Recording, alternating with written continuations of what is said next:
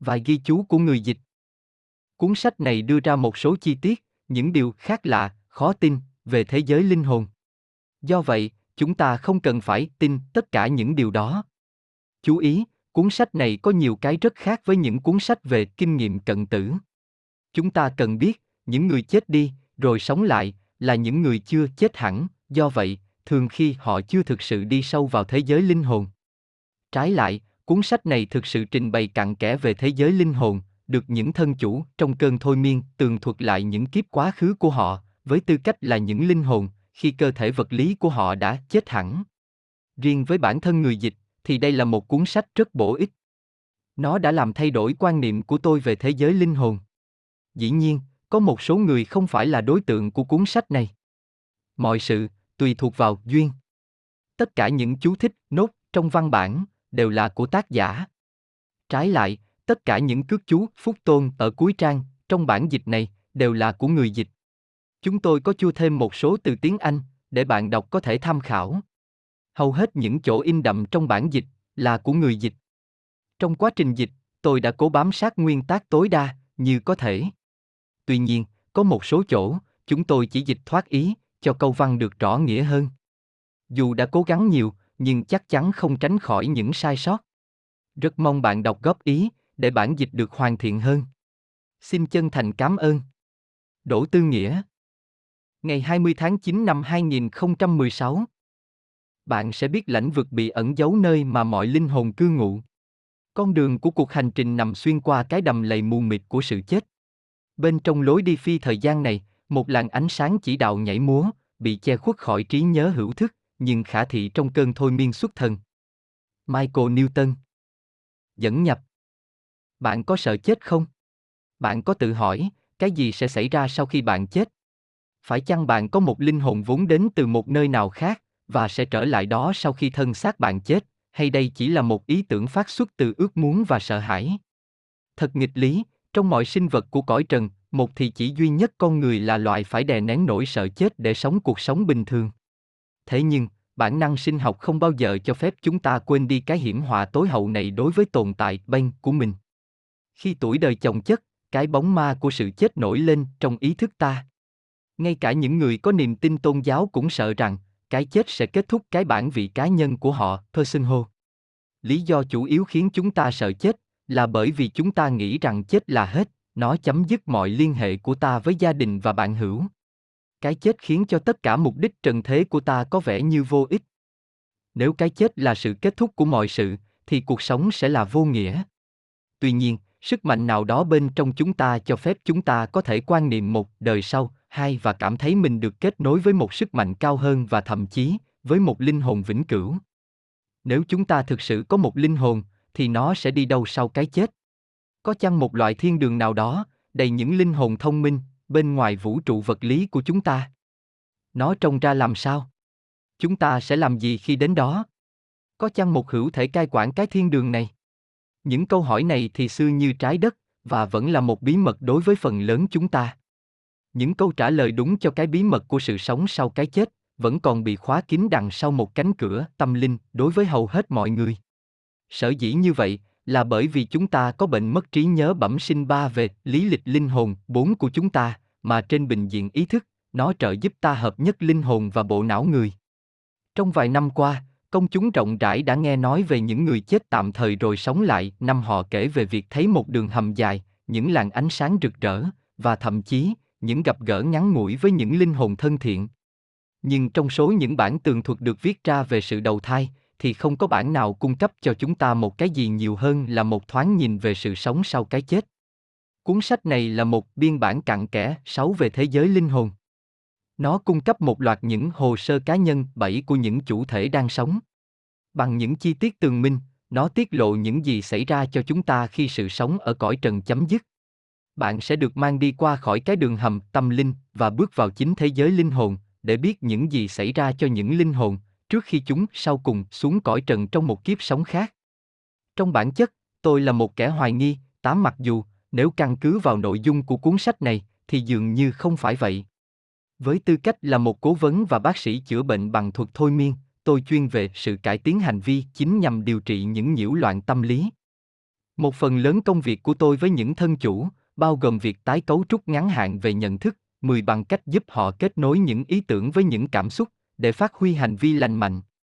Cùng nhau, chúng tôi khám phá ra ý nghĩa, chức năng và những hậu quả gây ra bởi những niềm tin của họ, bởi vì tôi khởi đi từ tiền đề rằng, không có vấn đề tâm thần 11 nào là do tưởng tượng.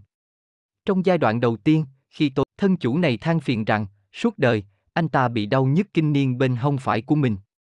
Một trong những phương pháp của thôi miên liệu pháp để chữa trị sự đau nhức là hướng dẫn thân chủ làm cho sự đau nhức tăng lên, để cho người ấy học cách làm giảm nhẹ sự đau nhức và như thế, chế ngự nó. Trong một phiên thôi miên, chàng trai này dùng hình tượng bị chém để tái tạo sự đau nhức của mình. Truy tìm những nguồn gốc của hình ảnh này, sau cùng, tôi phát hiện ra rằng, trong kiếp trước, anh ta là một người lính trong Thế chiến thứ nhì, bị giết tại Pháp bởi một lưỡi lê, và sau khi phát hiện ra điều đó, thì sự đau nhức của anh ta đã được loại bỏ hoàn toàn. Được những thân chủ động viên, tôi bắt đầu thí nghiệm bằng việc di chuyển cùng vài người trong số họ lùi lại xa hơn trong thời gian, trước lần tái sinh vừa qua của họ ở cõi trần. Ban đầu, tôi quan ngại rằng, những nhu cầu hiện tại, những niềm tin và những nỗi sợ hãi hiện tại của thân chủ sẽ tạo ra những điều tưởng tượng 12 trong sự hồi tưởng của họ. Tuy nhiên, chẳng bao lâu sau, tôi nhận thức rằng những ký ức có gốc rễ sâu xa của chúng ta cung cấp một loạt những kinh nghiệm quá khứ, vốn quá thực và quá được nối kết, đến nỗi chúng khó lòng bị phớt lờ đi. Tôi bắt đầu hiểu được rằng, cái gạch nối 13 giữa cơ thể và những biến cố trong những kiếp trước của chúng ta với con người mà chúng ta là hôm nay, nó quan trọng ra sao cho việc trị liệu. Rồi tôi tình cờ phát hiện ra một điều vô cùng quan trọng, tôi thấy, có thể nhìn sâu vào trong thế giới của linh hồn thông qua tâm nhãn, minh sợ ai của một chủ thể bị thôi miên, người ấy có thể tường trình cho tôi về cuộc sống trong thế giới của linh hồn. Trường hợp case mà đã mở cho tôi cánh cửa vào thế giới linh hồn là một phụ nữ ở độ tuổi trung niên, trong cơn thôi miên, cô ta là một chủ thể đặc biệt dễ thụ cảm, Ritty. Cô nói với tôi về những cảm giác cô đơn và cô lập trong cái giai đoạn tế nhị, khi một chủ thể đã hoàn tất việc hồi tưởng lại kiếp sống quá khứ gần nhất của mình. Cá nhân khác thường này trượt vào trong trạng thái siêu thức hầu như bởi chính mình. Không nhận thức rằng, tôi đã đưa ra một mệnh lệnh quá ngắn cho hành động này, tôi gợi ý cô đi tới mạch nguồn của sự mất mát tình bạn của cô. Đồng thời, tôi vô tình dùng một trong những từ châm ngòi 15 cho sự hồi ức tâm linh. Tôi cũng hỏi, phải chăng cô có một nhóm bạn đặc biệt mà cô nhớ nhung? Bỗng nhiên, thân chủ tôi bắt đầu kêu khóc.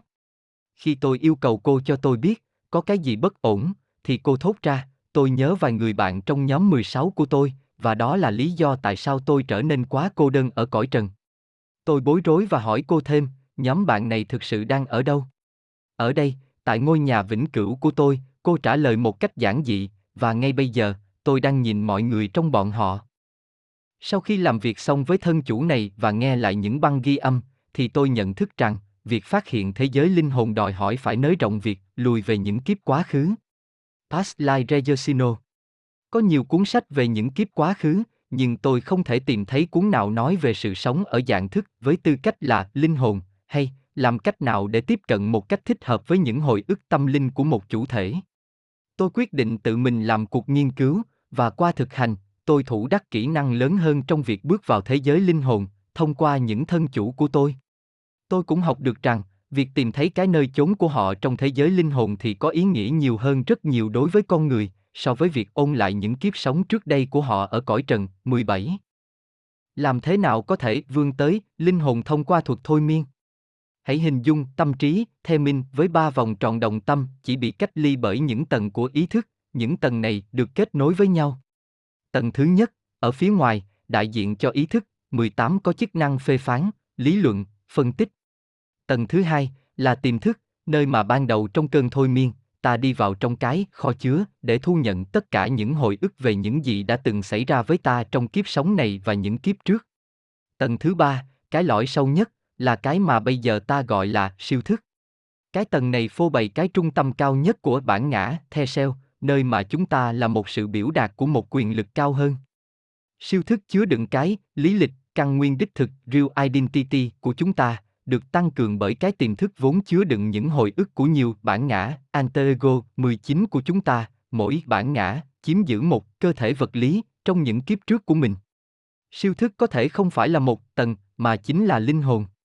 Siêu thức đại diện cho cái trung tâm cao nhất của minh triết và viễn cảnh, perspective và tất cả thông tin của tôi về cuộc sống sau cái chết đều phát xuất từ cái nguồn năng lượng thông minh này. Việc sử dụng thuật thôi miên để vén mở sự thật, có độ tin cậy tới mức nào? Chủ thể bị thôi miên không đang mơ hay đang có ảo giác, 20 chúng ta không mơ theo trình tự thời gian có tính biên niên, cũng không có ảo giác trong trạng thái bị thôi miên. Khi một chủ thể được đưa vào cơn thôi miên, thì những sóng não của họ chậm lại từ trạng thái tỉnh, thức, beta và tiếp tục thay đổi mức độ rung động xuống từ giai đoạn alpha của thiền định sang những mức độ khác nhau bên trong cấp độ theta.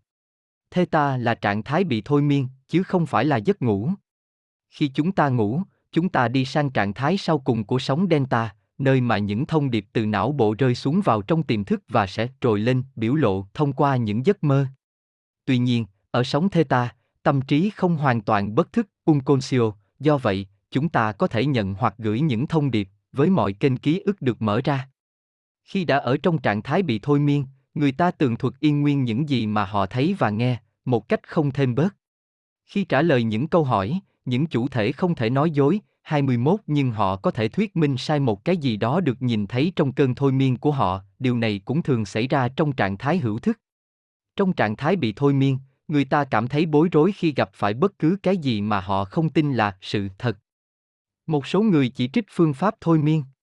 Họ tin rằng, chủ thể trong cơn thôi miên sẽ phịa ra những hồi ức và uốn nắng những câu trả lời của họ để phù hợp với bất cứ khung lý thuyết nào được nhà thôi miên gợi ý tôi thấy sự khái quát hóa này là một tiền đề sai trong công việc của tôi tôi xử lý mỗi trường hợp như thể tôi đang nghe thông tin đó lần đầu tiên nếu một chủ thể một cách nào đó có thể chế ngự được thủ tục thôi miên và cố ý dựng lên một điều tưởng tượng fantasy về thế giới linh hồn hoặc liên tưởng tự do từ những định kiến của họ về sự sống sau cái chết vật lý. 22 thì những câu trả lời của họ, chẳng bao lâu, sẽ trở nên thiếu nhất quán với những bản tường thuật trong những ca case khác của tôi. 23 trong công việc của mình, tôi đã sớm học được giá trị của sự thẩm vấn. Rosse Samitino, và tôi không tìm thấy bằng chứng nào về. Bất cứ ai giả mạo, pha kiên, kinh nghiệm, tâm linh của họ, đe chiều lòng tôi. Thực ra, những chủ thể bị thôi miên không ngần ngại sửa chữa những thuyết minh sai của tôi về những phát biểu của họ. Khi số lượng hồ sơ của tôi tăng lên, bằng phương pháp thử và sai, trial and error, tôi đặt những câu hỏi về thế giới linh hồn trong một trình tự thích đáng. Những chủ thể trong trạng thái siêu thức thì không tình nguyện đưa thông tin về toàn bộ kế hoạch của cuộc sống linh hồn trong thế giới linh hồn. Người ta phải có một chùm chìa khóa đúng để mở những cánh cửa cụ thể. Sau cùng, tôi có thể hoàn thiện một phương pháp đáng tin cậy để tiếp cận ký ức về những vùng khác nhau của thế giới linh hồn bằng cách biết phải mở cánh cửa nào ở thời điểm thích hợp trong suốt một phiên thôi miên với mỗi phiên thôi miên tôi càng tự tin hơn và càng có nhiều thân chủ cảm nhận rằng tôi thoải mái với thế giới linh hồn và cảm thấy an tâm để nói với tôi về nó trong số những thân chủ của tôi có một số đàn ông và phụ nữ rất mộ đạo trong khi những người khác thì không có tín ngưỡng tâm linh đặc thù nào cả phần lớn rơi vào một nơi nào đó ở giữa, với những triết lý cá nhân khác nhau về cuộc đời. Khi tôi đi sâu thêm trong việc khảo cứu của mình, thì điều sửng sốt mà tôi phát hiện là, một khi những chủ thể được đưa lùi về dạng thức linh hồn ASA sau của họ, thì tất cả họ đều biểu lộ một sự nhất quán đáng chú ý khi trả lời những câu hỏi về thế giới linh hồn. Thậm chí, họ còn dùng cùng những từ và những mô tả có hình ảnh sống động trong ngôn ngữ thường đàm khi thảo luận về những kiếp sống của họ. Mặc dù sự nhất quán trong những câu trả lời của họ, tôi vẫn phải liên tục cố gắng kiểm chứng những phát biểu của họ và những hoạt động đặc biệt, có tính chức năng, của những linh hồn.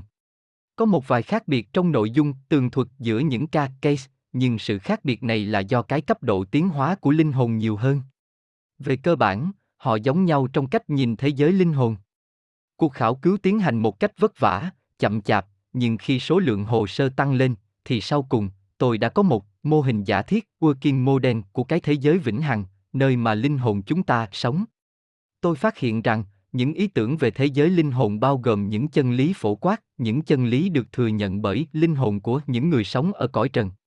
Chính những tri giác giống nhau của quá nhiều loại người khác nhau mà đã khiến cho tôi xác tín rằng những phát biểu của họ là có thể tin được. 24 tôi không phải là một người có đức tin tôn giáo, nhưng tôi phát hiện rằng cái nơi mà chúng ta đi đến sau cái chết là một nơi có trật tự và có chiều hướng direction và tôi đi tới chỗ nhận biết rằng có một thiết kế vĩ đại Grandidai cho cuộc sống ở cõi trần và cuộc sống trong thế giới linh hồn.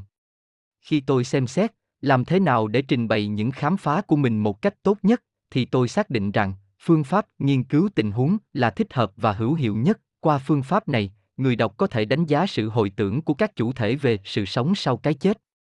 Mỗi ca mà tôi tuyển chọn, trình bày một cuộc đối thoại trực tiếp giữa tôi và một chủ thể. Những bằng chứng được lấy từ những băng thu âm, ghi lại những phiên thôi miên do tôi chủ trì. Cuốn sách này không dự định nói về những kiếp sống trước đây của những thân chủ của tôi, mà đúng hơn, nó là một tư liệu có bằng chứng về những kinh nghiệm của họ trong thế giới linh hồn, có liên quan đến những kiếp sống đó.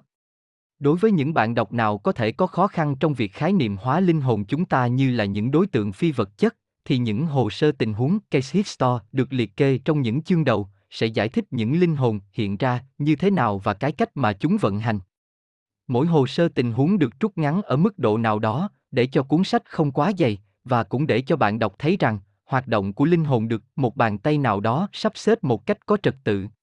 Những chương được thiết kế để cho thấy sự di chuyển tiệm tiến bình thường của linh hồn vào trong và ra khỏi thế giới linh hồn, bên cạnh những thông tin tâm linh khác.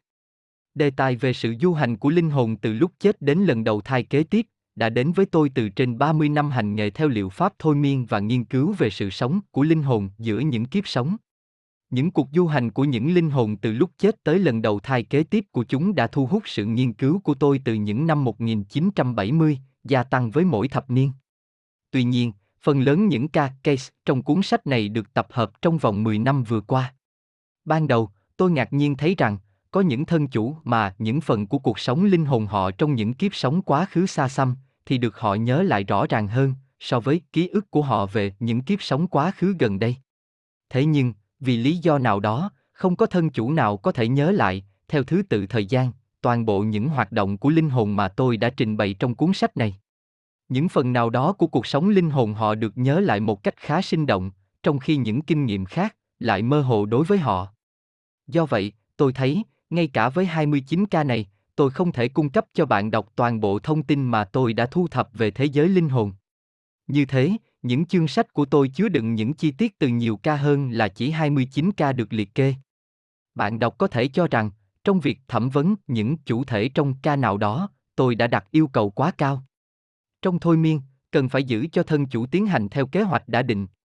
Khi làm việc trong lĩnh vực tâm linh, một nhà thôi miên có những yêu cầu cao hơn, chứ không chỉ bó hẹp trong việc giúp chủ thể nhớ lại những kiếp quá khứ. Trong cơn thôi miên, chủ thể trung bình có khuynh hướng để cho linh hồn mình đi lang thang trong khi quan sát những cảnh hấp dẫn đang diễn ra. Họ muốn tôi ngừng nói chuyện, để, với tư cách là linh hồn, tận hưởng những kinh nghiệm quá khứ của họ. Tôi cố dịu dàng và không quá cứng nhắc theo kế hoạch, song những phiên thôi miên của tôi thường là những phiên kéo dài 3 tiếng đồng hồ và có nhiều cái để tường thuật. Những thân chủ có thể đến từ những nơi rất xa để gặp tôi và không thể trở lại lần thứ hai. Tôi thấy rất bỏ công khi quan sát cái vẻ kinh ngạc thích thú trên khuôn mặt thân chủ tôi khi phiên thôi miên chấm dứt. Đối với những ai trong chúng ta mà đã có cơ hội thực sự thấy sự bất tử của mình thì họ cảm thấy việc tự hiểu mình đạt tới một chiều sâu mới và họ cũng trở nên mạnh mẽ hơn. 25 trước khi đánh thức những thân chủ ra khỏi cơn thôi miên, tôi thường cấy vào tiềm thức họ những những gợi ý thích hợp. Một kiến thức hữu thức về cuộc sống linh hồn trong thế giới linh hồn và một kiến thức về lịch sử của sự hiện hữu vật lý trên những hành tinh sẽ mang đến cho họ một cảm thức mạnh mẽ về chiều hướng và năng lượng cho cuộc sống. Sau cùng, tôi muốn nói rằng, những cái mà bạn sắp đọc có thể gây ra một cú sốc cho những thành kiến của bạn về cái chết. Cái tài liệu được trình bày ở đây có thể đi ngược lại với những niềm tin triết học và tôn giáo của bạn. Sẽ có những bạn đọc tìm thấy trong cuốn sách này chỗ dựa cho những quan niệm đang hiện hữu của họ. Đối với những người khác, thì thông tin được cung cấp trong những ca này sẽ có vẻ như là những câu chuyện giả tưởng. Bất luận bạn phản ứng ra sao sau khi đọc cuốn sách này, tôi hy vọng bạn sẽ suy tưởng về những hệ quả đối với nhân loại, nếu những cái mà những thân chủ của tôi nói về cuộc sống sau cái chết là chính xác. 26. Michael Newton Chương Y Cái chết và cuộc khởi hành Công an 1 Chủ thể, City, tôi, Chúa ơi! Tôi không thực sự chết, phải không? Tôi muốn nói, thân thể tôi chết, tôi có thể thấy nó bên dưới tôi, nhưng tôi đang trôi bồng bềnh, tôi có thể nhìn xuống và thấy thân thể tôi đang nằm dài trên giường bệnh viện. 27 mọi người xung quanh tôi đều nghĩ rằng tôi đã chết, nhưng tôi không chết. Tôi muốn quát to, ô kìa, tôi không thực sự chết mà một điều này quá khó tin. Những cô y tá đang kéo một tấm khăn trải giường qua đầu tôi, những người mà tôi quen biết, đang khóc. Tôi bị xem như đã chết, nhưng tôi vẫn còn sống. Thật kỳ lạ, bởi vì thân thể tôi tuyệt đối chết trong khi tôi đang di chuyển xung quanh nó từ trên cao. Tôi vẫn còn sống. Đây là những lời được nói ra bởi một người đàn ông ở trong cơn thôi miên sâu, đang trải nghiệm lại một kinh nghiệm chết. Những lời này được thốt ra trong những cơn bùng nổ ngắn, bị kích động và đầy sợ hãi, trong khi anh ta thấy và cảm thấy như thế nào là một linh hồn vừa mới bị cách ly khỏi một cơ thể vật lý. Người đàn ông này là một thân chủ của tôi, và tôi vừa mới trợ giúp anh ta tái tạo một cảnh chết quá khứ, trong khi anh ta nằm ngửa trong một ghế dựa thoải mái. Trước đó một chút, khi đã ở trong cơn thôi miên theo những hướng dẫn của tôi, thân chủ này đã lùi lại về những ký ức ấu thơ. Những tri giác tiềm thức của anh ta dần dần hợp nhất, trong khi chúng tôi làm việc cùng nhau để vươn tới tử cung của mẹ anh ta. Rồi tôi chuẩn bị cho anh ta nhảy lui vào trong những làn sương của thời gian, bằng cách dùng một cái lá chắn bảo vệ 28 khi chúng tôi hoàn tất cái bước quan trọng này, tôi di chuyển thân chủ tôi xuyên qua một đường hầm thời gian tưởng tượng, tới kiếp sống vừa qua của anh ta ở cõi trần. Đó là một kiếp sống ngắn, bởi vì anh ta chết đột ngột vì trận dịch cúng của năm 1918. Khi cú sốc ban đầu, do việc thấy chính anh ta chết và cảm thấy linh hồn mình trôi bồng bềnh ra khỏi thân thể, bắt đầu giảm bớt một chút, thì thân chủ tôi thích nghi nhanh chóng hơn với những hình ảnh trong tâm trí mình. Bởi vì một phần nhỏ của ý thức, cái phần biết phê phán của tâm trí, vẫn còn vận hành, nên thân chủ nhận thức rằng, anh ta đang tái tạo một kinh nghiệm quá khứ. Việc tái tạo đó phải mất một thời gian lâu hơn một chút so với thường lệ, bởi vì linh hồn của thân chủ này trẻ hơn và không quen với những chu kỳ sinh tử và tái sinh như nhiều linh hồn của những thân chủ khác của tôi. Thế nhưng, trong vòng vài phút, anh ta bình tĩnh lại và bắt đầu đáp ứng với lòng tự tin lớn hơn trước những câu hỏi của tôi. Tôi nhanh chóng nâng trạng thái bị thôi miên của anh ta, từ cấp độ tiềm thức lên cấp độ siêu thức. Bây giờ, anh ta sẵn sàng trò chuyện với tôi về thế giới linh hồn, và tôi hỏi, cái gì đang xảy ra cho anh ta? Chủ thể, City, vâng, tôi đang bay cao hơn, vẫn trôi bồng bềnh. Đang nhìn xuống thân thể tôi. Giống như đang xem một phim, chỉ có điều là, tôi ở trong cái phim đó. Vì bác sĩ đang an ủi vợ tôi và con gái tôi. Cô ấy đang khóc nức nở, thân chủ ngọ ngoại một cách bất an trong ghế. Tôi đang cố vươn tới tâm trí cô ấy để bảo cô ấy rằng mọi sự đều ổn với tôi. Cô ấy quá bị chế ngự bởi sầu muộn, đến nỗi tôi không thể truyền thông với cô ấy. Tôi muốn cô ấy biết rằng, sự đau khổ của tôi đã qua đi, tôi đã thoát khỏi thân thể mình, tôi không còn cần đến nó nữa, rằng tôi sẽ đợi cô ấy. Tôi muốn cô ấy biết điều đó, nhưng cô ấy không lắng nghe tôi. Ồ, bây giờ, tôi đang di chuyển ra xa. Và như thế, được hướng dẫn bởi một loạt những mệnh lệnh, thân chủ tôi bắt đầu tiến trình di chuyển vào trong thế giới linh hồn. Đó là một con đường mà nhiều thân chủ khác của tôi đã du hành, trong sự an toàn tại phòng mạch của tôi. Thường thường, khi những ký ức trong trạng thái siêu thức nới rộng thêm, thì những thân chủ bị thôi miên trở nên càng được kết nối với đường đi của linh hồn. Trong khi phiên thôi miên tiến hành, thì những bức tâm ảnh của thân chủ càng dễ dàng được dịch sang lời nói. Những câu nói có tính mô tả, ngắn, dẫn đến những giải thích chi tiết, cho thấy như thế nào là bước vào thế giới linh hồn. Chúng tôi có nhiều tư liệu, kể cả những nhận xét từ nhân viên y tế, mô tả những kinh nghiệm cận tử, việc xuất hồn của những người bị trọng thương do tai nạn.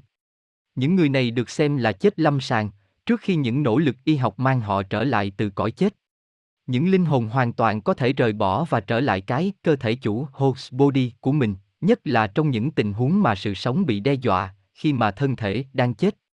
Người ta kể về việc thấy mình bay lượn trên chính thân thể họ, nhất là trong bệnh viện, quan sát những vị bác sĩ đang thực hiện những quy trình cấp cứu trên thân thể họ. Theo thời gian, những ký ức này phai nhạt đi sau khi họ sống lại. Trong những giai đoạn đầu của việc lùi lại, trong cơn thôi miên, vào trong những kiếp quá khứ, thì những mô tả của những thân chủ về những cái chết quá khứ của họ, không mâu thuẫn với những phát biểu của những người mà đã thực sự chết một vài phút trong kiếp này. Sự khác biệt giữa hai nhóm này, 29 là, những chủ thể bị thôi miên đang sống lại những kinh nghiệm về cái chết thực trong kiếp trước của họ, chứ không phải là cái chết tạm thời. Những người trong trạng thái thôi miên sâu có thể mô tả, sau khi cơ thể vật lý đã chết hẳn, thì sự sống của linh hồn sẽ như thế nào? Đâu là những cái tương tự giữa sự hồi tưởng về sự sống sau cái chết, afterlife của những người có kinh nghiệm cận tử do một chấn thương vật lý tạm thời và một chủ thể trong cơn thôi miên, nhớ lại cái chết thực của mình trong một kiếp quá khứ. Cả hai đều thấy chính mình trôi bồng bềnh xung quanh cơ thể họ trong một thể cách kỳ lạ, cố sờ vào những vật the cứng chắc mà đã phi vật chất hóa phía trước họ. Cả hai đều nói rằng họ cố hết sức để nói chuyện với những người đang sống, nhưng thất bại bởi vì những người này không đáp ứng. Cả hai đều phát biểu rằng họ có cảm giác bị kéo ra khỏi cái nơi mà họ chết và trải nghiệm sự thư giãn và sự hiếu kỳ hơn là sợ hãi. Tất cả những người này, cả hai trường hợp, đều tường thuật rằng họ có một cảm thức ngây ngất, euphoric về sự tự do và ánh sáng rực rỡ xung quanh họ. Vài thân chủ của tôi thấy màu trắng rực rỡ, hoàn toàn bao quanh họ vào khoảnh khắc chết, trong khi những thân chủ khác lại thấy màu trắng ở xa xa, cách xa một khu vực không gian tối đen hơn, mà xuyên qua nó, họ đang bị kéo đi. Cái này thường được nói đến như là hiệu ứng đường hầm, tung nổ ép phép, mà công chúng đã biết rõ. Ca thứ hai của tôi sẽ đưa chúng ta lùi xa hơn vào trong kinh nghiệm chết nhiều hơn so với ca một. Chủ thể ở đây là một người đàn ông ở độ tuổi 60, mô tả cho tôi những biến cố xung quanh cái chết của ông ta trong kiếp vừa qua, trong kiếp đó, ông là một phụ nữ trẻ tên là Sally, bị giết bởi những tên da đỏ Kiowa, chúng tấn công một cỗ xe ngựa chở hàng vào năm 1866. Mặc dù ca này và ca vừa rồi kể lại những kinh nghiệm chết trong những kiếp sống quá khứ gần nhất của họ, nhưng việc mới chết, hay chết đã lâu, không ảnh hưởng đến việc nhớ lại một kinh nghiệm chết. Việc hồi tưởng sinh động về những kiếp quá khứ, bất luận ở thời cổ đại hay thời hiện đại, không có khác biệt quan trọng nào, cái chất lượng của những bài học cần phải học, cũng vậy. Tôi cũng sẽ nói rằng, trong cơn thôi miên, chủ thể trung bình có một khả năng kỳ lạ, họ có thể nhớ lại những nhật kỳ và những địa điểm cụ thể của nhiều kiếp sống quá khứ. Điều này đúng, ngay cả trong những giai đoạn xa xưa của nền văn minh nhân loại, khi mà những biên giới quốc gia và những địa danh thì khác xa với ngày hôm nay. Có thể, có vài kiếp quá khứ mà những cái tên, những nhật kỳ và những địa điểm trong đó không được nhớ lại, song những mô tả về việc trở lại thế giới linh hồn và cuộc sống trong thế giới đó thì sinh động một cách nhất quán. Cái cảnh trong K2 xảy ra trên những bình nguyên miền Nam nước Mỹ, ngay sau khi một mũi tên đã bắn trúng cổ Sally, ở cự ly rất gần. Tôi luôn luôn cẩn thận với những cảnh chết trong quá khứ kèm theo chấn thương dữ dội, bởi vì tâm trí tiềm thức thường vẫn lưu giữ những kinh nghiệm này. Chủ thể trong ca này đến với tôi, bởi vì suốt đời ông bị khó chịu nơi cổ họng. Thường khi, những ca này cần phải dùng liệu pháp xả bỏ 30 và gỡ bỏ chương trình cũ 31 khi chủ thể hồi tưởng về kiếp sống quá khứ, thì tôi dùng thời gian xung quanh cái chết của người ấy cho việc ôn lại thầm lặng và đặt chủ thể vào vị thế người quan sát để làm giảm cơn đau nhức và cảm xúc mạnh mẽ của đương sự. Công an 2 Tiến sĩ N, mũi tên có làm cô 32 đau nhiều không? City, vâng. Nó đã xé rách cổ họng tôi, tôi đang hấp hối, chủ thể bắt đầu nói thì thầm trong khi đưa hai tay nắm lấy cổ họng mình. Tôi đang ngọc thở, máu đang chảy xuống, chồng tôi đang ôm lấy tôi, đau nhức, khủng khiếp. Bây giờ tôi đang đi ra. Dù sao, mọi sự đã qua rồi. Chú thích, linh hồn thường rời thân thể vài khoảnh khắc trước khi thân thể chết hẳn, 33 khi mà cơ thể đang ở trong cơn đau đớn dữ dội. Ai có thể trách cứ nó? Tuy nhiên, linh hồn thực sự lưu lại kề sát bên cái cơ thể đang chết. Sau những kỹ thuật nhằm xoa dịu trạng thái bị kích động của thân chủ, tôi nâng thân chủ từ cấp độ tiềm thức lên tới cấp độ siêu thức, để chuyển tiếp sang những ký ức về thế giới linh hồn. Tiến sĩ Newton, tiến sĩ N, tốt, Sally, cô đã chấp nhận rằng cô bị giết bởi những người da đỏ này. Làm ơn mô tả cho tôi cảm giác chính xác mà cô cảm thấy vào thời điểm chết. Chủ thể, City, giống như, một lực, nào đó, kéo tôi lên ra khỏi thân thể tôi. Tiến sĩ N, kéo cô. Ra khỏi chỗ nào? City, tôi bị tống ra khỏi đỉnh đầu mình. Tiến sĩ N và cái gì bị đầy ra? City, ồ, tôi. Tiến sĩ N, hãy mô tả, tôi nghĩa là gì? Cái nom giống như cô, đi ra khỏi cái đầu của cơ thể cô. City, ngừng một chút giống như một tia ánh sáng nhỏ như mũi kim chấm pH ác sáng. Tiến sĩ N, cô phát ra ánh sáng bằng cách nào? City, từ năng lượng của tôi. Dường như tôi có màu trắng trong suốt, linh hồn tôi. Tiến sĩ N, và cái ánh sáng, năng lượng này có giữ nguyên sau khi nó rời bỏ thân thể cô. City, ngừng một chút, tôi có vẻ tăng trưởng một chút, trong khi tôi di chuyển. Tiến sĩ N, nếu ánh sáng của cô giãn nở ra, thì bây giờ nom cô ra làm sao? City, một sợi dây mỏng treo lơ lửng. Tiến sĩ N, và cái tiến trình di chuyển ra khỏi thân xác, cô thực sự cảm thấy nó như thế nào? City, ồ, nó như thể tôi lột da mình, lột vỏ một quả chuối. Tôi đơn giản mất thân thể mình trong một tiếng sốt soạt. Tiến sĩ N, cái cảm nhận đó có khó chịu không? City, ồ, không. Thật là tuyệt vời khi cảm thấy quá tự do, không còn sự đau đớn, nhưng tôi bị mất hướng, tôi không muốn chết, nỗi buồn đang len vào giọng nói của thân chủ tôi và tôi muốn ông ta tập trung trên linh hồn mình thêm một phút, hơn là tập trung vào những gì đang diễn ra trên đất với thân thể Sally. Tiến sĩ N, tôi hiểu, Sally. Cô đang cảm thấy mất hướng một chút tại khoảnh khắc cô trở thành một linh hồn. Đây là điều bình thường trong tình huống của cô, do những gì mà cô đã kinh qua. Hãy lắng nghe và trả lời những câu hỏi của tôi. Cô nói rằng, cô đang trôi bồng bềnh. Cô có thể di chuyển một cách tự do ngay sau cái chết. City, thật kỳ lạ, nói như thể tôi đang lơ lửng trong không trung, nhưng đó không phải là không khí, không có mốc giới hạn nào. Không trọng lực, tôi không có trọng lượng. Tiến sĩ N, cô muốn nói, đối với cô, nó hơi giống như ở trong một khoảng chân không vacuum. City, vnj.xunj quanh tôi, không có gì là một khối rắn chắc. Không có chướng ngại vật nào để mà va vào, tôi đang trôi dạt. Tiến sĩ N, cô có thể kiểm soát những cử động của mình.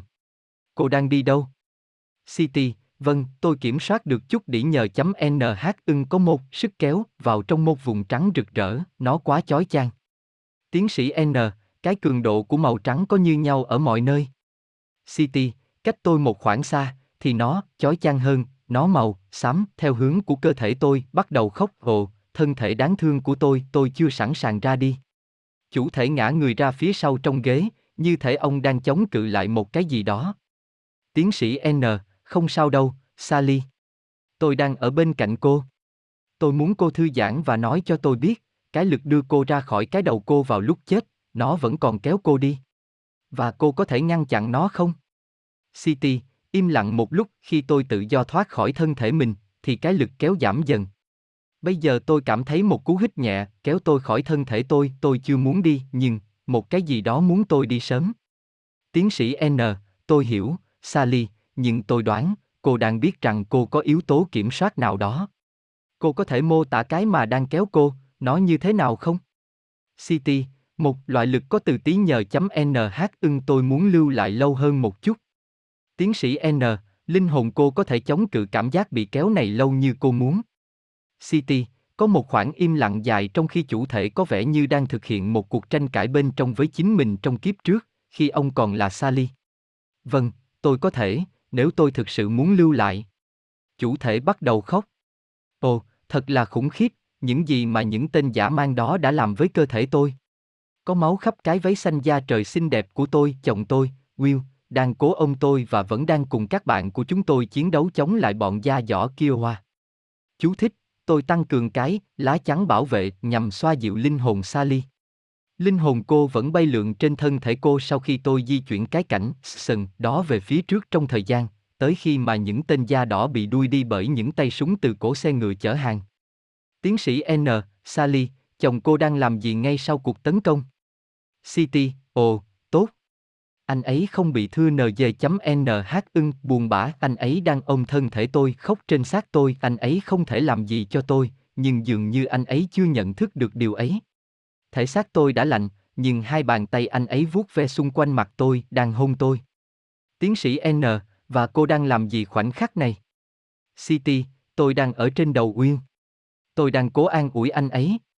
Tôi muốn anh ấy cảm thấy rằng, tình yêu của tôi không thực sự mất đi, tôi muốn anh ấy biết là anh ấy chưa mất tôi mãi mãi và rằng, tôi sẽ lại gặp anh ấy.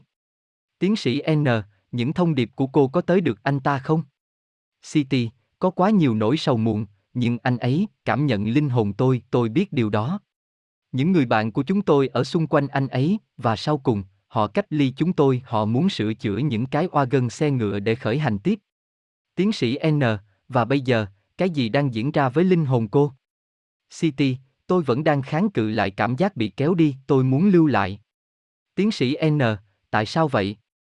City, ồ, tôi biết tôi đã chết, nhưng tôi chưa sẵn sàng rời Will và tôi muốn quan sát họ chôn cất tôi. Tiến sĩ N, cô có thấy hay cảm nhận bất cứ thực thể tâm linh nào xung quanh cô vào khoảnh khắc này không? City, im lặng một lát, họ ở gần đây, tôi sẽ sớm gặp họ, tôi cảm nhận tình yêu của họ và tôi muốn yêu cảm nhận tình yêu của tôi, họ đang đợi cho đến khi tôi sẵn sàng. Tiến sĩ N, sau cùng, cô có thể an ủi Will không? City, tôi đang cố đi vào bên trong tâm trí anh ấy. Tiến sĩ N, cô có thành công không? City, im lặng một lát, tôi nghĩ, một chút, anh ấy cảm nhận, anh ấy nhận thức, tình yêu. Tiến sĩ N, được rồi, Sally, bây giờ chúng ta sắp di chuyển về đằng trước trong thời gian tương đối, một lần nữa. Cô có thấy những người bạn trên xe ngựa của cô đang đặt xác cô vào một loại nấm mồ nào đó? City, giọng nói tự tin nhiều hơn, vâng, họ đã chôn cất tôi.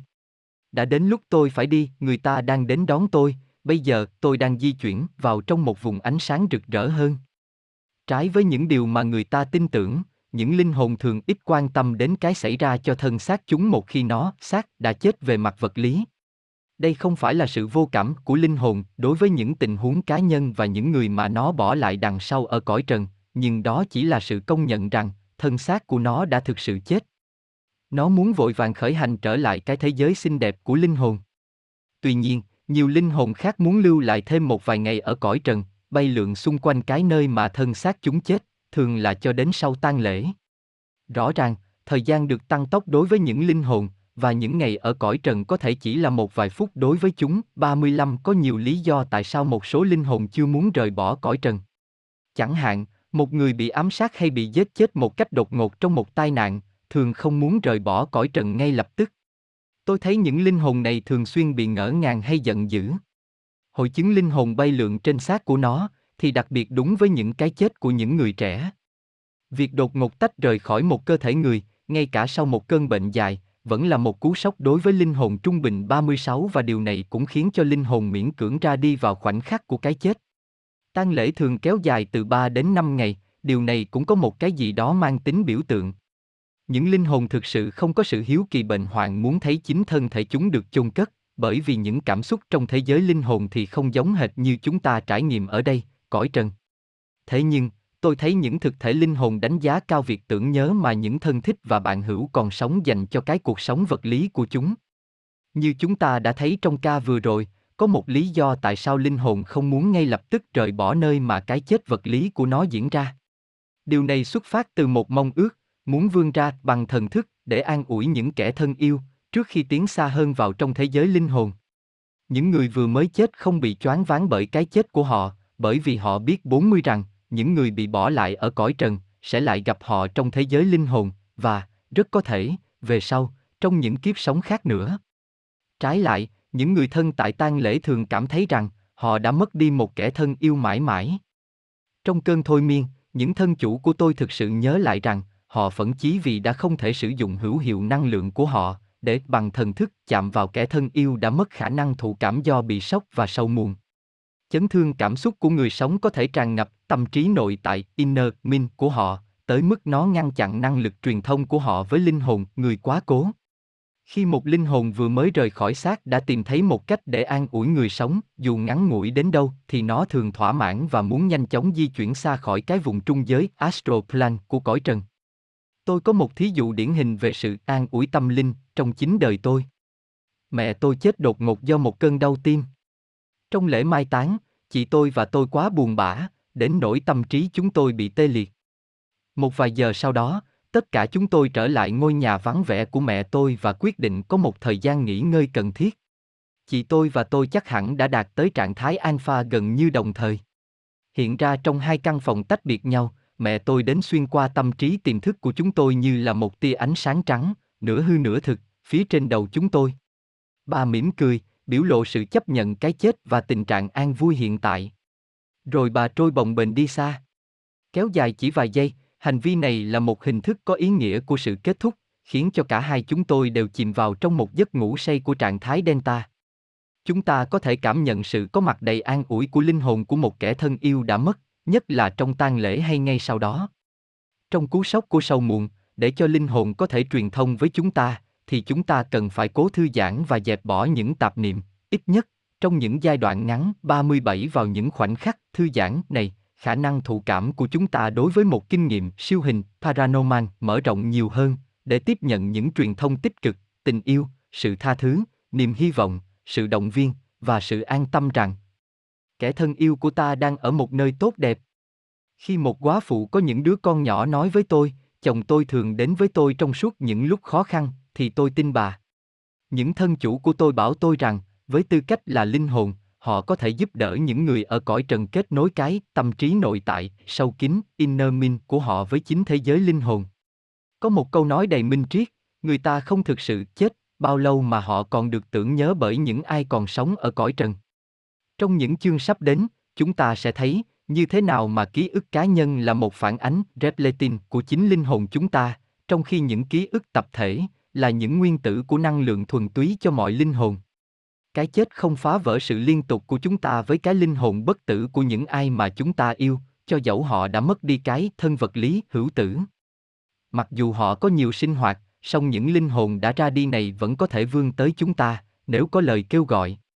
Thỉnh thoảng, một linh hồn bị nhiễu loạn không muốn rời cõi trần sau cái chết vật lý. Lý do, một vấn đề chưa được giải quyết nào đó, đã có một tác động nghiêm trọng trên ý thức của nó. Trong những ca bất thường này, linh hồn có thể được trợ giúp bởi những thực thể cao hơn, những thực thể ân cần này có thể trợ giúp trong tiến trình thích nghi, từ phía bên kia. Chúng ta, ở cõi trần, cũng có những phương tiện để hỗ trợ những linh hồn bị nhiễu loạn trong việc buông bỏ. Tôi sẽ nói nhiều hơn về những linh hồn bị nhiễu loạn này trong chương 4, nhưng cái bí ẩn về những hồn ma được mô tả trong những cuốn sách và những bộ phim thì đã bị thổi phồng quá nhiều. Đâu là cách tốt nhất để chuẩn bị cho cái chết của chính mình? Đời chúng ta có thể ngắn hay dài, mạnh khỏe hay bệnh hoạn, nhưng sẽ có một thời điểm khi mà tất cả chúng ta đều phải đối mặt với cái chết trong một cách thức phù hợp với chúng ta. Nếu chúng ta có một cơn bệnh dài dẫn đến cái chết, thì có một thời gian để chuẩn bị tâm trí một cách thích đáng, một khi cái cú sốc ban đầu, sự kháng cự và sự phiền muộn đã đi qua. Tâm trí đi theo con đường tắt xuyên qua loại diễn tiến này, khi chúng ta đối mặt với cái chết một cách đột ngột. Trong khi sự kết thúc của cuộc sống vật lý của chúng ta đến gần, thì mỗi chúng ta đều có năng lực để hợp nhất với cái ý thức cao hơn của mình. Phúc lâm chung là giai đoạn dễ dàng nhất trong đời chúng ta cho sự nhận biết tâm linh, khi chúng ta có thể cảm nhận rằng linh hồn mình được nối kết với cái vĩnh cửu của thời gian. Mặc dù có những người hấp hối thấy sự chấp nhận cái chết là khó khăn hơn sự cam chịu, song những điều dưỡng viên đang làm việc xung quanh kẻ hấp hối nói rằng, phần lớn mọi người thủ đắc một sự xả ly, đi tam, bình an khi sắp trút hơi thở cuối cùng. Tôi tin rằng, kẻ hấp hối được tiếp cận với một sự hiểu biết tối cao về ý thức vĩnh cửu, 38 và điều này thường xuyên biểu lộ ra trên nét mặt họ. Nhiều trong số những người này nhận thức rằng, một cái gì đó phổ quát đang hiện diện ở đó, ngoài kia, đang chờ đợi họ và mọi sự sẽ tốt đẹp. Những người hấp hối đang trải qua một sự hóa thân, linh hồn họ đang tách khỏi một cơ thể tạm bợ. Người ta thường xem cái chết như là việc đánh mất sinh lực life force của mình, trong khi phải nói ngược lại thì mới thực sự đúng. Chúng ta đánh mất cơ thể mình trong cái chết, nhưng năng lượng sống vĩnh cửu của chúng ta hợp nhất với lực của một linh hồn tối cao thiên liêng 39 cái chết không phải là bóng tối, mà là ánh sáng. Những thân chủ của tôi nói rằng, sau khi nhớ lại những kinh nghiệm chết quá khứ, họ quá tràn ngập sự tự do được khám phá, thoát khỏi cái thân xác hệ lụy của cõi trần, đến nỗi họ nóng lòng muốn khởi hành trên chuyến đi tâm linh đến một nơi chốn bình an và quen thuộc. Trong những ca tiếp sau đây, chúng ta sẽ biết linh hồn sẽ vận hành ra sao sau khi cơ thể vật lý chết đi. Chương 2 Cổng vào thế giới linh hồn Trong hàng ngàn năm, những người của vùng lưỡng hà 40 tin rằng những cánh cổng vào và ra của thiên đường nằm ở hai đầu đối nghịch nhau của đường cong lớn của ngân hà, gọi là con sông của những linh hồn. Sau cái chết, những linh hồn phải đợi con đường của chòm sao nhân mã Sagittasi mọc lên và thu phân khi ngày và đêm dài bằng nhau. Sự tái sinh, đầu thai, trở lại cõi trần diễn ra trong suốt xuân phân, qua sự xuất hiện của chòm sao Gemini trên bầu trời đêm. Những thân chủ của tôi nói với tôi rằng, sự di trú của linh hồn thì thực sự dễ dàng hơn nhiều. Cái hiệu ứng đường hầm mà họ trải nghiệm khi rời cõi trần là cánh cửa vào trong thế giới linh hồn. Mặc dù những linh hồn rời thân xác của chúng một cách nhanh chóng, đối với tôi, có vẻ như việc đi vào trong thế giới linh hồn là một quá trình được hoạch định cẩn thận. Về sau, khi chúng ta trở lại cõi trần trong một kiếp sống khác, thì lộ trình trở lại được mô tả như là nhanh chóng hơn. Trong những bản tường thuật của những thân chủ tôi, thì cái địa điểm của đường hầm, trong quan hệ với cõi trần, có vài biến thể. Một vài người mới chết, thấy nó mở tung ra ngay bên cạnh họ, phía trên thân xác họ, trong khi những người khác nói rằng, họ di chuyển lên cao phía trên cõi trần trước khi bước vào đường hầm. Tuy nhiên, trong mọi ca, thì một khi linh hồn rời cõi trần, thì khoảng thời gian để tới cái đường hầm là không đáng kể. Sau đây là những nhận xét của một cá nhân khác khi đang ở trong cái cái địa điểm tâm linh này. Công an 3 Tiến sĩ N, bây giờ cô đang rời bỏ thân xác cô. Hãy tự nhìn chính mình di chuyển mỗi lúc một xa hơn, cách xa nơi mà cô chết, xa khỏi cái không gian của cõi trần. Hãy tường thuật cho tôi những gì mà cô đang trải nghiệm. City, ban đầu, nó rất chói chang, gần kề cõi trần, bây giờ thì nó tối hơn một chút, bởi vì tôi đã đi vào trong một đường hầm. Tiến sĩ N, hãy mô tả đường hầm này cho tôi. City, nó là một lỗ thông hơi lõm, mờ tối và có một vòng tròn ánh sáng nhỏ ở cuối phía bên kia. Tiến sĩ N, tốt, cái gì kế tiếp xảy ra với cô? City, tôi cảm nhận một cái giật mạnh, một lực kéo nhẹ, tôi nghĩ, tôi phải trôi dạt xuyên qua cái đường hầm này. Và tôi làm thế. Bây giờ nó xám nhiều hơn đen sẫm, bởi vì cái vòng tròn rực rỡ đang giãn ra phía trước tôi. Nó như thể. Ngừng nói.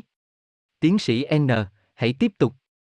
City, người ta đang gọi tôi đi về phía trước. Tiến sĩ N, hãy để cho cái vòng tròn ánh sáng giãn ra phía trước cô tại cuối đường hầm và tiếp tục giải thích cái đang xảy ra với cô. City, cái vòng tròn ánh sáng tăng trưởng rất rộng và tôi đang ra khỏi đường hầm. Có một làn ánh sáng chiếu qua, một làn sương mù nhẹ. Tôi đang trôi xuyên qua nó. Tiến sĩ N, trong khi cô rời đường hầm, cái gì khác nổi bật trong tâm trí cô ngoài ánh sáng lờ mờ. City, giọng thấp hơn, nó quá, yên tỉ nhờ chấm quy u á lặng lẽ, tôi đang ở trong nơi chốn của những linh hồn. Tiến sĩ N, với tư cách là một linh hồn, cô có ấn tượng nào khác vào khoảnh khắc này? City, tư tưởng. Tôi cảm nhận sức mạnh của tư tưởng thao khắp xung quanh tôi. Tôi. Tiến sĩ N, hãy thư giãn hoàn toàn và hãy để cho những ấn tượng của cô đến một cách dễ dàng, khi cô tiếp tục tường thuật cho tôi một cách chính xác những gì đang xảy ra với cô. Làm ơn tiếp tục. City, vâng, thật khó diễn tả thành lời. Tôi cảm thấy những ý tưởng về tình yêu, tình bạn, sự thấu cảm và tất cả được kết hợp với sự mong đợi anticipative như thể những người khác đang đợi tôi. Tiến sĩ N, cô có một cảm thức về an ninh, hay cô có chút sợ hãi? City, tôi không sợ hãi. Khi tôi ở trong đường hầm, tôi bị mất hướng nhiều hơn.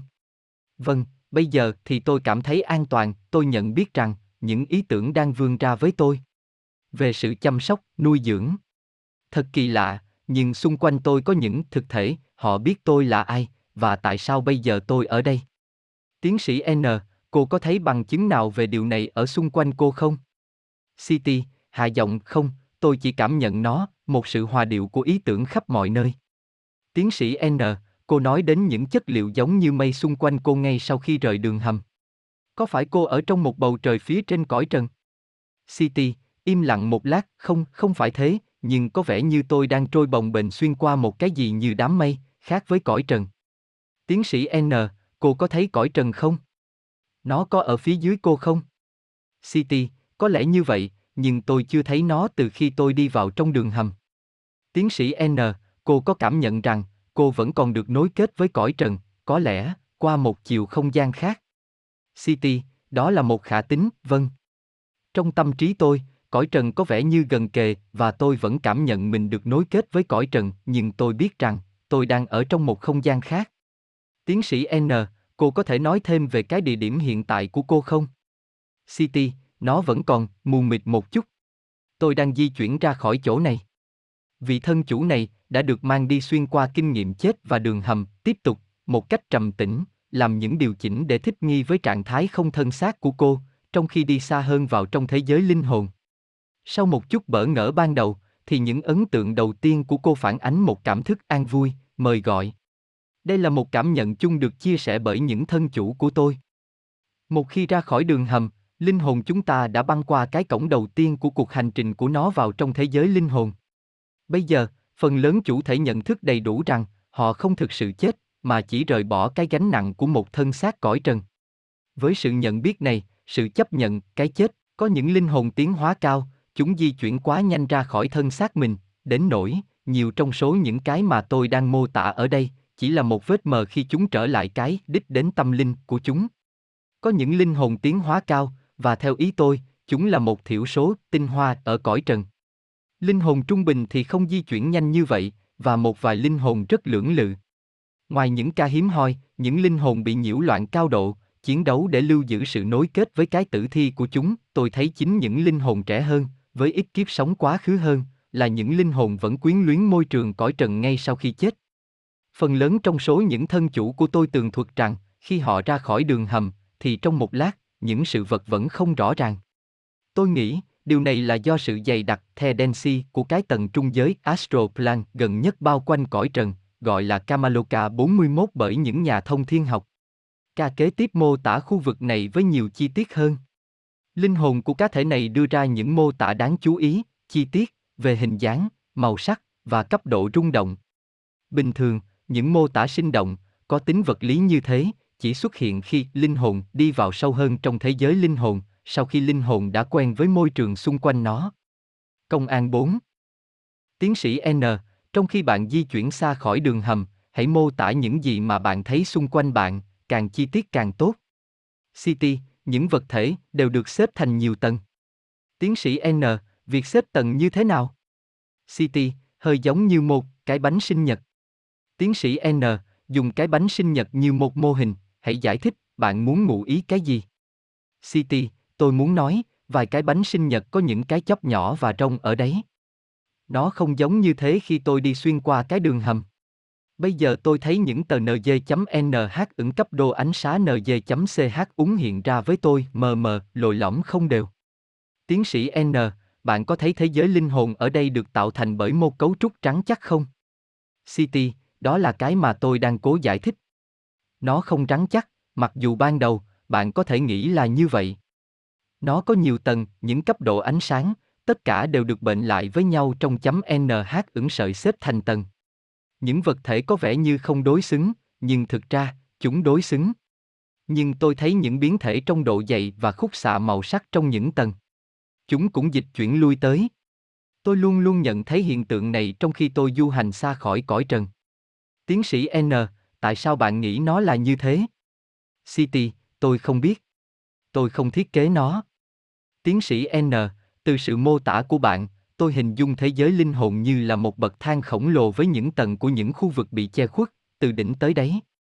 City, vâng, và những khu vực đều có hình cầu, chúng di chuyển theo đường cong xa khỏi tôi trong khi tôi trôi bồng bềnh xuyên qua chúng. Tiến sĩ N, từ vị trí quan sát của bạn, bạn có thể nói cho tôi biết về những màu sắc khác nhau của những tầng. City, tôi không nói rằng những tầng có những gam màu chủ yếu nào. Tất cả chúng đều là những biến thể của màu trắng. Nơi mà tôi đang đi tới thì rực rỡ hơn là nơi mà tôi đã có mặt. Xung quanh tôi bây giờ là một màu trắng mơ hồ, sáng hơn nhiều so với cái đường hầm. Tiến sĩ N, trong khi bạn trôi bồng bềnh, xuyên qua những tầng này, thì linh hồn bạn đang di chuyển lên hay xuống? City, không lên, không xuống. Tôi đang di chuyển theo chiều ngang. Tiến sĩ N, vậy, bạn thấy thế giới linh hồn vào khoảnh khắc này trong những chiều kích tiếp tuyến của những đường vạch lan và những góc khi bạn di chuyển theo chiều ngang. City, im lặng một lát, đối với tôi, nó chủ yếu là năng lượng phi vật chất, đang lao nhanh, bị vỡ thành những tầng bởi những biến thể về màu sắc và ánh sáng. Tôi nghĩ, một cái gì đó, đang kéo tôi sang mức di chuyển thích hợp của tôi, và đang cố làm cho tôi thư giãn, nữa. Tiến sĩ N, bằng cách nào? City, tôi đang nghe những âm thanh. Tiến sĩ N, những âm thanh gì vậy? City, một vọng âm của âm nhạc, tiếng ù ù du dương. Những hồi chuông gió đang rung động hòa nhịp với những cử động của tôi. Quá thư giãn. Tiến sĩ N, những người khác đã định nghĩa những âm thanh này như là sự rung động trong thiên nhiên, tương tự như dư âm từ một cái âm thoa. Bạn đồng ý hay bất đồng với sự mô tả này? City, gật đầu đồng ý, vâng, nó là như thế, và tôi có một ký ức về mùi và vị nữa. Tiến sĩ N, có phải điều này có nghĩa là, những giác quan vật lý của chúng ta vẫn lưu lại với chúng ta sau cái chết? City, vâng, ký ức về chú NG.NH ứng làn sóng của những nốt nhạc du dương ở đây thì quá đẹp, những tiếng chuông. những dây đàn thanh thản quá. Nhiều kẻ du hành vào thế giới linh hồn tường thuật cho tôi những cảm giác thư giãn, tạo ra bởi những rung động đầy nhạc tính. Những cảm giác về tiếng động bắt đầu khá sớm, sau cái chết. Vài thân chủ kể rằng, họ nghe những tiếng vo vo và ù ù sau khi rời bỏ thân xác vật lý của họ. Cái này tương tự như tiếng ồn mà người ta nghe khi đứng gần đường dây điện thoại, và nó có thể thay đổi âm lượng trước khi những linh hồn trôi xa khỏi vùng trung giới của cõi trần. Người ta nói rằng, họ nghe những âm thanh hệt như vậy, khi ở tình trạng được gây mê toàn phần. Những âm thanh đều đều, u u này trở nên du dương khi chúng ta rời đường hầm. Loại âm nhạc này đã được gọi một cách thích đáng là năng lượng của vũ trụ, bởi vì nó phục sinh, revitali, linh hồn. Với những chủ thể nói về các tầng tâm linh, tôi đưa ra khả tính rằng, có thể họ đang nhìn thấy những tầng của cõi trung giới. Những tác phẩm siêu hình học nói nhiều về những tầng phía bên trên cõi trần. Theo những kinh điển Ấn Độ cổ xưa, gọi là kinh Vedas, theo sau bởi những kinh điển phương Đông về sau, thì những tầng trung giới bao gồm một loạt những chiều không gian ở bên trên thế giới vật lý hay thế giới hữu hình, vốn hòa lẫn vào thế giới linh hồn. Suốt hàng ngàn năm, những vùng bất khả thị này đã được trải nghiệm bởi nhiều người, thông qua những quan sát của tâm, trong thiền định, trong trạng thái xuất hồn. Những tầng trung giới cũng từng được mô tả như là ít dày đặc hơn, trong khi người ta di chuyển xa hơn khỏi những ảnh hưởng nặng nề của cõi trần. Ca kế tiếp trình bày một linh hồn vẫn còn bị nhiễu loạn sau khi băng qua đường hầm tâm linh. Đây là một người ở tuổi 36, chết vì một cơn đau tim trên đường phố Chicago vào năm 1902. Anh ta bỏ lại một gia đình đông con, nhiều đứa con nhỏ và một người vợ mà anh ta yêu tha thiết. Họ rất nghèo. Công an năm. Tiến sĩ N, anh có thấy rõ ràng khi anh du hành qua bên kia đường hầm. City, tôi vẫn đang băng qua những đám mây giống như bọt xung quanh tôi. Tiến sĩ N, tôi muốn anh di chuyển suốt con đường băng qua cái này và nói cho tôi biết về những gì mà anh thấy bây giờ. City, im lặng một lát gỗ, tôi đang ở ngoài nó. Chúa ơi, nơi này rất to lớn.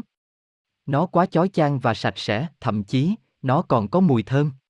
Tôi đang nhìn vào một cung điện tráng lệ, xây bằng tuyết. Tiến sĩ N, hãy kể thêm.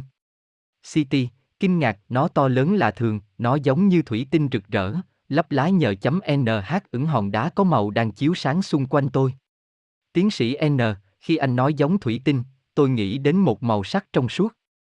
City, vâng, chủ yếu là những màu xám và trắng. Nhưng khi tôi trôi bồng bềnh về phía trước, tôi thực sự thấy những màu khác khảm vào nhau, tất cả đều lóng lánh. Tiến sĩ N, hãy nhìn ra xa, từ bên trong cái cung điện bằng tuyết này, anh có thấy ranh giới nào ở nơi đâu không? City, không, không gian này thì vô hạn, quá uy nghiêm và bình yên. Tiến sĩ N, anh đang cảm thấy gì ngay bây giờ? City, tôi không thể tận hưởng nó một cách trọn vẹn. Tôi không muốn đi xa hơn. Mát gì? Người vợ quá của thân chủ. Tiến sĩ N, tôi có thể thấy rằng, anh vẫn còn bị nhiễu loạn bởi cuộc sống tại Chicago, nhưng điều này có ngăn trở tiến độ của anh vào trong thế giới linh hồn. City, thân chủ giật nảy người lên trong ghế, tốt. Tôi thấy vị hướng đạo 43, Gui của tôi đang đi về phía tôi, bà ấy biết tôi cần cái gì. Tiến sĩ N, hãy kể cho tôi về những gì diễn ra giữa anh và vị hướng đạo của anh. City, tôi bảo bà ấy rằng, tôi không thể tiếp tục đi, rằng tôi cần biết, liệu Maggie và các con tôi có sẽ ổn không? Tiến sĩ N, và vị hướng đạo của anh trả lời như thế nào? City, bà ấy đang an ủi tôi, nhưng tâm hồn tôi quá nặng trĩu ưu phiền. Tiến sĩ N, anh nói gì với bà ấy? City, quát to, tôi nói với bà ấy, tại sao bà để cho việc này xảy ra? Tại sao bà xử tệ với con như vậy? Bà bắt con trải qua sự đau đớn và gian truân như thế với Maggie, và bây giờ, cắt đứt đời chúng con. Tiến sĩ N, vị hướng đạo của anh làm gì? City, bà ấy đang cố xoa dịu tôi. Bảo tôi rằng, tôi đã làm một công việc tốt và rằng, tôi sẽ thấy đời tôi đi theo cái cái lộ trình đã hoạch định của nó. Tiến sĩ N, anh có chấp nhận những gì bà ấy nói không? City, im lặng một lát, trong tâm trí tôi, thông tin đến với tôi về cái tương lai ở cõi trần, rằng gia đình tôi đang sống bình thường dù không có tôi, chấp nhận rằng, tôi đã ra đi, họ sắp thích nghi với tình huống mới, và chúng tôi, tất cả, sẽ gặp lại nhau. Tiến sĩ N, và điều này khiến cho anh cảm thấy thế nào? City, tôi cảm thấy bình an, thở dài. Bây giờ, tôi sẵn sàng tiếp tục đi. Trước khi nói đến ý nghĩa của việc chủ thể K5 gặp vị hướng đạo của anh ta ở đây, tôi muốn nói đến việc xuất hiện của một cung điện bằng tuyết trong thế giới linh hồn. Đi xa hơn vào thế giới linh hồn, những thân chủ của tôi thường nói về việc thấy những tòa nhà và ở trong những căn phòng có đồ đạc. Trạng thái bị thôi miên, chỉ một mình nó, không tạo ra những hình ảnh này. Một cách logic, trong một thế giới phi vật chất, người ta sẽ không hồi tưởng lại những cấu trúc vật lý như thế.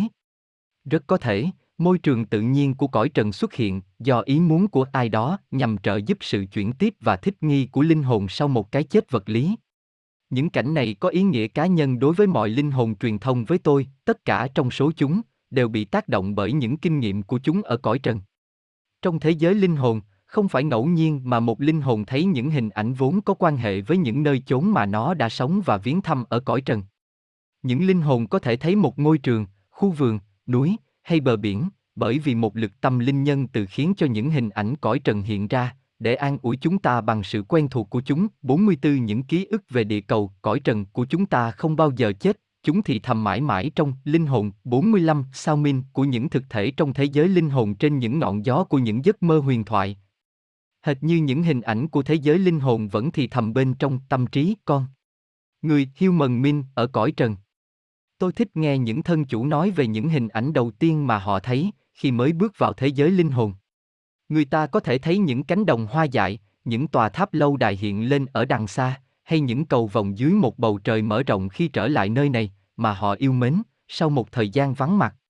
Đối với một linh hồn đang trở lại thế giới linh hồn, thì những cảnh đầu tiên giống với những cảnh cõi trần mà nó thấy, có vẻ như không thay đổi nhiều qua một giai đoạn ngắn sang của những kiếp sống, mặc dù mỗi thân chủ đều mô tả một cách khác nhau. Tôi phát hiện rằng, một khi thân chủ trong trạng thái bị thôi miên tiếp tục tiến xa hơn vào trong thế giới linh hồn để mô tả những khía cạnh có tính chức năng của cuộc sống linh hồn thì những bình luận của họ trở nên giống nhau hơn cái ca mà tôi vừa mới duyệt lại có thể được mô tả như là một linh hồn khá bất on gắn bó một cách thấm thiết với bạn linh hồn sao mết của anh ta Mark Di, bị bỏ lại đằng sau không nghi ngờ gì rằng vài linh hồn thực sự mang hành lý tiêu cực của một kiếp quá khứ lâu hơn những linh hồn khác mặc dù trong thế giới linh hồn, chúng được xoa dịu bởi nhiều nguồn trợ lực. Người ta có khuynh hướng nghĩ rằng, khi thân xác vật lý chết đi, thì mọi linh hồn đều trở thành toàn trí, omniscient. Điều này không hoàn toàn đúng, bởi vì những giai đoạn thích nghi đều khác nhau. Thời gian thích nghi của linh hồn tùy thuộc vào hoàn cảnh chết, sự luyến chấp của linh hồn vào những ký ức của kiếp sống vừa kết thúc và mức độ tiến hóa của nó. Trong suốt quá trình thân chủ lùi về quá khứ, tôi thường xuyên chứng kiến sự giận dữ, khi đời một người trẻ chấm dứt một cách đột ngột. Những linh hồn bước trở lại vào trong thế giới linh hồn dưới những điều kiện này, thường bị ngỡ ngàng và bối rối vì phải rời bỏ những người họ yêu mến mà không báo trước. Họ không được chuẩn bị cho cái chết, và một vài linh hồn cảm thấy buồn và mất mát ngay sau khi rời bỏ thể xác mình. Nếu một linh hồn bị chấn thương tâm lý và chưa hoàn tất công việc của mình, thì thực thể mà nó thường thấy ngay sau cái chết là vị hướng đạo của nó.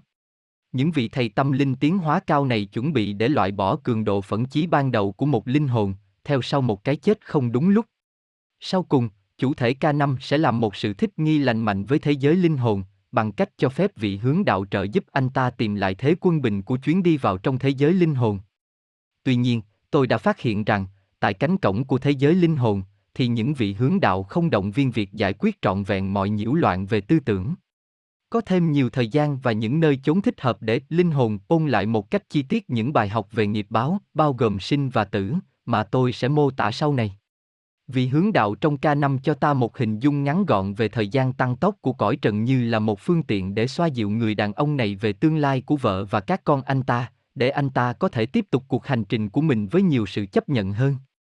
Bất luận trạng thái, tâm hồn của họ ra sao ngay sau khi chết, thì những thân chủ của tôi đều suýt xoa kinh ngạc về những cái kỳ diệu được thu hồi lại 46 của thế giới linh hồn.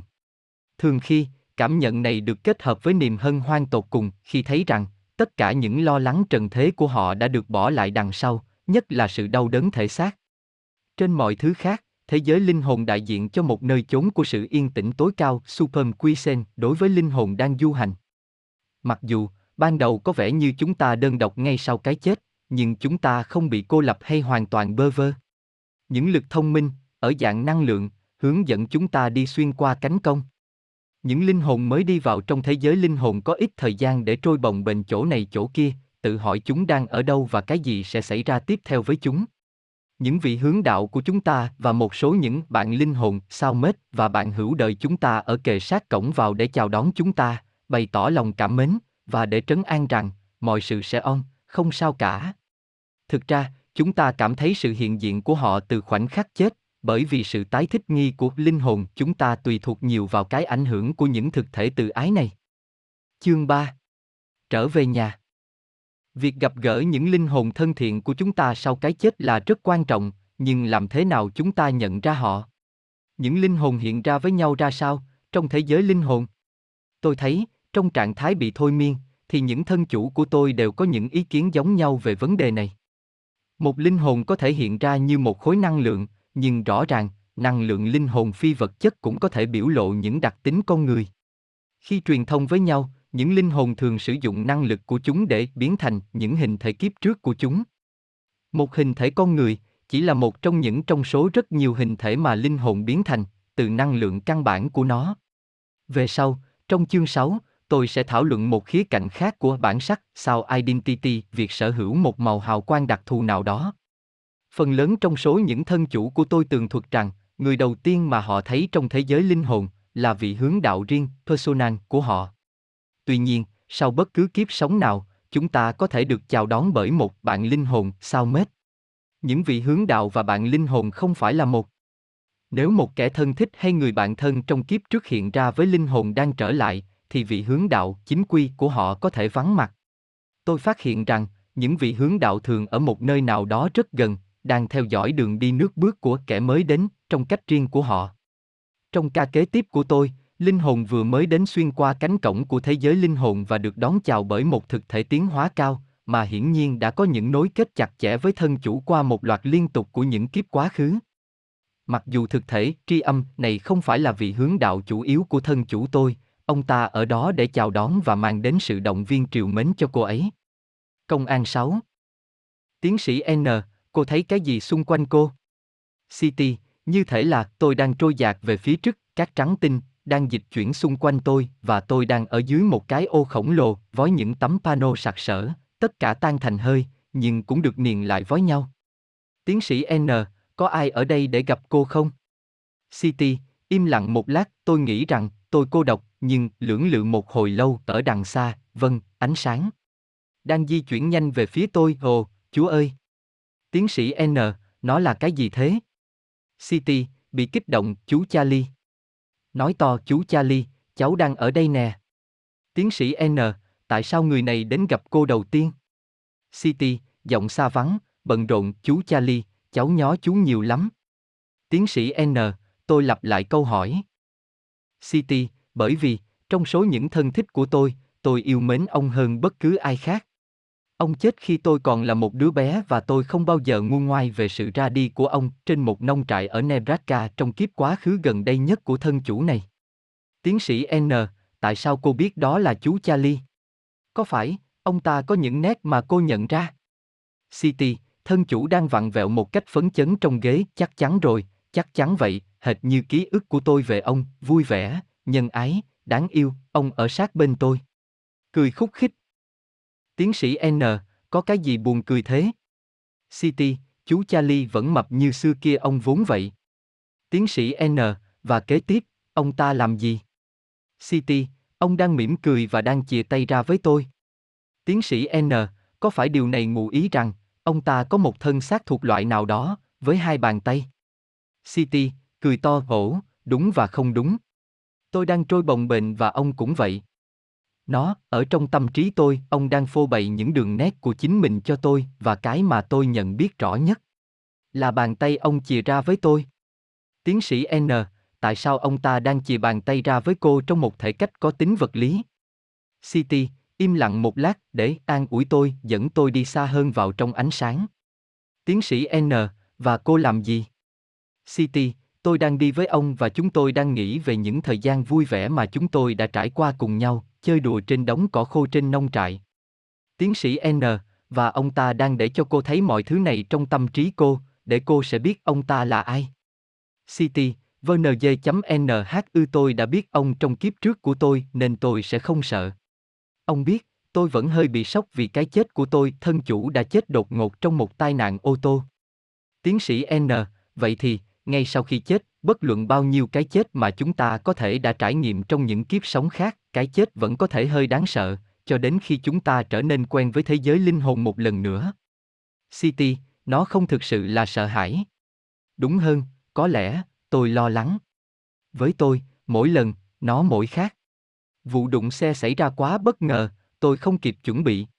Tôi vẫn hơi bị lẫn lộn. Tiến sĩ N, được rồi, chúng ta hãy đi về phía trước thêm một chút. Bây giờ chú Charlie đang làm gì? City, ông đang đưa tôi đến nơi tôi phải đến. Tiến sĩ N, khi tôi đếm đến ba, chúng ta hãy đi tới đó.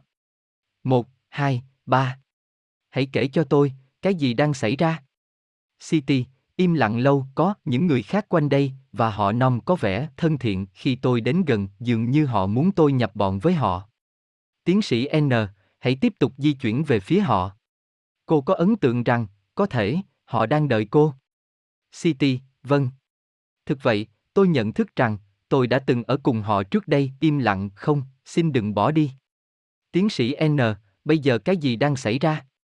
City, rất thất vọng, chú Charlie đang rời bỏ tôi. Tại sao ông lại bỏ đi chứ? Tiến sĩ N, tôi ngừng cuộc đối thoại để dùng vài kỹ thuật xoa dịu trong những hoàn cảnh này, và rồi chúng tôi tiếp tục hãy nhìn sâu vào tâm trí sâu kín, inner min của cô. Chắc hẳn cô nhận biết tại sao chú Charlie lại rời bỏ cô vào thời điểm này. City, thư giãn hơn, nhưng tiếc rẻ, vâng, ông thường trú trong một nơi chốn khác với nơi chốn của tôi, ông chỉ đến để gặp tôi, để đưa tôi đến đây. Tiến sĩ N, tôi nghĩ rằng, tôi hiểu. Chú Charlie là người đầu tiên đến gặp cô sau cái chết của cô và xem cô có ổn không, công việc của ông chỉ có vậy. Tôi muốn biết, bây giờ cô có thấy dễ chịu hơn và thoải mái nhiều hơn? City, vâng, dễ chịu và thoải mái hơn. Đó là lý do tại sao chú Charlie đã để tôi lại với những người khác. Một hiện tượng khó hiểu về thế giới linh hồn là những người quan trọng trong đời chúng ta luôn luôn có thể chào đón chúng ta, cho dẫu họ có thể đang sống một kiếp sống khác, trong một cơ thể mới, 47 điều này sẽ được giải thích trong chương 6. Trong chương 10, tôi sẽ xem xét khả năng của linh hồn trong việc phân thân, nó có thể, cùng một lúc, ở trong nhiều hơn một thân xác ở cõi trần, 48. Thường khi, vào thời điểm quan trọng này trong sự di chuyển của linh hồn, thì hành lý, những gánh nặng tinh thần và thể xác của cõi trần đang giảm xuống, vì hai lý do. Thứ nhất, bằng chứng về một trật tự và sự hài hòa được chỉ đạo cẩn thận trong thế giới linh hồn. Bằng chứng đó khiến chúng ta nhớ lại những gì mà chúng ta bỏ lại đằng sau trong thế giới linh hồn trước khi chúng ta chọn cuộc sống ở dạng thức vật lý. Thứ hai, việc thấy những người mà chúng ta nghĩ rằng mình sẽ không bao giờ gặp lại sau khi họ chết, có một tác động rất to lớn. Đây là một thí dụ khác. Công an 7 Tiến sĩ N, bây giờ, cô đã có cơ hội để thích nghi với môi trường của cô trong thế giới linh hồn, hãy nói cho tôi biết, cái nơi này tác động lên cô như thế nào. City, thật, ấm áp và dễ chịu. Thật là nhẹ nhõm khi được xa rời cõi trần. Tôi chỉ muốn lưu lại ở đây thế giới linh hồn mãi mãi. Không có sự căng thẳng, lo lắng, chỉ có một cảm thức an vui. Tôi đang trôi bồng bềnh, đẹp biết bao. Tiến sĩ N, khi cô tiếp tục trôi bồng bềnh, đâu là ấn tượng chủ yếu kế tiếp của cô, khi cô băng qua cổng vào thế giới linh hồn. City, im lặng một lát, sự quen thuộc. Tiến sĩ N, cái gì quen thuộc? City, sau một chút lưỡng lự, nhiều người, những người bạn đều ở đây, tôi nghĩ vậy. Tiến sĩ N, những người này là những người quen thuộc với cô ở cõi trần. City, tôi có một cảm giác về sự hiện diện của họ. Những người mà tôi biết. Tiến sĩ N, tốt, hãy tiếp tục di chuyển vừa phía trước. Cô thấy cái gì kế tiếp? City, những làn ánh sáng. Mềm. Giống như mây.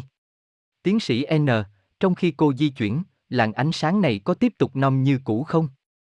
City, không, chúng đang phát triển. Những giọt năng lượng và tôi biết, đó là những con người. Tiến sĩ N, cô đang di chuyển về phía họ, hay họ đang tiến về phía cô? City, chúng tôi đang trôi dạt về phía nhau, nhưng tôi đang trôi chậm hơn họ, bởi vì tôi không biết chắc chắn phải làm cái gì. Tiến sĩ N, hãy thư giãn và tiếp tục trôi trong khi tường thuật cho tôi mọi sự mà cô thấy. City, Im lặng một lát, bây giờ tôi đang thấy những hình thể con người, một nửa người, chỉ từ thắt lưng trở lên. Hình dáng đại cương, ao linh của họ thì cũng trong suốt, tôi có thể thấy xuyên qua họ. Tiến sĩ N, cô thấy loại đường nét nào trong những hình thể xếp này? City, bồn chồn, những con mắt. Tiến sĩ N, cô chỉ thấy những con mắt. City, chỉ có một dấu vết của một cái miệng, nó không là gì cả, hốt hoảng bây giờ, thì những con mắt đang ở khắp xung quanh tôi. Đang đến gần hơn. Tiến sĩ N, có phải mỗi thực thể có hai con mắt? City, đúng vậy. Tiến sĩ N, những con mắt này có vẻ bề ngoài của mắt người, với một tròng đen và con ngươi. CT, khô kh ác, chúng lớn hơn, những hình cầu màu đen. Ánh sáng phát xạ, về phía tôi, ý nghĩ. Rồi với một tiếng thở phào nhẹ nhõm hồ.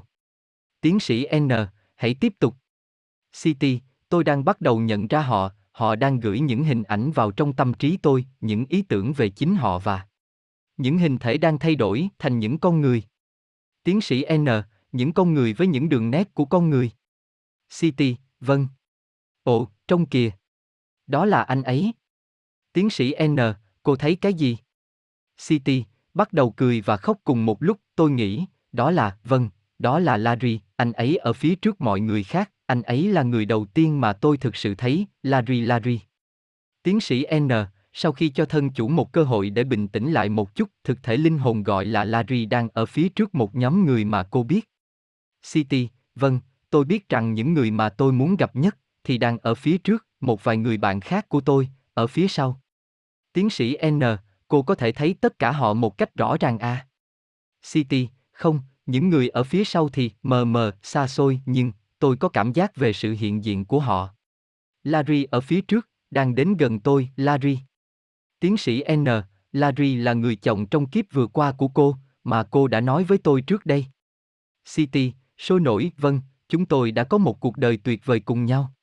Gunther thì quá mạnh mẽ, mọi người trong gia đình anh chống lại cuộc hôn nhân của chúng tôi. Dinh đào ngủ khỏi hải quân để cứu tôi thoát khỏi cuộc sống tồi tệ mà tôi đang sống lúc ấy tại Marcel, anh ấy luôn luôn muốn có tôi. Thân chủ này quá bị kích động, đến nỗi những kiếp sống quá khứ của cô xuất hiện liên tiếp, kiếp này chồng lên kiếp kia. Larry, Gunther và Jin đều là những người chồng trong những kiếp trước, nhưng họ đều là bạn linh hồn của cô. May thay, trong những phiên thôi miên trước đây, tôi đã có một cơ hội để biết những người này là ai. Ngoài Larry, người chồng Mỹ gần đây, thì Jin là một thủy thủ người Pháp trong thế kỷ 19 và Gunther là chàng trai thuộc dòng dõi quý tộc, sống trong thế kỷ 18. Tiến sĩ N, cô và Larry đang làm gì ngay bây giờ? City, đang ôm nhau. Tiến sĩ N, lúc này, nếu một người thứ ba nhìn hai người đang ôm nhau, thì họ sẽ thấy cái gì? City, họ sẽ thấy hai khối ánh sáng rực rỡ đang xoay tít xung quanh nhau. Tôi đoán thế, thân chủ bắt đầu bình tĩnh lại và tôi giúp cô lau những giọt nước mắt trên mặt cô với một cái khăn giấy. Tiến sĩ N, và cái này nói lên điều gì? City, chúng tôi đang ôm ghì nhau, bày tỏ tình yêu, nối kết với nhau, nó khiến cho chúng tôi hạnh phúc. Tiến sĩ N, sau khi cô gặp bạn linh hồn, sao mết của mình, thì cái gì xảy ra kế tiếp? City, bám chặt vào ghế dựa bồ, tất cả họ đều ở đây, trước đây, tôi chỉ cảm nhận sự có mặt của họ. Bây giờ họ đang đến gần tôi hơn. Tiến sĩ N, và điều này xảy ra sau khi chồng cô đến gần cô. City, vâng, mẹ. Bà đang đến gần tôi, tôi vô cùng nhớ bà. Ồ, mẹ. Thân chủ tôi lại bắt đầu khóc. Tiến sĩ N, được rồi. City, ồ, bây giờ xin đừng hỏi tôi câu hỏi nào, tôi muốn tận hưởng cuộc gặp gỡ này, thân chủ tôi có vẻ như đang trò chuyện thầm lặng với người mẹ của cô trong kiếp sống vừa qua. Tiến sĩ N, tôi đợi một phút, bây giờ, tôi biết cô đang tận hưởng cuộc gặp gỡ này, nhưng tôi cần cô giúp tôi biết, cái gì đang diễn ra. City, giọng xa xôi chúng tôi chỉ đang ôm nhau, thật dễ chịu lại được ở cùng bà. Tiến sĩ N, làm sao hai người có thể ôm nhau, mà không có thân xác? City, với một tiếng thở dài bực bội về câu hỏi của tôi chúng tôi bao phủ nhau trong ánh sáng, dĩ nhiên. Tiến sĩ N, hãy nói cho tôi biết, đối với những linh hồn, thì cái đó ra làm sao? City, giống như được bao phủ trong một tấm chăn ánh sáng rực rỡ của tình yêu. Tiến sĩ N, tôi hiểu, rồi. City, bất giác cười nắc nẻ, tim. Đó là em trai tôi, em chết quá trẻ, bị chết đuối khi mới 14 tuổi, trong kiếp vừa qua của cô thật tuyệt vời được gặp lại em ở đây. Chủ thể vẫy cánh tay và có cô bạn gái thân nhất của tôi, Wima, bạn láng giềng, ở sát cạnh nhà tôi, chúng tôi đang cùng nhau cười khi nói về bọn con trai, giống như chúng tôi đã làm trong khi ngồi trên căn gác xếp của cô. Tiến sĩ N, sau khi thân chủ nhắc đến bà dì của cô và vài người bạn khác, mọi người này đến để chào đón cô theo một trình tự nhất định. Theo cô, cái gì quy định cái trình tự đó? City, im lặng một lát, tại sao à? Chúng tôi có ý nghĩ nhiều đối với nhau, cái gì khác nữa chứ? Tiến sĩ N, và với một số người, cô đã sống với họ nhiều kiếp sống, trong khi với những người khác, có lẽ, chỉ một hay hai kiếp sống. City, vâng, tôi đã sống với chồng tôi nhiều nhất. Tiến sĩ N, cô có thấy vị hướng đạo của cô ở nơi nào đó gần đây không? City, ổng ấy ở đây. Tôi thấy ông trôi dạt sang một bên. Ông cũng biết vài trong số những người bạn của tôi. Tiến sĩ N, tại sao cô gọi vị hướng đạo của mình là ông? City, tất cả chúng tôi phô bày tất cả những gì về chính mình mà chúng tôi muốn. 49 trong quan hệ với tôi, ông luôn luôn muốn xuất hiện như một nam nhân. Nó phù hợp và tự nhiên. Tiến sĩ N, và ông theo dõi, chăm sóc cô trong mọi kiếp sống của cô. City, chắc chắn rồi, và cả sau cái chết, ở đây, và ông luôn luôn là người che chở tôi. Khi chúng ta bước vào thế giới linh hồn, ban tiếp tân được hoạch định trước để đón tiếp chúng ta. Ca này cho thấy, những khuôn mặt quen thuộc có thể mang đến niềm khích lệ to lớn ra sao, đối với một linh hồn trẻ mới bước vào thế giới linh hồn. Tôi phát hiện rằng, cứ sau mỗi kiếp sống, thì ban tiếp tân lại có một số thực thể khác nhau. Mặc dù dạng thức, format của ban tiếp tân này có thể thay đổi, tùy theo những nhu cầu đặc biệt của mỗi linh hồn, nhưng tôi đã học được rằng, không nghi ngờ gì, những thực thể này biết chính xác khi nào chúng ta đến và họ sẽ gặp chúng ta ở đâu, ngay khi chúng ta đến thế giới linh hồn. Thường thường, một thực thể có ý nghĩa với chúng ta sẽ đang đợi phía trước những người khác một chút, họ muốn chờ sẵn khi chúng ta đến xuyên qua cánh cổng.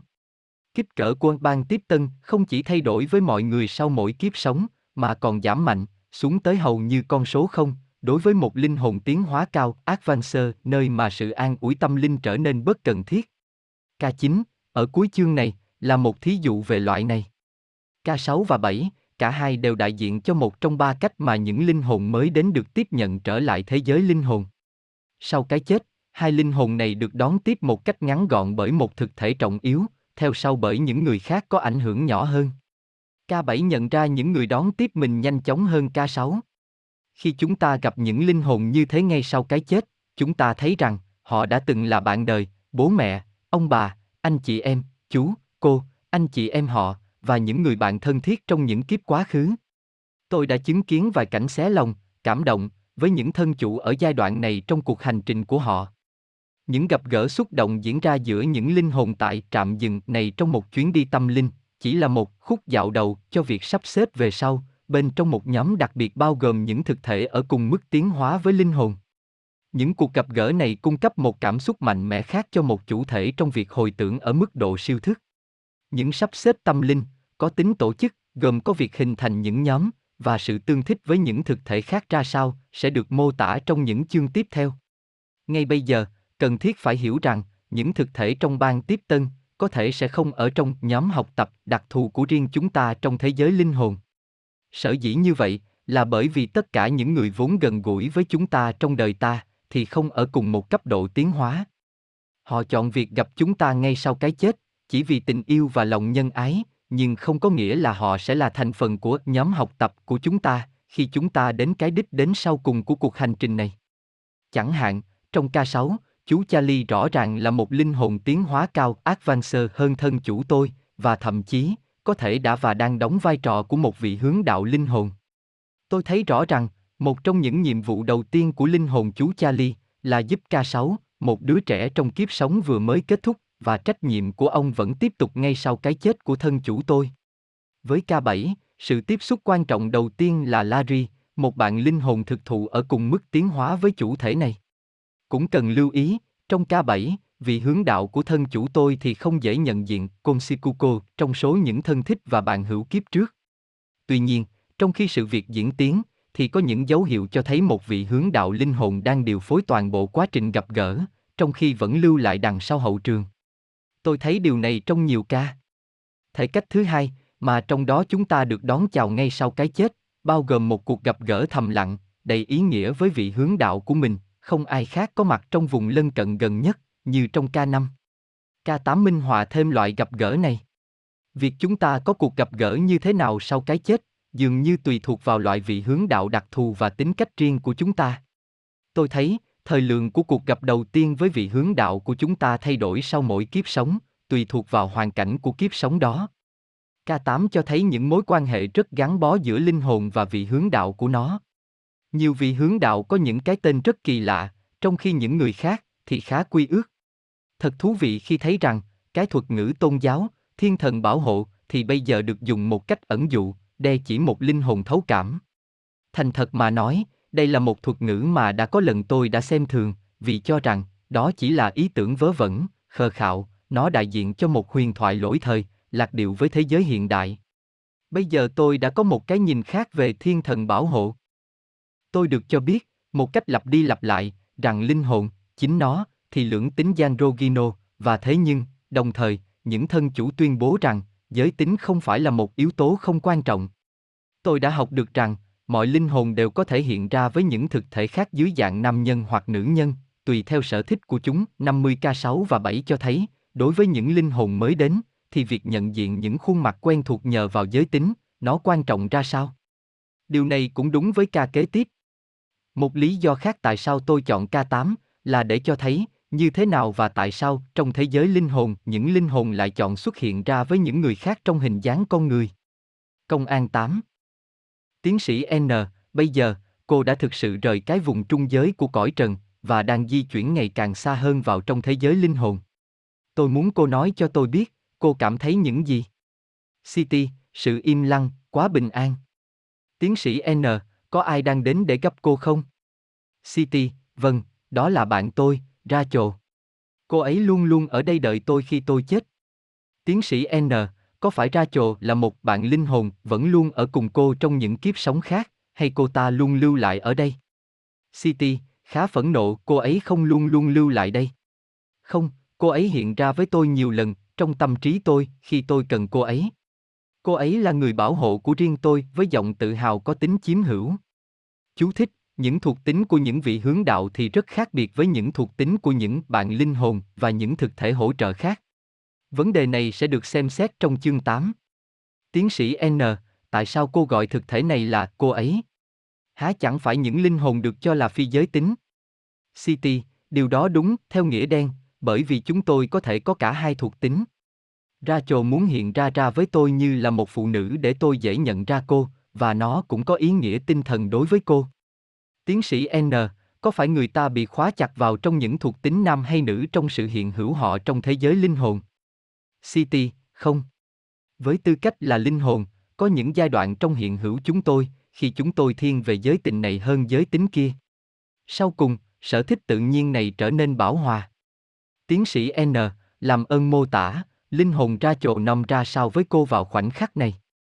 City, nói khẽ, một phụ nữ trẻ trẻ, vẫn như xưa, nhỏ bé, với những đường nét thanh tú, nét cương quyết trên khuôn mặt cô ấy, quá nhiều sự hiểu biết và tình yêu. Tiến sĩ N, vậy, cô đã biết ra chỗ lúc còn ở cõi trần. City, hoài cảm xưa kia, cách đây đã lâu, cô ấy thân thiết với tôi trong cuộc đời và bây giờ, cô ấy là người bảo hộ của tôi. Tiến sĩ N, và cô cảm thấy thế nào khi cô nhìn cô ấy? City, một sự bình an, sự thanh thản, tình yêu. Tiến sĩ N, cô và Rachel có nhìn nhau với đôi mắt, như cách con người ở cõi trần vẫn làm. City, lưỡng lự, gần như vậy. Nhưng khác. Bạn thấy tâm trí đằng sau cái mà chúng ta cho là đôi mắt, bởi vì ở cõi trần, đôi mắt là cửa sổ của linh hồn. Dĩ nhiên, chúng tôi cũng có thể làm cái tương tự như những con người ở cõi trần. Tiến sĩ N, những gì đôi mắt có thể làm ở cõi trần, thì chúng cũng có thể làm trong thế giới linh hồn. City, ở cõi trần, khi bạn nhìn vào trong đôi mắt của một người nào đó, thậm chí những người mà bạn vừa mới gặp và thấy một làn ánh sáng mà bạn đã biết trước đây, vâng, cái đó nói cho bạn biết một cái gì đó về người ấy. Như là con người, bạn không biết tại sao, nhưng linh hồn bạn biết và nhớ lại. Chú thích, tôi đã nghe nói đến làn ánh sáng của bản sắc linh hồn, spiritual identity, được phản chiếu trong đôi mắt người của bạn linh hồn, được nhiều thân chủ của tôi diễn tả bằng nhiều cách khác nhau.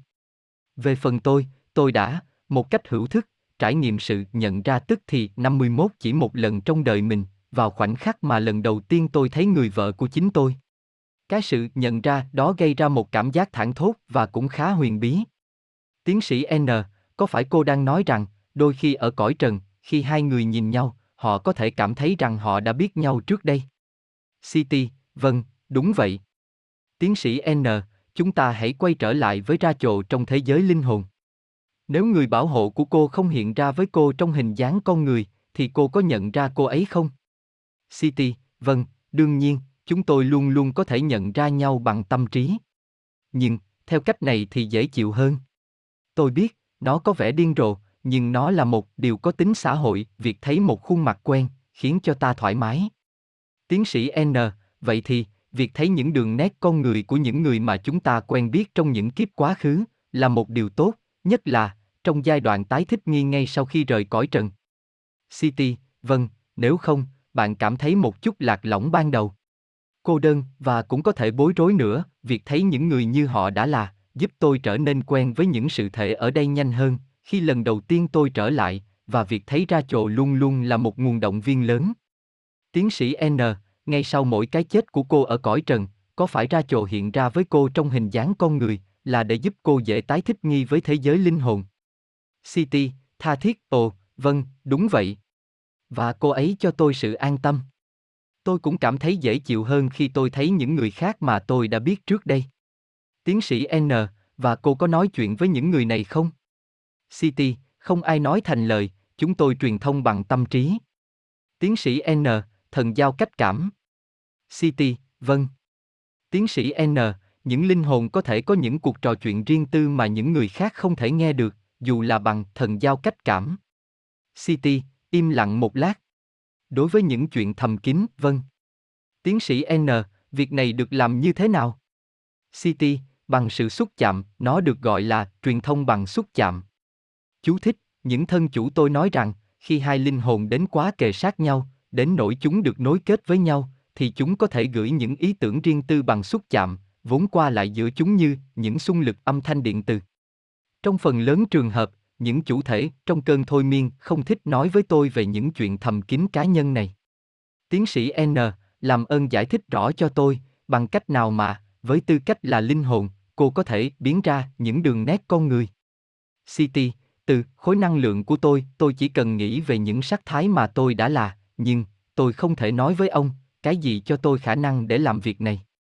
Tiến sĩ N, vậy, cô có thể nói cho tôi biết, tại sao cô và những linh hồn khác biến ra những sắc thái nào đó ở những thời gian khác nhau?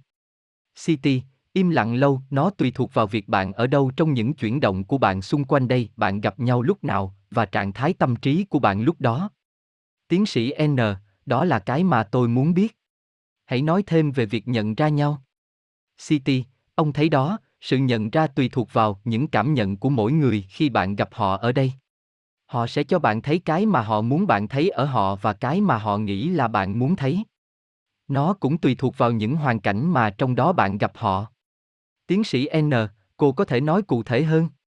những hoàn cảnh khác nhau nào có thể khiến cho những dạng năng lượng trở nên vật chất hóa trong cách nào đó đối với những linh hồn khác city đó là sự khác biệt giữa việc bạn ở trong nơi chốn của họ hay ở trong nơi chốn của bạn mỗi nơi mỗi khác nơi này họ có thể cho bạn thấy một chuỗi những sắc thái nào đó nơi khác bạn có thể thấy những sắc thái khác chú thích lãnh thổ linh hồn sẽ được giải thích khi chúng ta tiến xa hơn vào trong thế giới linh hồn tiến sĩ n có phải cô đang nói với tôi rằng, tại cổng vào của thế giới linh hồn, một linh hồn có thể cho cô thấy một khuôn mặt, và về sau, một khuôn mặt khác, trong một tình huống khác? City, đúng vậy. Tiến sĩ N, tại sao vậy? City, như tôi đang nói với ông, việc chúng ta tự trình diện chính mình với nhau, tùy thuộc nhiều vào cái mà chúng ta đang cảm thấy ngay lúc đó, tính chất của mối quan hệ mà chúng ta có với một người nhất định và nơi mà chúng ta đang ở. Tiến sĩ N, làm ơn nói cho tôi biết, liệu tôi có hiểu đúng mọi thứ này hay không? Cái bản sắc, identity mà những linh hồn phóng ra cho nhau, tùy thuộc vào thời gian và địa điểm trong thế giới linh hồn, cũng như tùy thuộc tâm trạng và có thể những trạng thái tâm lý khi chúng gặp nhau. City, chắc chắn rồi, và nó vận hành theo cả hai cá cơ hờ chấm ch úng có quan hệ hỗ tương với nhau. Tiến sĩ N, vậy, làm thế nào những linh hồn nhận ra nhau, khi mỗi lúc, chúng hiện ra dưới một khuôn mặt khác nhau? CT, cười, cái hình ảnh mà bạn phóng ra, không bao giờ che giấu con người thực của bạn. Dù sao đi nữa, nó không cùng loại cảm xúc mà chúng ta trải nghiệm ở cõi trần. Ở đây, nó, trừu tượng hơn. Lý do tại sao chúng tôi phóng ra những sắc thái và ý tưởng nào đó đặt nền trên một xác nhận về những ý kiến 52. Tiến sĩ N, những ý kiến. Có phải bạn muốn nói, những tình cảm vào lúc đó? CT, vâng, gần như vây, bỏ y vì những sắc thái con người này là thành phần của cuộc sống vật lý của chúng ta ở những nơi khác, khi mà chúng ta khám phá những sự thể và phát triển những ý tưởng, tất cả là một thể liên tục, continuum, để chúng ta dùng ở đây. Tiến sĩ N, trong những kiếp quá khứ của mình, nếu mỗi kiếp chúng ta có một khuôn mặt khác nhau, thì chúng ta khoác vào khuôn mặt nào khi chúng ta trở lại thế giới linh hồn? CT, chúng ta hòa trộn chúng với nhau. Bạn phóng ra những đường nét nào mà người bạn gặp sẽ nhân ra bạn dễ nhất, tùy thuộc vào việc bạn muốn truyền thông cái gì. Tiến sĩ N, còn về việc truyền thông mà không phóng ra những đường nét, thì thế nào? CT, chắc chắn rồi, chúng tôi vẫn làm như thế, đó là chuyện bình thường, nhưng tôi tiếp cận với người khác nhanh hơn, qua những đường nét. Tiến sĩ N, có phải cô thích phóng ra một loạt đường nét nhất định nào đó trên khuôn mặt? CT, tôi thích khuôn mặt có râu mép, có một cái quai hàm cứng như sắt. Tiến sĩ N, cô muốn nói, khi cô còn là dép tn gã cao bồi ở Texas trong kiếp sống mà chúng ta đã thảo luận trước đây. CT, cười thành tiếng chính thế. Và tôi đã có những khuôn mặt giống như của dép trong những kiếp sống khác, nữa. Tiến sĩ N, nhưng, tại sao lại là dép? Có phải chỉ vì anh ta đã là cô trong kiếp vừa qua của cô? CT, không, tôi cảm thấy thoải mái khi còn là dép. Đó là một kiếp sống hạnh phúc, không phức tạp. Mẹ kiếp, nằm tuyệt cú mèo. Khuôn mặt của tôi giống như trong những tấm bản quảng cáo thuốc lá mà bạn thường thấy dọc theo xa lộ. Cười khúc khích khi còn là dép tôi thích phô bày cái bộ râu mép vểnh lên của mình. Tiến sĩ N, nhưng đó chỉ là một kiếp sống. Những người không giao du với cô trong kiếp sống đó, có thể không nhân ra cô ở đây.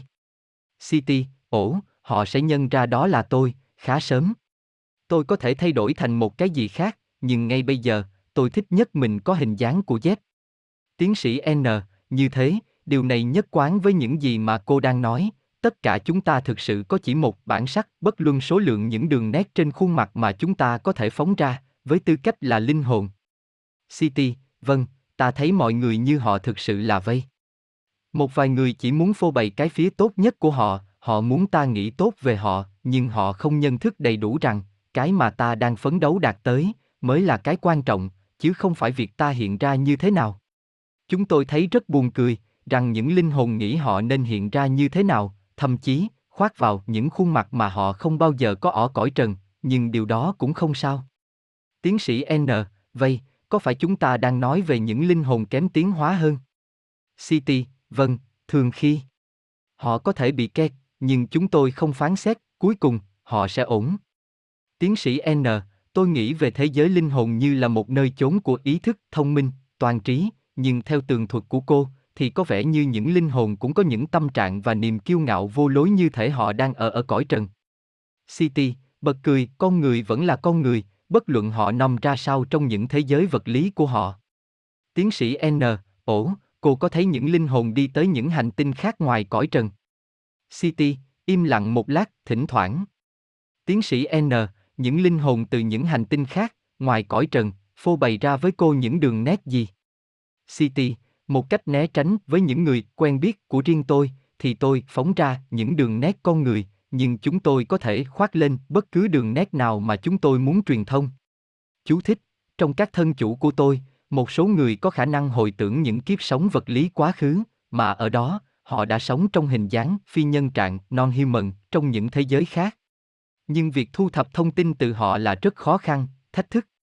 Sự nhớ lại những kinh nghiệm này thường chỉ giới hạn vào những linh hồn già hơn, tiến hóa hơn, như chúng ta sẽ thấy về sau.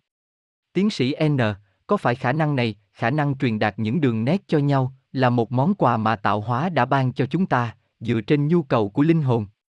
City, làm thế nào tôi biết được tôi không phải là Thượng Đế? Khái niệm rằng linh hồn có thể sai lầm, khiến cho một số người ngạc nhiên. Những phát biểu của K8 và tất cả những thân chủ khác của tôi cho thấy rằng phần lớn chúng ta còn xa mới là những hữu thể toàn thiện trong thế giới linh hồn. Mục đích cốt yếu của việc đầu thai là để tự cải thiện mình. Những kết quả bất ngờ của ngành tâm lý học về sự phát triển của chúng ta, cả trong lẫn ngoài thế giới linh hồn, là nền tảng của công trình của tôi. Chúng ta đã thấy tầm quan trọng của việc gặp những thực thể khác trong khi bước vào thế giới linh hồn. Ngoài việc gặp gỡ những vị hướng đạo của chúng ta và những hữu thể quen thuộc khác, tôi đã đề cập tới một dạng thứ ba, đây là một tình huống khá bối rối, mà trong đó, một linh hồn không có ai chào đón. Mặc dù đó là một sự việc bất thường đối với phần lớn những thân chủ của mình, tôi vẫn cảm thấy một chút ái ngại cho một số thân chủ, họ mô tả, họ hoàn toàn cô độc, bị kéo đi bởi những lực vô hình, tới cái đích đến sau cùng của họ, nơi mà họ tiếp xúc với những người khác. Điều này tương tự như việc đặt chân xuống một nước ngoài, nơi mà họ đã từng có mặt trước đó, nhưng không có những phu khuôn vác hay một bàn tiếp tân để trợ giúp họ với những lời chỉ dẫn. Tôi cho rằng, cái làm cho tôi ái ngại nhất về loại linh hồn này là rõ ràng, họ hoàn toàn thiếu khả năng thích nghi. Tuy nhiên, sự ái ngại đó không được chia sẻ bởi những linh hồn mà họ chọn việc đi một mình. Thực ra, những người trong phạm trù này là những kẻ du hành giàu kinh nghiệm. Đây là những linh hồn già hơn, chín chắn hơn, nên dường như họ không cần hệ thống hỗ trợ ban đầu nào. Họ biết chính xác cái nơi mà họ sẽ đi tới sau cái chết. Tôi đoán rằng, đối với họ, cái tiến trình cũng được tăng tốc, bởi vì họ có thể nhanh chóng đi tới cái nơi mà họ thuộc về, so với những linh hồn dừng lại để gặp những người khác. k chính là một thân chủ đã có nhiều kiếp sống quá khứ, trải qua hàng ngàn năm. Kể từ vào khoảng 8 kiếp sống trước kiếp sống hiện nay của mình, sau cùng, không còn ai đón chào anh ta tại cổng vào thế giới linh hồn. Công an chính, Tiến sĩ N, cái gì xảy ra cho anh ở khoảnh khắc chết? City, tôi cảm thấy được trút gánh nặng và tôi di chuyển nhanh. Tiến sĩ N, sự khởi hành của anh từ cõi trần vào trong thế giới linh hồn có những nét đặc trưng nào? City, tôi bắn lên giống như một cột ánh sáng và tôi đang trên đường đi. Tiến sĩ N, đối với anh, nó có luôn luôn nhanh như thế không? City, không, chỉ sau chuỗi kiếp sống quá khứ của tôi. Tiến sĩ N, tại sao, vậy? City, tôi biết lối đi, tôi không cần gặp bất cứ ai, tôi muốn đi ngay. Tiến sĩ N, và anh không bận tâm về việc không có ai chào đón anh. City, cười, có một thời gian, thì sự đón tiếp là tốt, nhưng bây giờ, tôi không còn cần đến nó nữa. Tiến sĩ N, ai quyết định cho phép anh bước vào thế giới linh hồn mà không có sự hỗ trợ? City, im lặng một lát, rồi nhún vai, đó là một quyết định chung giữa vị hướng đạo của tôi và tôi khi tôi đã biết rằng tôi có thể xử lý sự việc một mình. Tiến sĩ N, và ngay bây giờ, anh không cảm thấy hơi lạc lõng và cô đơn. City, ông đang đùa hả? Tôi không cần ai nắm tay mình nữa. Tôi biết nơi tôi đang đi tới, và tôi sốt ruột muốn tới đó. Tôi đang được kéo bởi một từ, lực và tôi đơn giản tận hưởng chuyến đi.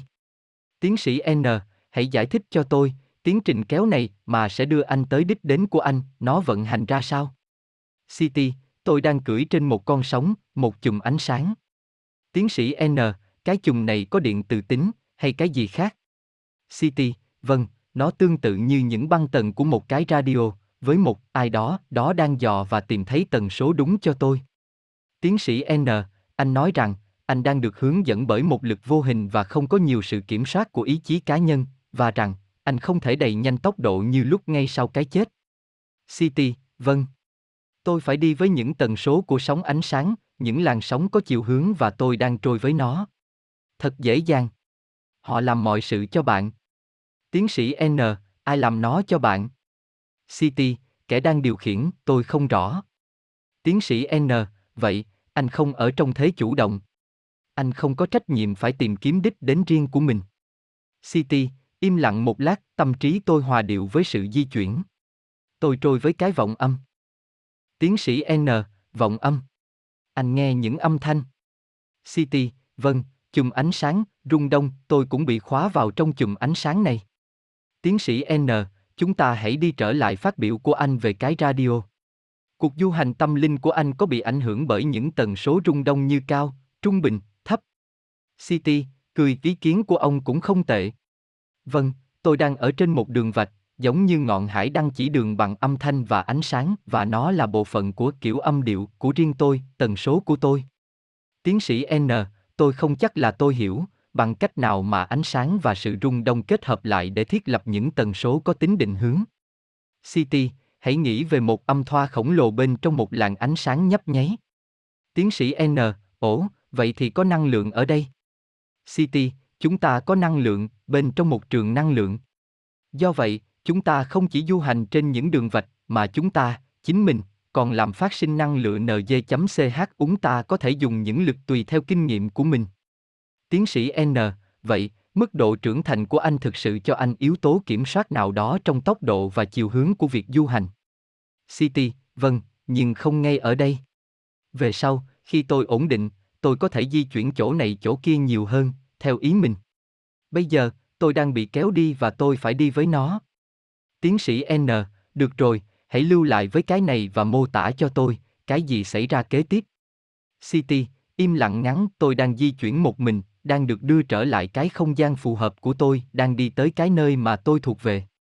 Trong cơn thôi miên, cái tâm trí hữu thức phân tích làm việc phối hợp với với cái tâm trí bất thức để tiếp nhận và gửi những thông điệp tới những vùng ký ức ăn sâu bắt rễ của chúng ta chủ thể trong ca chính là một kỹ sư điện và do vậy anh ta sử dụng vài mô tả kỹ thuật để diễn tả những cảm giác tâm linh của mình. Chủ thể này giải thích cuộc du hành của linh hồn anh ta bằng những thuật ngữ kỹ thuật là do được động viên, nhưng không được ra lệnh bởi những gợi ý của tôi. Mọi thân chủ đều sử dụng vốn kiến thức riêng của mình để trả lời những câu hỏi của tôi về thế giới linh hồn. Ca này dùng những quy luật vật lý quen thuộc với anh ta để mô tả sự chuyển động, trong khi một người khác có thể đã nói rằng những linh hồn di chuyển trong không gian này bên trong một khoảng chân không?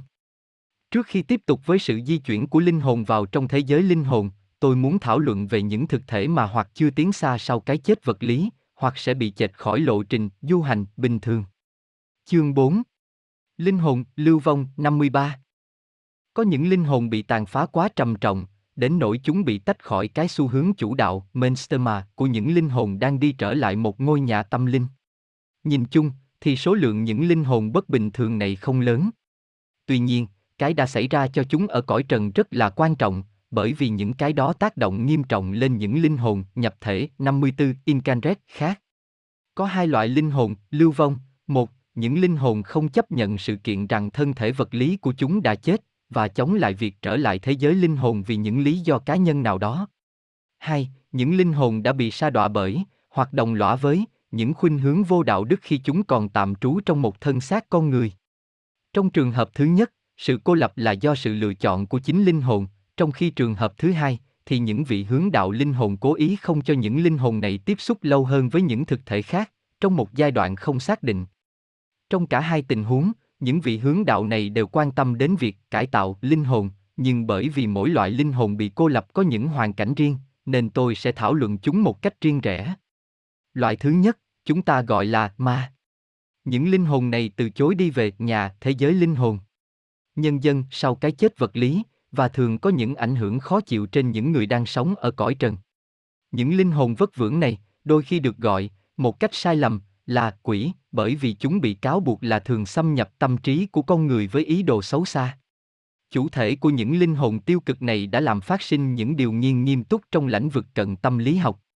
Rủi thay, lãnh vực tâm linh này thường bị những kẻ bất chính đánh đồng nó với cái huyền bí, theo Okun lợi dụng sự mê tín của công chúng để trục lợi. Những linh hồn, lưu vong, là những thực thể chưa tiến hóa và chưa kịp hoàn tất công việc của chúng trong một kiếp quá khứ ở cõi trần. Những người đang sống bị chúng quấy rối, có thể không có quan hệ gì với chúng. Đúng là, vài người là con kênh thuận lợi và dễ thụ cảm cho những linh hồn tiêu cực, chúng mong ước biểu lộ cái bản chất gắt gỏng của chúng. Điều này có nghĩa là, một kẻ trong trạng thái thiền định, meditavi của ý thức, có thể thỉnh thoảng bắt được những kiểu tín hiệu khó chịu từ một thực thể không có thân xác vật lý, discan, mà những truyền thông của họ có thể đi từ cái tầm phào đến cái khiêu khích. Những thực thể bất ổn định này không phải là những vị hướng đạo linh hồn.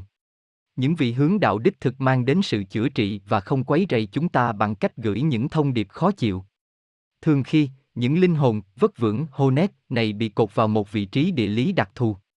Những nhà khảo cứu chuyên về những hiện tượng ma chỉ ra rằng những thực thể vất vưởng này bị kẹt trong một vành đai trắng No Man's Land ở những tầng trung giới thấp hơn giữa cõi trần và thế giới linh hồn. Theo sự khảo cứu của tôi, thì tôi không tin rằng những linh hồn này bị lạc trong không gian, chúng cũng không phải là quỷ. Chúng chọn việc ở lại bên trong không gian cõi trần sau cái chết vật lý một thời gian, bởi ý chí riêng của mình, do một mức độ bất mãn cao. Theo ý tôi, đó là những linh hồn bị tổn thương, bởi vì chúng biểu lộ sự bối rối, tuyệt vọng, và thậm chí, sự thù địch, tới một mức mà chúng không muốn tiếp xúc với những vị hướng đạo của mình. Chúng ta biết, một linh hồn tiêu cực, bị lưu vong, có thể được tiếp cận và xử lý bằng nhiều biện pháp khác nhau, như trù ếm, buộc chúng phải ngừng can thiệp vào chuyện của con người.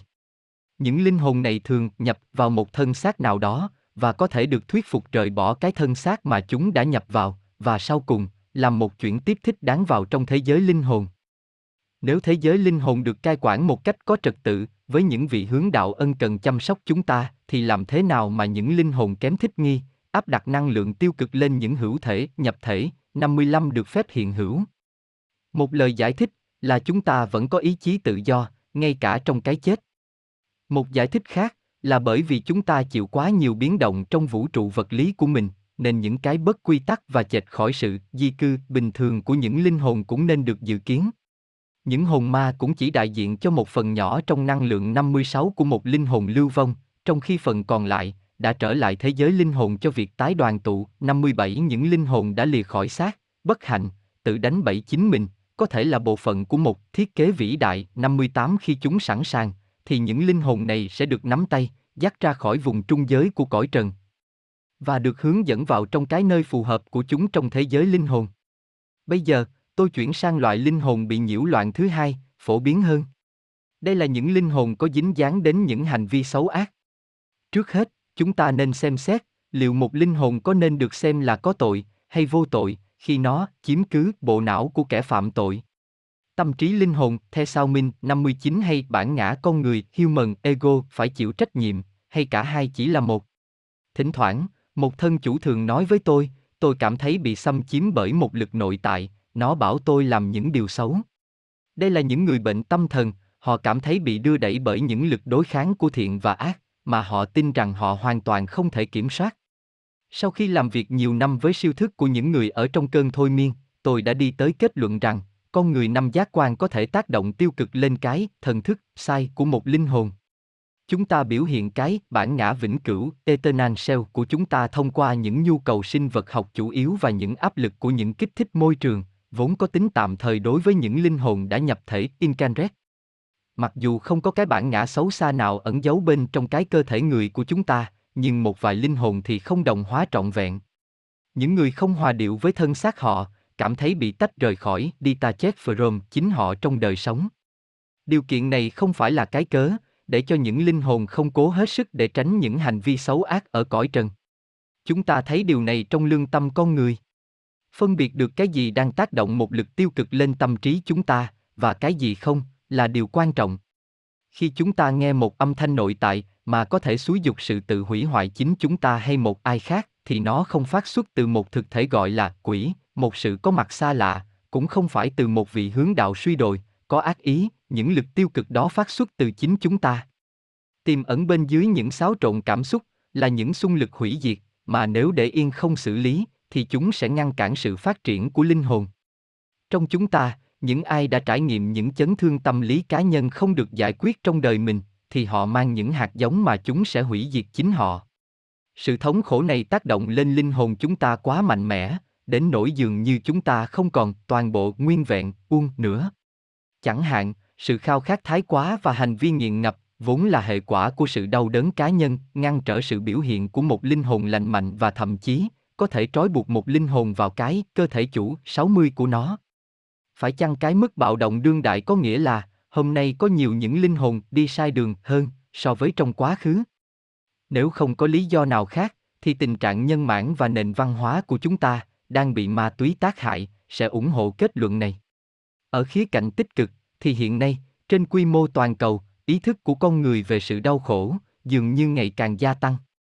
Tôi đã được cho biết rằng, trong mọi kỷ nguyên của lịch sử đẫm máu của cõi trần, luôn luôn có một số lượng đáng kể những linh hồn không thể kháng cự cái ác và không thể kháng cự sự tàn nhẫn. Những linh hồn nào đó mà thân xác chủ của chúng có bộ não với gen bất thường thì đặc biệt dễ bị lây nhiễm trong một môi trường bạo động. Chúng ta thấy, có những đứa trẻ quá bị tổn thương bởi sự bạo hành vật lý và bạo hành cảm xúc trong gia đình, đến nỗi khi trưởng thành, chúng làm những hành vi tàn nhẫn một cách cố ý mà không hề có cảm thấy hối hận. Bởi vì, từ khi mới được tạo dựng, linh hồn vốn không hoàn hảo, nên bản chất của nó có thể bị ô nhiễm trong một môi trường xấu. Nếu những vi phạm của chúng ta đặc biệt nghiêm trọng, thì chúng ta gọi chúng là xấu ác. Những thân chủ của tôi nói với tôi rằng, không có linh hồn nào xấu ác một cách bẩm sinh, mặc dù nó có thể thủ đắc cái nhãn hiệu này trong kiếp sống con người. Điều xấu ác có tính bệnh lý trong những con người thì được đặc trưng hóa bởi những cảm nhận về sự bất lực và khuyết điểm cá nhân, vốn có ở những nạn nhân bất lực. Những linh hồn có dính dáng tới những hành vi thực sự xấu ác, thường được xem như là ở mức tiến hóa thấp. Mặc dù vậy, sự phát triển kém của linh hồn không tự động dẫn đến hành vi xấu ác, ngay cả đối với một con người bị tổn thương. Sự tiến hóa của linh hồn bao gồm một sự chuyển dịch từ sự bất toàn sang sự toàn thiện, đặt nền trên việc khắc phục nhiều trở ngại gây ra do những thân xác chủ, trong suốt những kiếp sống có định hướng 61 của chúng, với những nhiệm vụ phải thực hiện. Những linh hồn cũng có thể có khuynh hướng muốn chọn những môi trường nơi mà chúng luôn luôn thất bại hay bị sa đọa. Như thế, những linh hồn có thể phá hoại cái bản sắc identity của chúng do những chọn lựa xấu trong cuộc đời. Tuy nhiên, mọi linh hồn đều phải chịu trách nhiệm về cách hành xử của chúng trong những thân xác mà chúng tạm trú.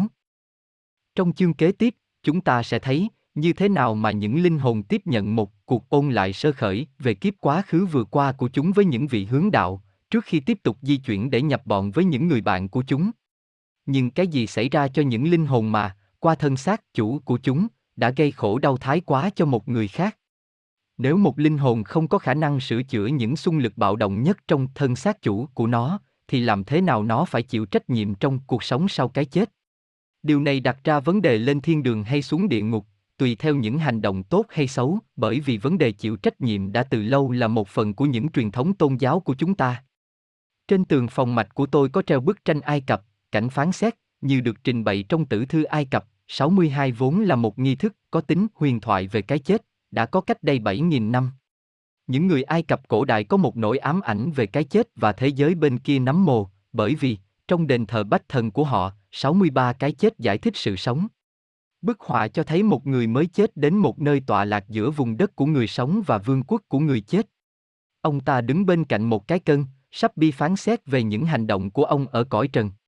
Vị chủ tế là thần Anubis, cẩn thận cân trái tim của người đàn ông này trên một đĩa cân, đĩa bên kia là cái lông chim trĩ đại diện cho sự thật. Đối với những người Ai Cập cổ đại, thì trái tim không phải cái đầu, đại diện cho sự hiện thân của linh hồn lương tâm của một người. Đó là một khoảnh khắc căng thẳng. Một con quái vật đầu cá sấu đang nằm gần đó, miệng mở to, sẵn sàng vồ lấy trái tim đương sự, nếu những cái ác của người đàn ông này nặng hơn những cái thiện mà ông ta đã làm trong kiếp sống vừa qua. Nếu để cân nghiêng về cái xấu ác, thì linh hồn này sẽ bị kết liễu. Đối với bức họa này, những thân chủ của tôi có những bình luận khác nhau. Một người có khuynh hướng siêu hình học sẽ nhấn mạnh rằng không ai bị cấm bước vào vương quốc của linh hồn sau cái chết, cho dẫu cái cân nghiêng về phía cái xấu ác.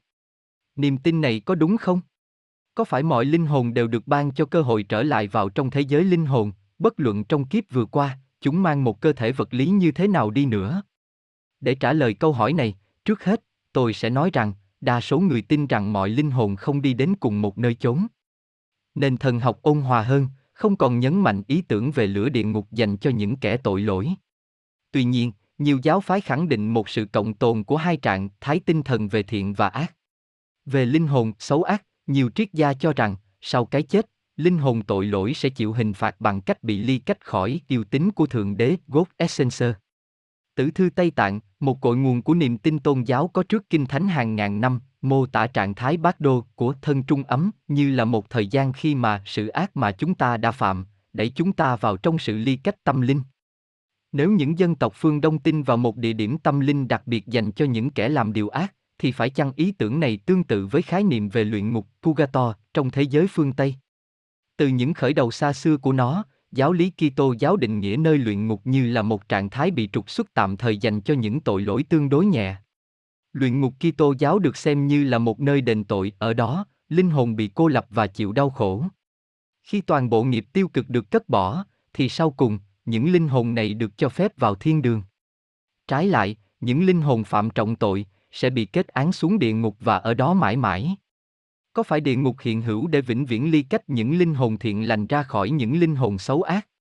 Toàn bộ công việc của tôi, với những linh hồn của những thân chủ của tôi, đã cho tôi xác tín rằng, không có nơi nào như hỏa ngục, chẳng hạn. Nhân dân, mà ở đó, những linh hồn phải chịu đau khổ khủng khiếp, 64 trừ ra ở cõi trần. Tôi được cho biết rằng, sau cái chết, mọi linh hồn đều đi tới một quăng thế giới linh hồn, nơi mà mọi người được đối xử với lòng kiên nhẫn và tình yêu. Tuy nhiên, tôi đã học được rằng, có một số linh hồn thực sự kinh qua sự cô lập, ly cách trong thế giới linh hồn, và điều này xảy ra vào thời gian khi mà chúng làm việc với những vị hướng đạo của mình, để tái định hướng. Chúng không được đi theo cùng những lộ trình như những linh hồn khác. Những người trong số thân chủ tôi, mà đã bị ngăn trở bởi cái xấu ác, tường thuật rằng, những linh hồn quá yếu, không thể chế ngự một xung lực muốn làm hại kẻ khác, sẽ bị cô lập ngay khi trở lại thế giới linh hồn. Trong một thời gian khá dài, những linh hồn này có vẻ như không giao tiếp với những thực thể khác, đây là điều khác biệt so với những linh hồn bình thường. Tôi cũng ghi nhận rằng, những linh hồn sơ cơ Beijing South vốn có thói quen hành xử quá tiêu cực trong chuỗi kiếp sống đầu tiên của chúng phải nhận chịu sự cô lập tâm linh cá nhân. Sau cùng, chúng được xếp cùng nhau trong nhóm dành riêng cho chúng, để tăng cường việc học hỏi dưới sự giám sát chặt chẽ. Đây không phải là sự trừng phạt, mà đúng hơn, là một loại luyện ngục, để giúp những linh hồn này tái cấu trúc khả năng tự nhận biết của chúng. Bởi vì ở cõi trần, sự sai trái có nhiều hình thức, nên những linh hồn cũng bị cô lập một cách khác nhau, sự giáo huấn tâm linh cũng khác nhau. Rõ ràng là, bản chất của những biến thể khác biệt này được cân nhắc trong giai đoạn định hướng ở cuối của mỗi kiếp sống. Thời gian tương đối của sự cô lập và sự cải tạo lại thì cũng không nhất quán. Chẳng hạn, tôi đã có những bản tường thuật về những linh hồn kém thích nghi, sau một giai đoạn bị cô lập, chúng đã trở lại cõi trần ngay lập tức, để tự xóa bỏ con người cũ của mình càng sớm càng tốt, bằng những thành tích. Đây là một thí dụ, được kể cho tôi bởi một linh hồn, mà đã quen biết một trong những linh hồn này. Công an 10 Tiến sĩ N, những linh hồn có chịu trách nhiệm về sự dính líu của chúng với những con người tội lỗi vốn đã làm tổn thương những kẻ khác ở cõi trần không? City, vâng, những kẻ đã làm hại những người khác một cách giả mang trong một kiếp sống, tôi biết một trong những linh hồn đó. Tiến sĩ N, bạn biết gì về thực thể này? Cái gì đã xảy ra sau khi linh hồn này trở lại thế giới linh hồn theo sau kiếp sống đó? City, anh ấy đã làm tổn thương một cô gái, một cách kinh khủng, và không được phép trở lại nhóm chúng tôi. Có một chương trình học quy mô dành riêng cho anh ấy, bởi vì anh ấy hành xử quá tệ trong khi ở trong thân xác đó. Tiến sĩ N, anh ta chịu mức hình phạt nào? City, nói hình phạt thì không đúng, đó là sự cải tạo. Đây là trách nhiệm của vị thầy. Với những linh hồn đã từng có những hành vi tàn nhẫn, thì vị thầy sẽ nghiêm khắc hơn. Tiến sĩ N, chữ nghiêm khắc hơn có ý nghĩa gì với bạn trong thế giới linh hồn? City, vâng, bạn tôi không được phép trở lại nhóm chúng tôi. Những người bạn của anh ấy, sau kiếp sống buồn bã này, nơi mà anh ấy đã làm tổn thương cô gái này. Tiến sĩ N, khi anh ta chết, anh ta có đi qua cùng cánh cổng thế giới linh hồn như chính bạn không? City, vâng, nhưng anh ấy không gặp gỡ ai, mà đi trực tiếp vào một nơi mà ở đó, chỉ có anh ấy với vị thầy. Tiến sĩ N, và cái gì đã xảy ra cho anh ta?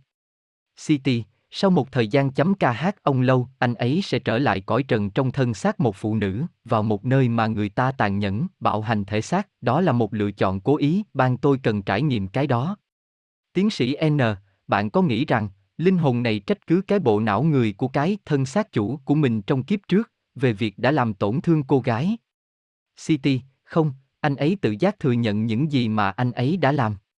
Anh ấy trách cứ chính mình về việc thiếu kỹ năng khắc phục những khuyết điểm. Anh ấy tự giác yêu cầu 66 rằng, trong kiếp sống kế tiếp, mình được trở thành một phụ nữ bị bạo hành, để thủ đắc sự hiểu biết. Để nhận thức rõ, là anh ấy đã làm tổn thương cô gái như thế nào. Tiến sĩ N, nếu người này không thủ đắc sự hiểu biết, và tiếp tục dính líu với những kẻ bất lương, thì linh hồn anh ta có thể bị tiêu diệt bởi một ai đó trong thế giới linh hồn không? City, im lặng hồi lâu, nói chính xác, thì không thể nào hủy diệt được năng lượng NG.NH ưng nó có thể được cải tạo, tính tiêu cực bất trị. Trong nhiều kiếp sống, có thể được điều chỉnh. Tiến sĩ N, bằng cách nào? CT, một cách mơ hồ, không phải bằng sự hủy diệt, mà bằng việc thiết kế lại. K10 không muốn trả lời thêm trước những câu hỏi thuộc loại này, và những chủ thể khác, họ biết một cái gì đó về những linh hồn bị tổn thương này, cũng chỉ cung cấp một vài thông tin ít ỏi. Về sau, chúng ta sẽ biết nhiều hơn một chút về sự hình thành và sự phục hồi năng lượng thông minh. Phần lớn những linh hồn lầm lạc có thể giải quyết những vấn đề của riêng chúng về sự ô nhiễm, tâm linh. Cái giá mà chúng ta trả cho những việc làm sai trái của chúng ta và những phần thưởng nhận được cho cách ứng xử tốt của chúng ta, xoay xung quanh những quy luật của karma nghiệp.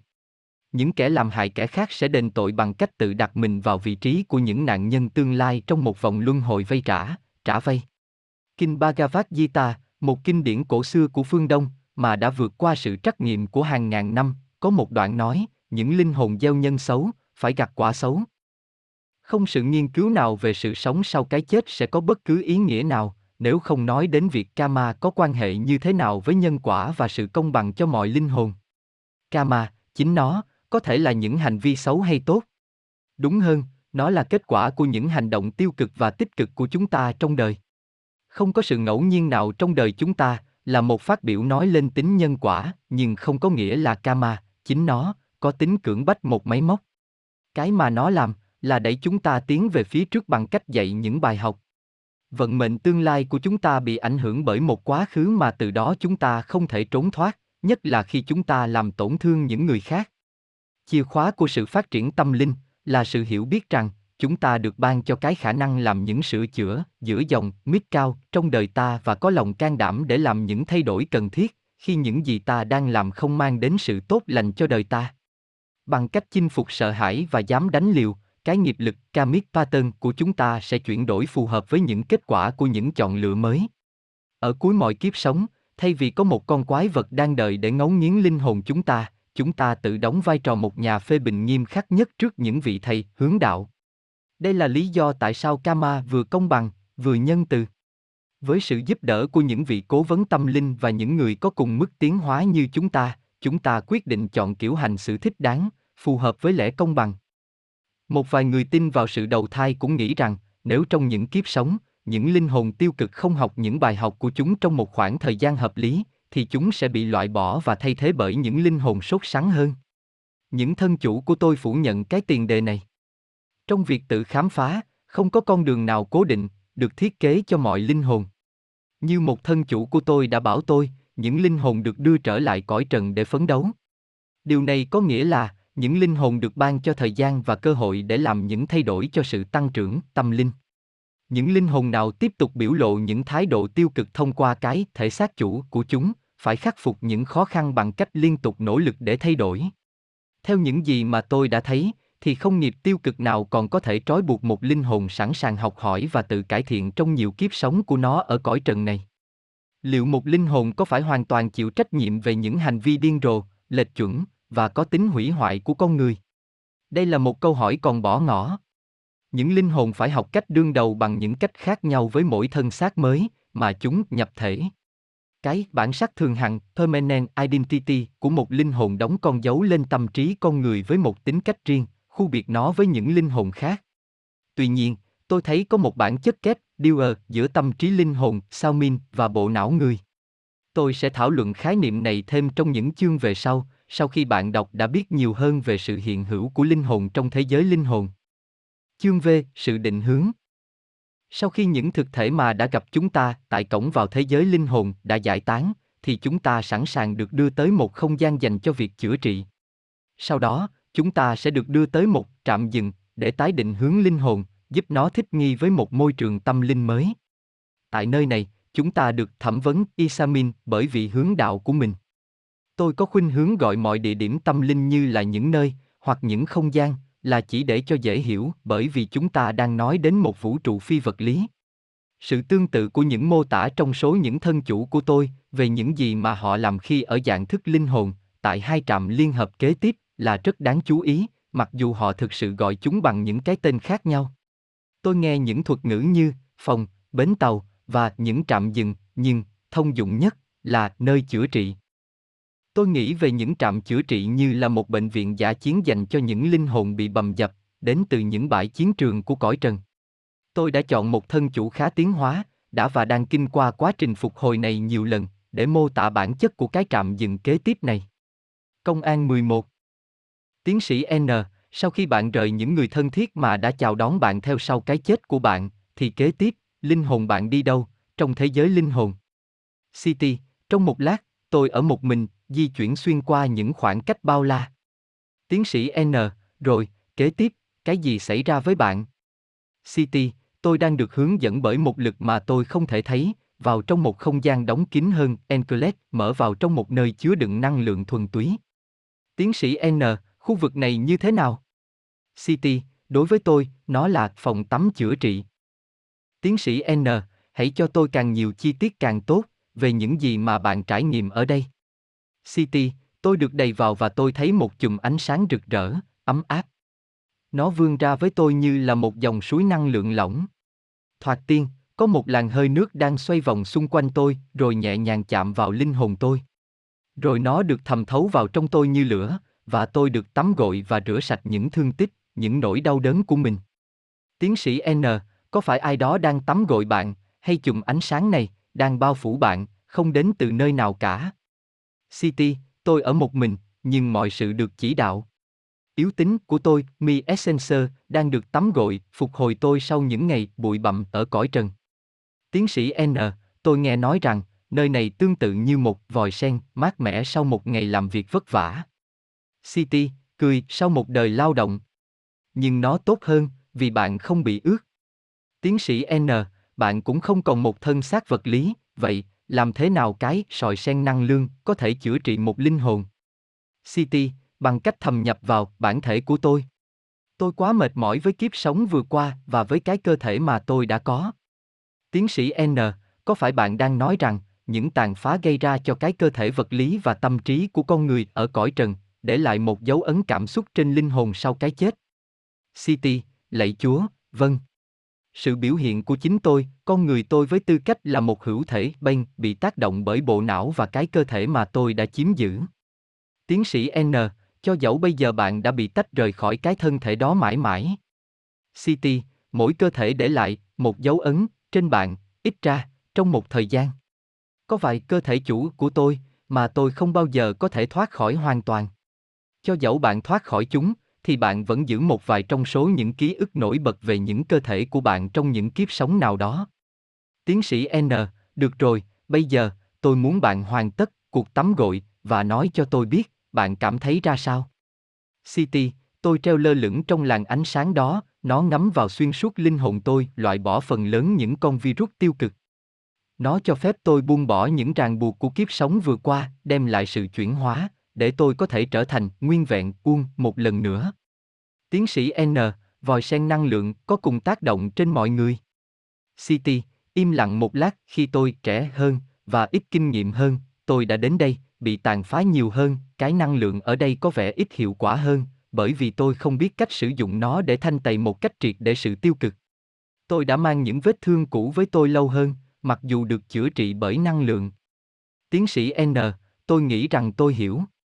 Vậy, bây giờ bạn làm gì?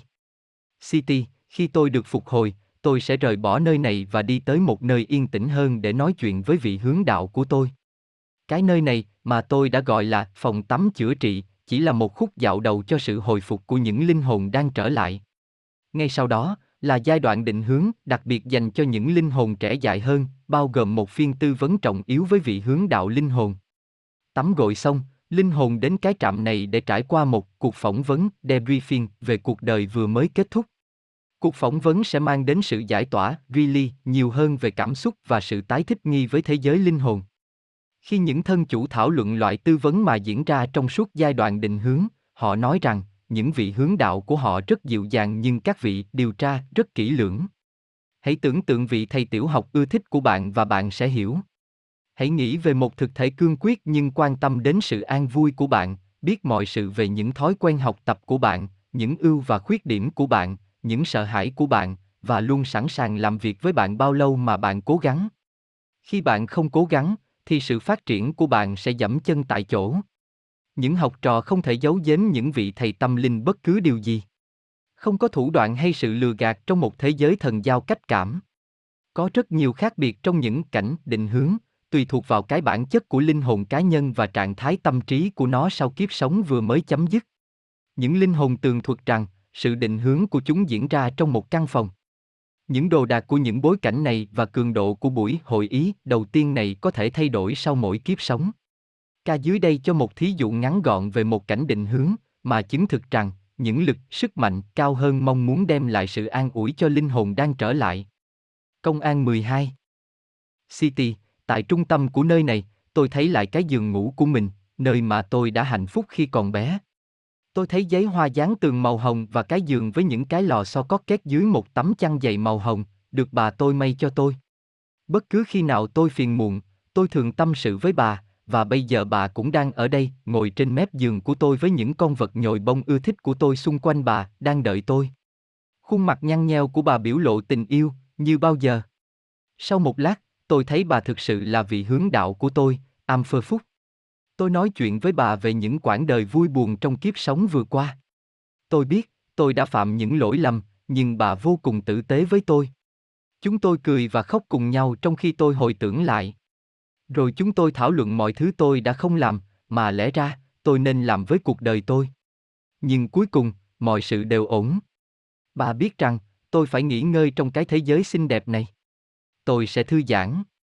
Tôi không quan tâm, liệu tôi có bao giờ quay trở lại cõi trần hay không, bởi vì ngôi nhà đích thực của tôi là ở đây.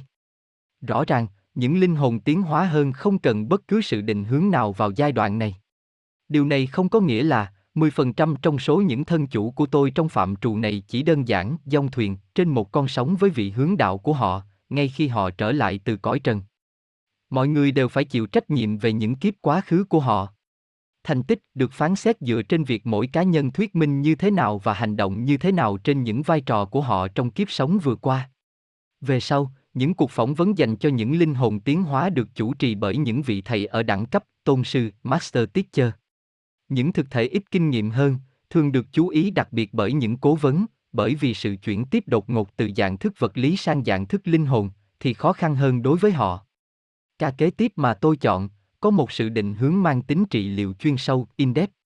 Công việc tiêu biểu của những vị hướng đạo là khám phá những thái độ và cảm xúc của linh hồn nhằm tái định hướng hành vi tương lai. Thân chủ trong K13 là một phụ nữ 32 tuổi, mạnh mẽ, đường bệ, có chiều cao và trọng lượng trên trung bình.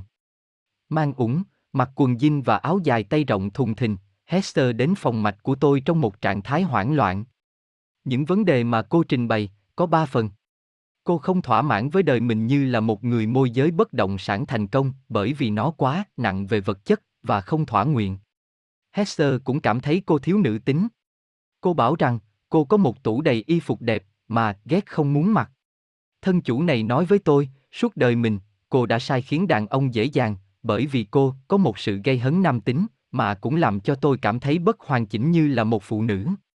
Khi còn là một cô gái trẻ, cô không ưa mặc váy và chơi búp bê, bởi vì cô thích những môn thể thao có tính cạnh tranh với lũ con trai hơn. Những cảm xúc nam tính của cô đã không thay đổi với tuổi tác, mặc dù cô đã tìm thấy một người đàn ông mà đã trở thành chồng cô, bởi vì anh ta chấp nhận sự thống trị của cô trong mối quan hệ của họ. Hester nói rằng, cô tận hưởng tình dục với anh ta bao lâu mà cô ở thế chủ động về thể xác, và rằng, anh ta thấy điều này là hào hứng. Thêm vào đó, thân chủ tôi than phiền về những cơn nhức đầu ở bên phải đầu cô, trên tai, mà sau những cuộc khám nghiêm y học kỹ lưỡng, những bác sĩ đã cho rằng nguyên nhân là do stress. Trong phiên thôi miên của chúng tôi, tôi biết được rằng, trong những kiếp gần đây, thân chủ này đều có thân xác đàn ông, cực điểm là một kiếp sống ngắn như là một công tố viên tên là Rod Fedon tại tiểu bang Oklahoma, trong những năm 1880. Như là Rod, thân chủ của tôi đã tự tử ở tuổi 33 trong một căn phòng khách sạn, bằng cách tự bắn vào đầu. Rốt tuyệt vọng về cái hướng đi mà anh ta đã chọn, như là một công tố viên tại Pháp Đình.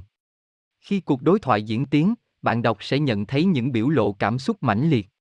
Những nhà liệu pháp chữa trị bằng cách đưa thân chủ lùi về quá khứ gọi phản ứng dữ dội này là một trạng thái nhằm vào việc tạo ra cuộc sống mới đối nghịch với trạng thái thôi miên mà trong đó, những thân chủ là những quan sát viên tham dự viên.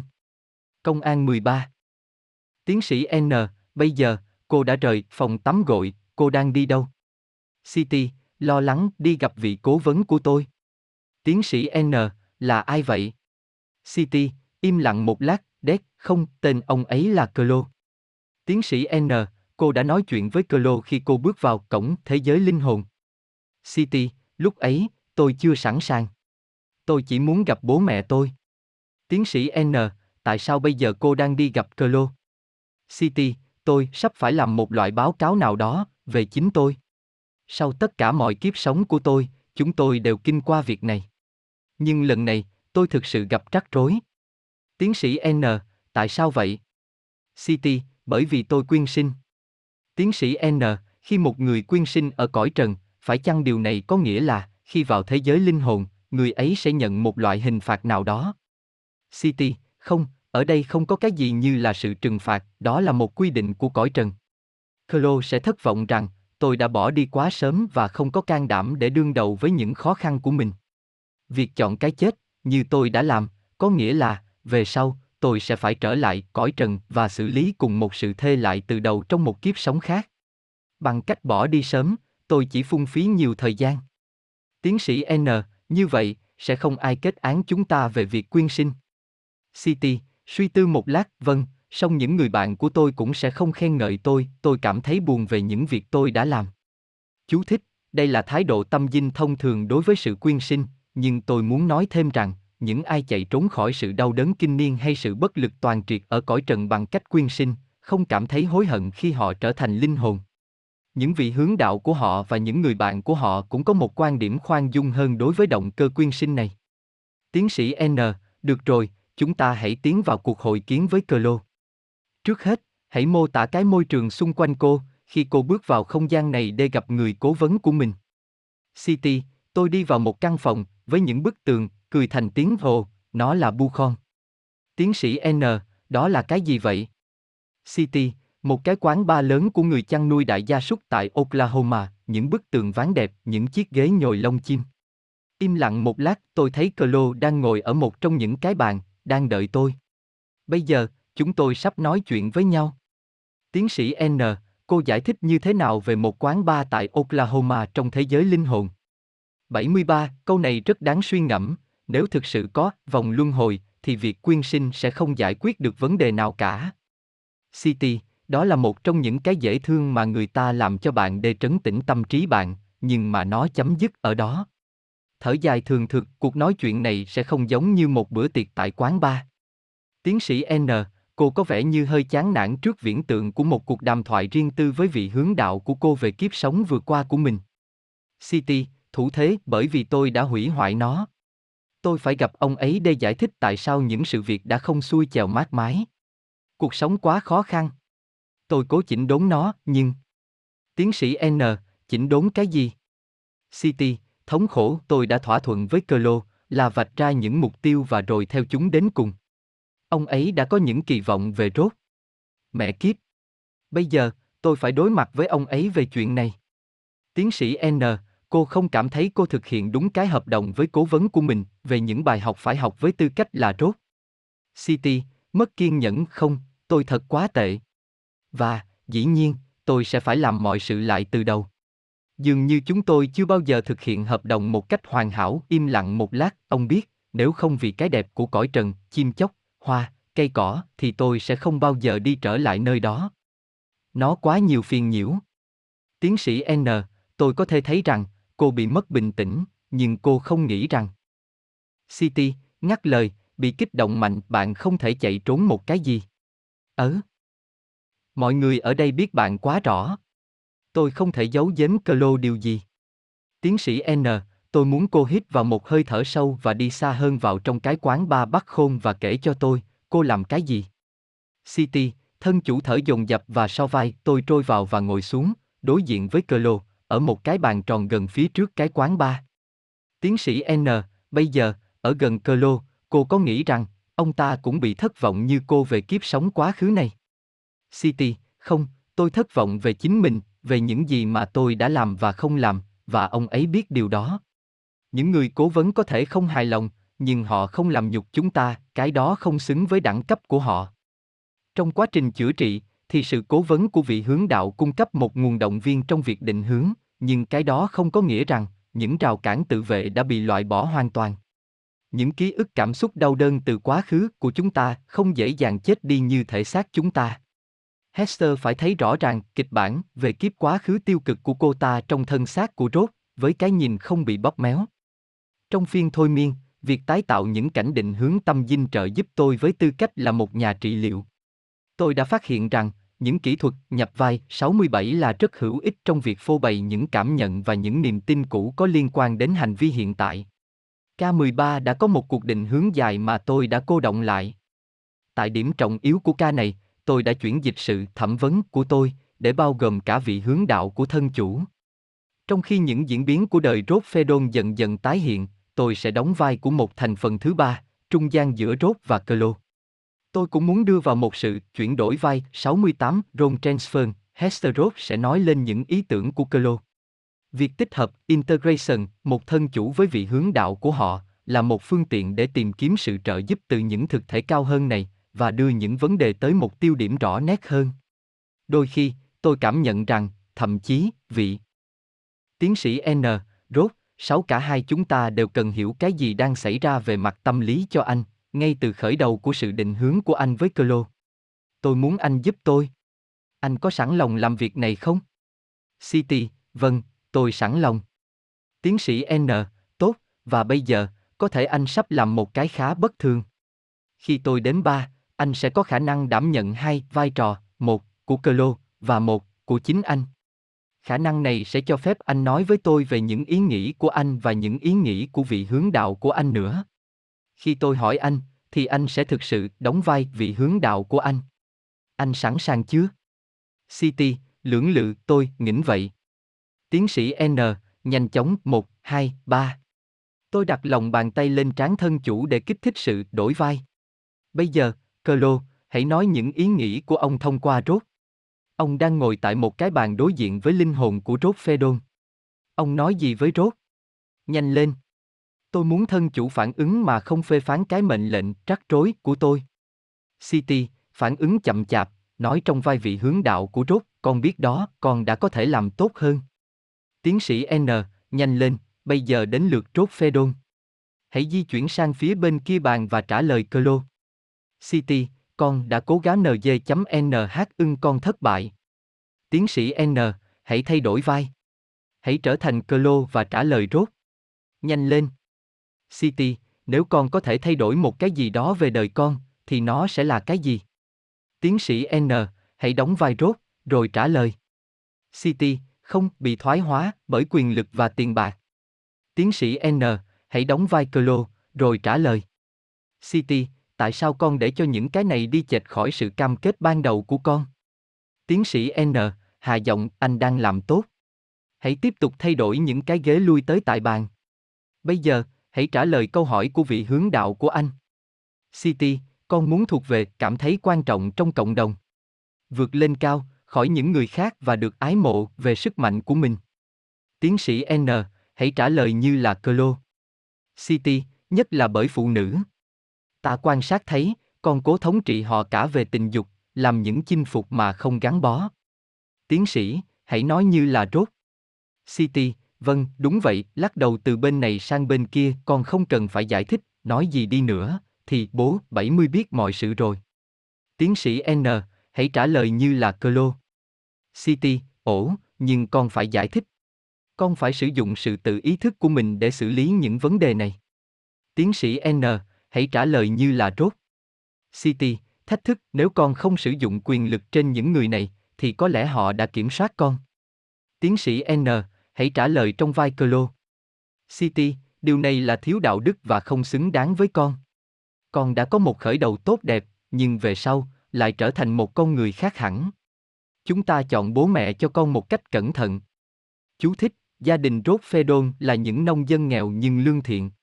Họ đã nhẫn nại và hy sinh nhiều để Rốt có thể học luật. Tiến sĩ N, hãy trả lời trong vai Rốt.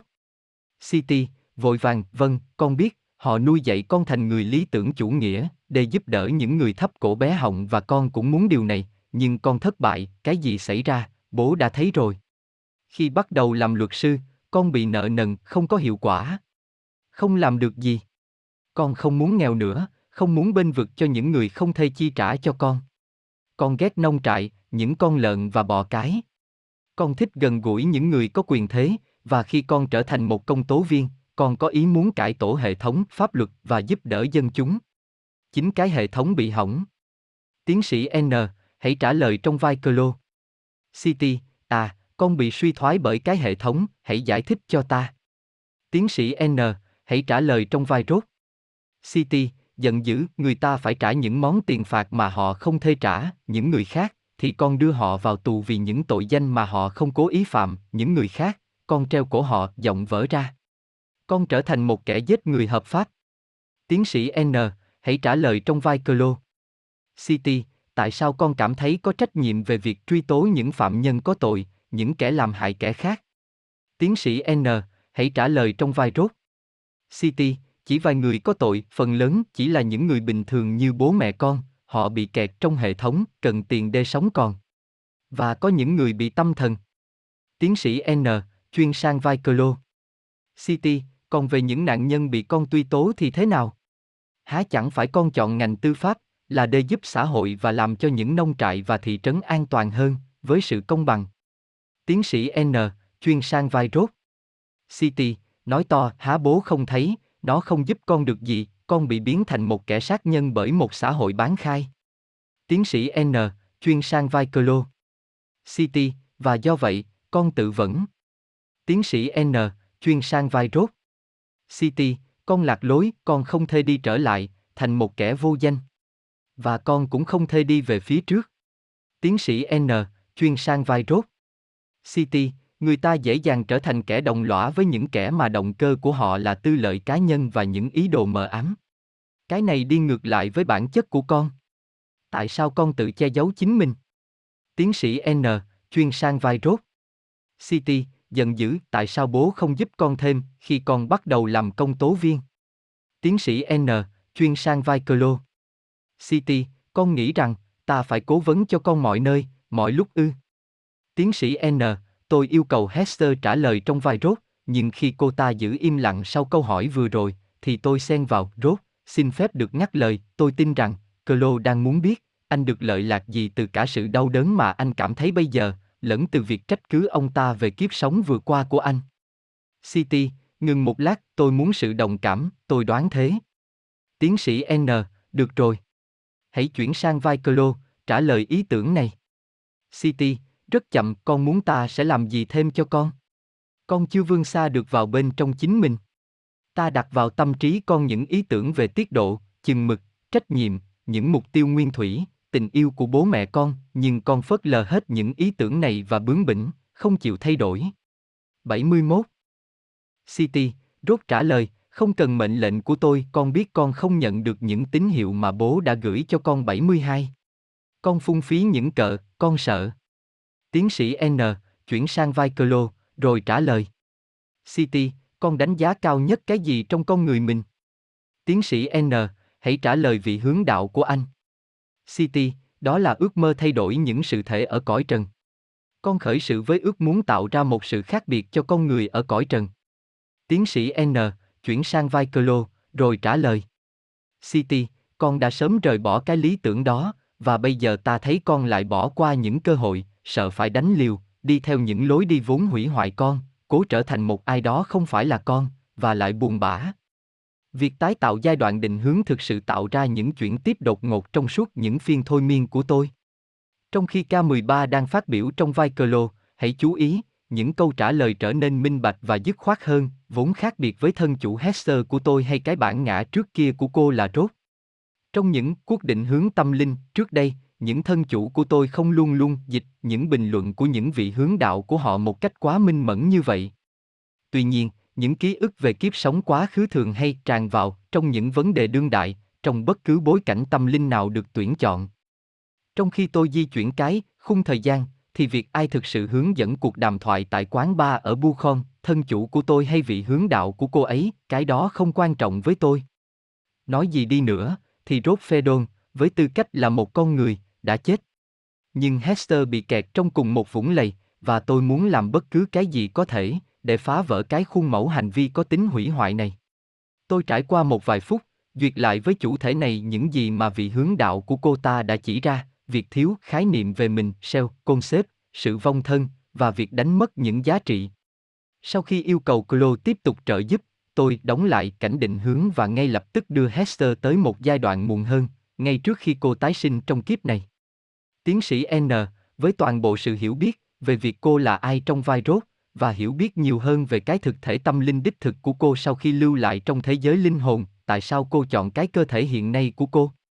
City, tôi chọn làm phụ nữ, để cho người ta sẽ không sợ tôi. Tiến sĩ N, vậy sao? Nhưng tại sao cô chọn cái cơ thể của một người phụ nữ mạnh mẽ, cường tráng, trong thế kỷ 20? City, người ta sẽ không còn thấy một công tố viên vận đồ đen trong một pháp đình, lần này, tôi là một sự bất ngờ. Tiến sĩ N, sự bất ngờ. Cái đó nghĩa là gì? City, với tư cách là một phụ nữ, tôi biết tôi sẽ ít đe dọa hơn với những con người. Tôi có thể khiến họ bị bất ngờ, và dọa cho họ chết khiếp. Tiến sĩ N, loại người nào vậy? City, những gã tai to mặt lớn, cấu trúc quyền lực trong xã hội, chụp bắt họ khi họ bị ru ngủ vào một cảm thức an toàn giả tạo bởi vì tôi là một phụ nữ. Tiến sĩ N, chụp bắt họ và làm gì? City, đưa nắm đấm bên phải của cô ta vào lòng bàn tay trái, đóng đinh chúng để cứu những kẻ thấp cổ bé họng khỏi những con cá mập nuốt hết tất cả những con cá nhỏ trên thế giới này.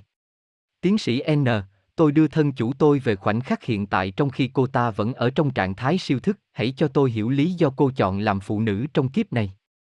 Cô muốn giúp loại người mà cô đã không thể giúp đỡ với tư cách là đàn ông trong kiếp trước của cô, đúng thế không? City, buồn bã, vâng, nhưng đó không phải là cách tốt nhất. Nó không thành công như tôi nghĩ. Tôi vẫn còn quá mạnh mẽ và quá ngầu. Năng lượng đang chảy ra khỏi tôi sai hướng. Tiến sĩ N, sai hướng như thế nào? City, đâm chiêu, tôi đang rơi vào thói quen cũ. Ngược đãi những con người. Tôi đã chọn cơ thể của một người phụ nữ để đe dọa đàn ông và tôi không cảm thấy mình là phụ nữ. Tiến sĩ N, hãy cho tôi một thí dụ được không? City, về tình dục và trong kinh doanh. Tôi lại đang ở trong trò chơi quyền lực, đây sang một bên những nguyên tắc, chết đường như trước đây là rốt. Lần này tôi thao túng những thương vụ bất động sản. Tôi quá thích kiếm tiền. Tôi muốn địa vị. Tiến sĩ N, và cái này gây tổn thương cho cô ra sao, Hester? City, ảnh hưởng của tiền bạc và địa vị là thuốc phiên đối với tôi, như trong kiếp sống vừa qua. Của tôi. Tình trạng phụ nữ của tôi bây giờ đã không làm gì để thay đổi ước vọng muốn kiểm soát người khác của tôi. Quá, ngu xuân. Tiến sĩ N, vậy, cô có nghĩ rằng, những động cơ của cô là sai lầm khi chọn làm phụ nữ? City, vâng, tôi thực sự cảm thấy tự nhiên hơn, nếu sống như đàn ông. Nhưng tôi đã ngỡ rằng, lần này, là phụ nữ, tôi sẽ tế nhị hơn. Tôi đã muốn dùng cơ hội này để thử nghiêm lại trong trong thân xác phụ nữ, và Clo cho phép cho tôi làm như thế. Thân chủ ngồi phịch xuống ghế thật là một sai lầm nghiêm trọng. Tiến sĩ N. Hesser, cô không nghĩ, cô đã hơi khắc nghiệt với chính mình. Tôi có cảm thức rằng, cô cũng chọn làm phụ nữ bởi vì cô muốn có linh tính và trực giác phụ nữ để cho cô một viễn ảnh khác, để xử trí những bài học của cô. Cô có thể có năng lượng nam giới, nếu cô muốn gọi nó là thế, và vẫn là người nữ. Trước khi hoàn tất ca này, tôi sẽ nói sơ qua về vấn đề đồng tính. Phần lớn những thân chủ của tôi chọn thân thể của một người nam hay nữ khoảng 75% thời gian, so với giới tính kia. Mẫu mực pattern này thì đúng cho tất cả, trừ ra những linh hồn tiến hóa cao, họ duy trì một sự cân bằng trong việc chọn giới tính nam hay nữ. Những linh hồn còn hệ lụy nhiều với cõi trần, chọn thân thể người nam hay nữ khoảng 75% thời gian, nhưng không có nghĩa là họ không hạnh phúc trong 25% trường hợp còn lại, như là đàn ông hay đàn bà. Hester không nhất thiết là đồng tính, gay hay lưỡng tính, bisexual do sự lựa chọn cơ thể của cô ta. Những người đồng tính có thể thoải mái hay không thoải mái với cơ thể vật lý của họ. Khi tôi thực sự có một thân chủ đồng tính, họ thường hay hỏi, liệu có phải sự đồng tính của họ là kết quả của việc chọn nhầm giới tính trong kiếp này hay không? Khi những phiên thôi miên của họ đã xong, câu hỏi này thường được trả lời. Tùy thuộc vào từng hoàn cảnh, mà linh hồn lựa chọn giới tính này hay giới tính kia. Nhưng bất luận hoàn cảnh nào đi nữa, thì quyết định này được làm trước khi linh hồn đến cõi trần. Đôi khi tôi thấy rằng, trước kiếp sống hiện nay của họ, những người đồng tính đã chọn việc thử nghiệm với một giới tính mà trong những kiếp trước họ chưa từng trải nghiệm. Trong xã hội chúng ta, thì tình trạng đồng tính là một điều ô nhục, gây ra nhiều khó khăn cho cuộc đời người đồng tính. Khi con đường này được chọn bởi một trong những thân chủ của tôi, thì nó thường có thể được quy về một nhu cầu có tính nghiệp báo, nhằm đẩy nhanh sự hiểu biết cá nhân về những khác biệt phức tạp giữa giới tính này và giới tính kia, có liên quan đến những biến cố nào đó trong quá khứ của họ. K13 chọn làm một phụ nữ trong kiếp này để phấn đấu vượt qua những trở ngại được trải nghiệm như là rốt phê đôn. Phải chăng, nếu từ khi mới ra đời, Hester đã biết rằng, kiếp trước cô là rốt, thì sẽ có lợi hơn cho cô, thay vì phải đợi 30 năm và trải qua một phiên thôi miên. Không có ký ức hữu thức về những kiếp trước, được gọi là sự mất trí nhớ. Đối với những người bị nghiệp lực dẫn đi đầu thai, thì bệnh mất trí nhớ này thật là khó hiểu. Tại sao chúng ta phải mò mẫm trong đời, cố tìm ra chúng ta là ai, chúng ta có bổn phận phải làm gì và tự hỏi, liệu có thực thể thiên liêng nào đó quan tâm đến chúng ta? Tôi khép lại buổi thôi miên của tôi với người phụ nữ này, bằng cách hỏi cô ta về cái bệnh mất trí nhớ 73 của cô. Tiến sĩ N, tại sao cô nghĩ rằng cô không có ký ức hữu thức nào về kiếp trước của cô như là rốt phê đôn? City, khi chúng ta chọn một cơ thể và làm một kế hoạch trước khi trở lại cõi trần, có một sự thỏa thuận với những cố vấn của chúng ta. Tiến sĩ N, một thỏa thuận về cái gì? City, chúng tôi thỏa thuận, không nhớ, những kiếp sống khác. Tiến sĩ N, tại sao vậy? City, học hỏi từ một tấm bản trắng, thì tốt hơn là biết trước những gì có thể xảy ra cho chúng ta vì những gì mà chúng ta đã làm trước kia. Tiến sĩ N, nhưng há chẳng phải, việc biết về những lỗi lầm kiếp trước của cô sẽ rất có lợi trong việc tránh cùng những cạm bẫy đó trong kiếp này.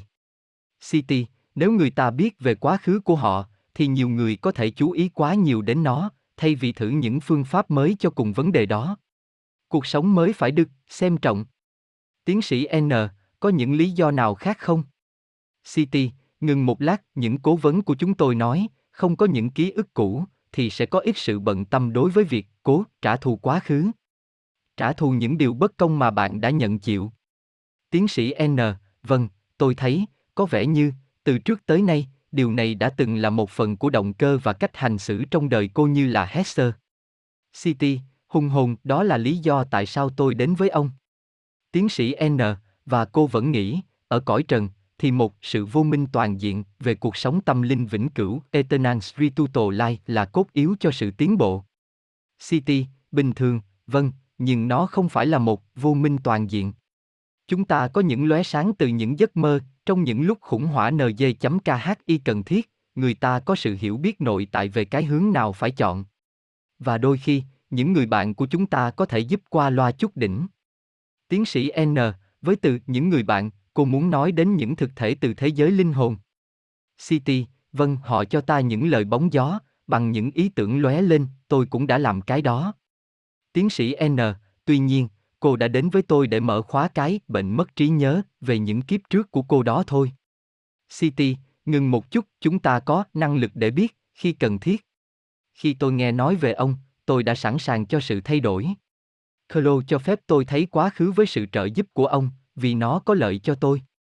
Tiến sĩ N, nếu không, thì cái bệnh mất trí nhớ của cô sẽ vẫn yên nguyên. City, vâng, cái đó sẽ có nghĩa là, tôi chưa được phép biết một số điều nào đó. Theo ý tôi, khi những thân chủ không có khả năng đi vào trạng thái thôi miên ở một thời gian nhất định nào đó, hay nếu trong cơn thôi miên, họ chỉ có những ký ức sơ sài, thì sự ngăn chặn này có một lý do.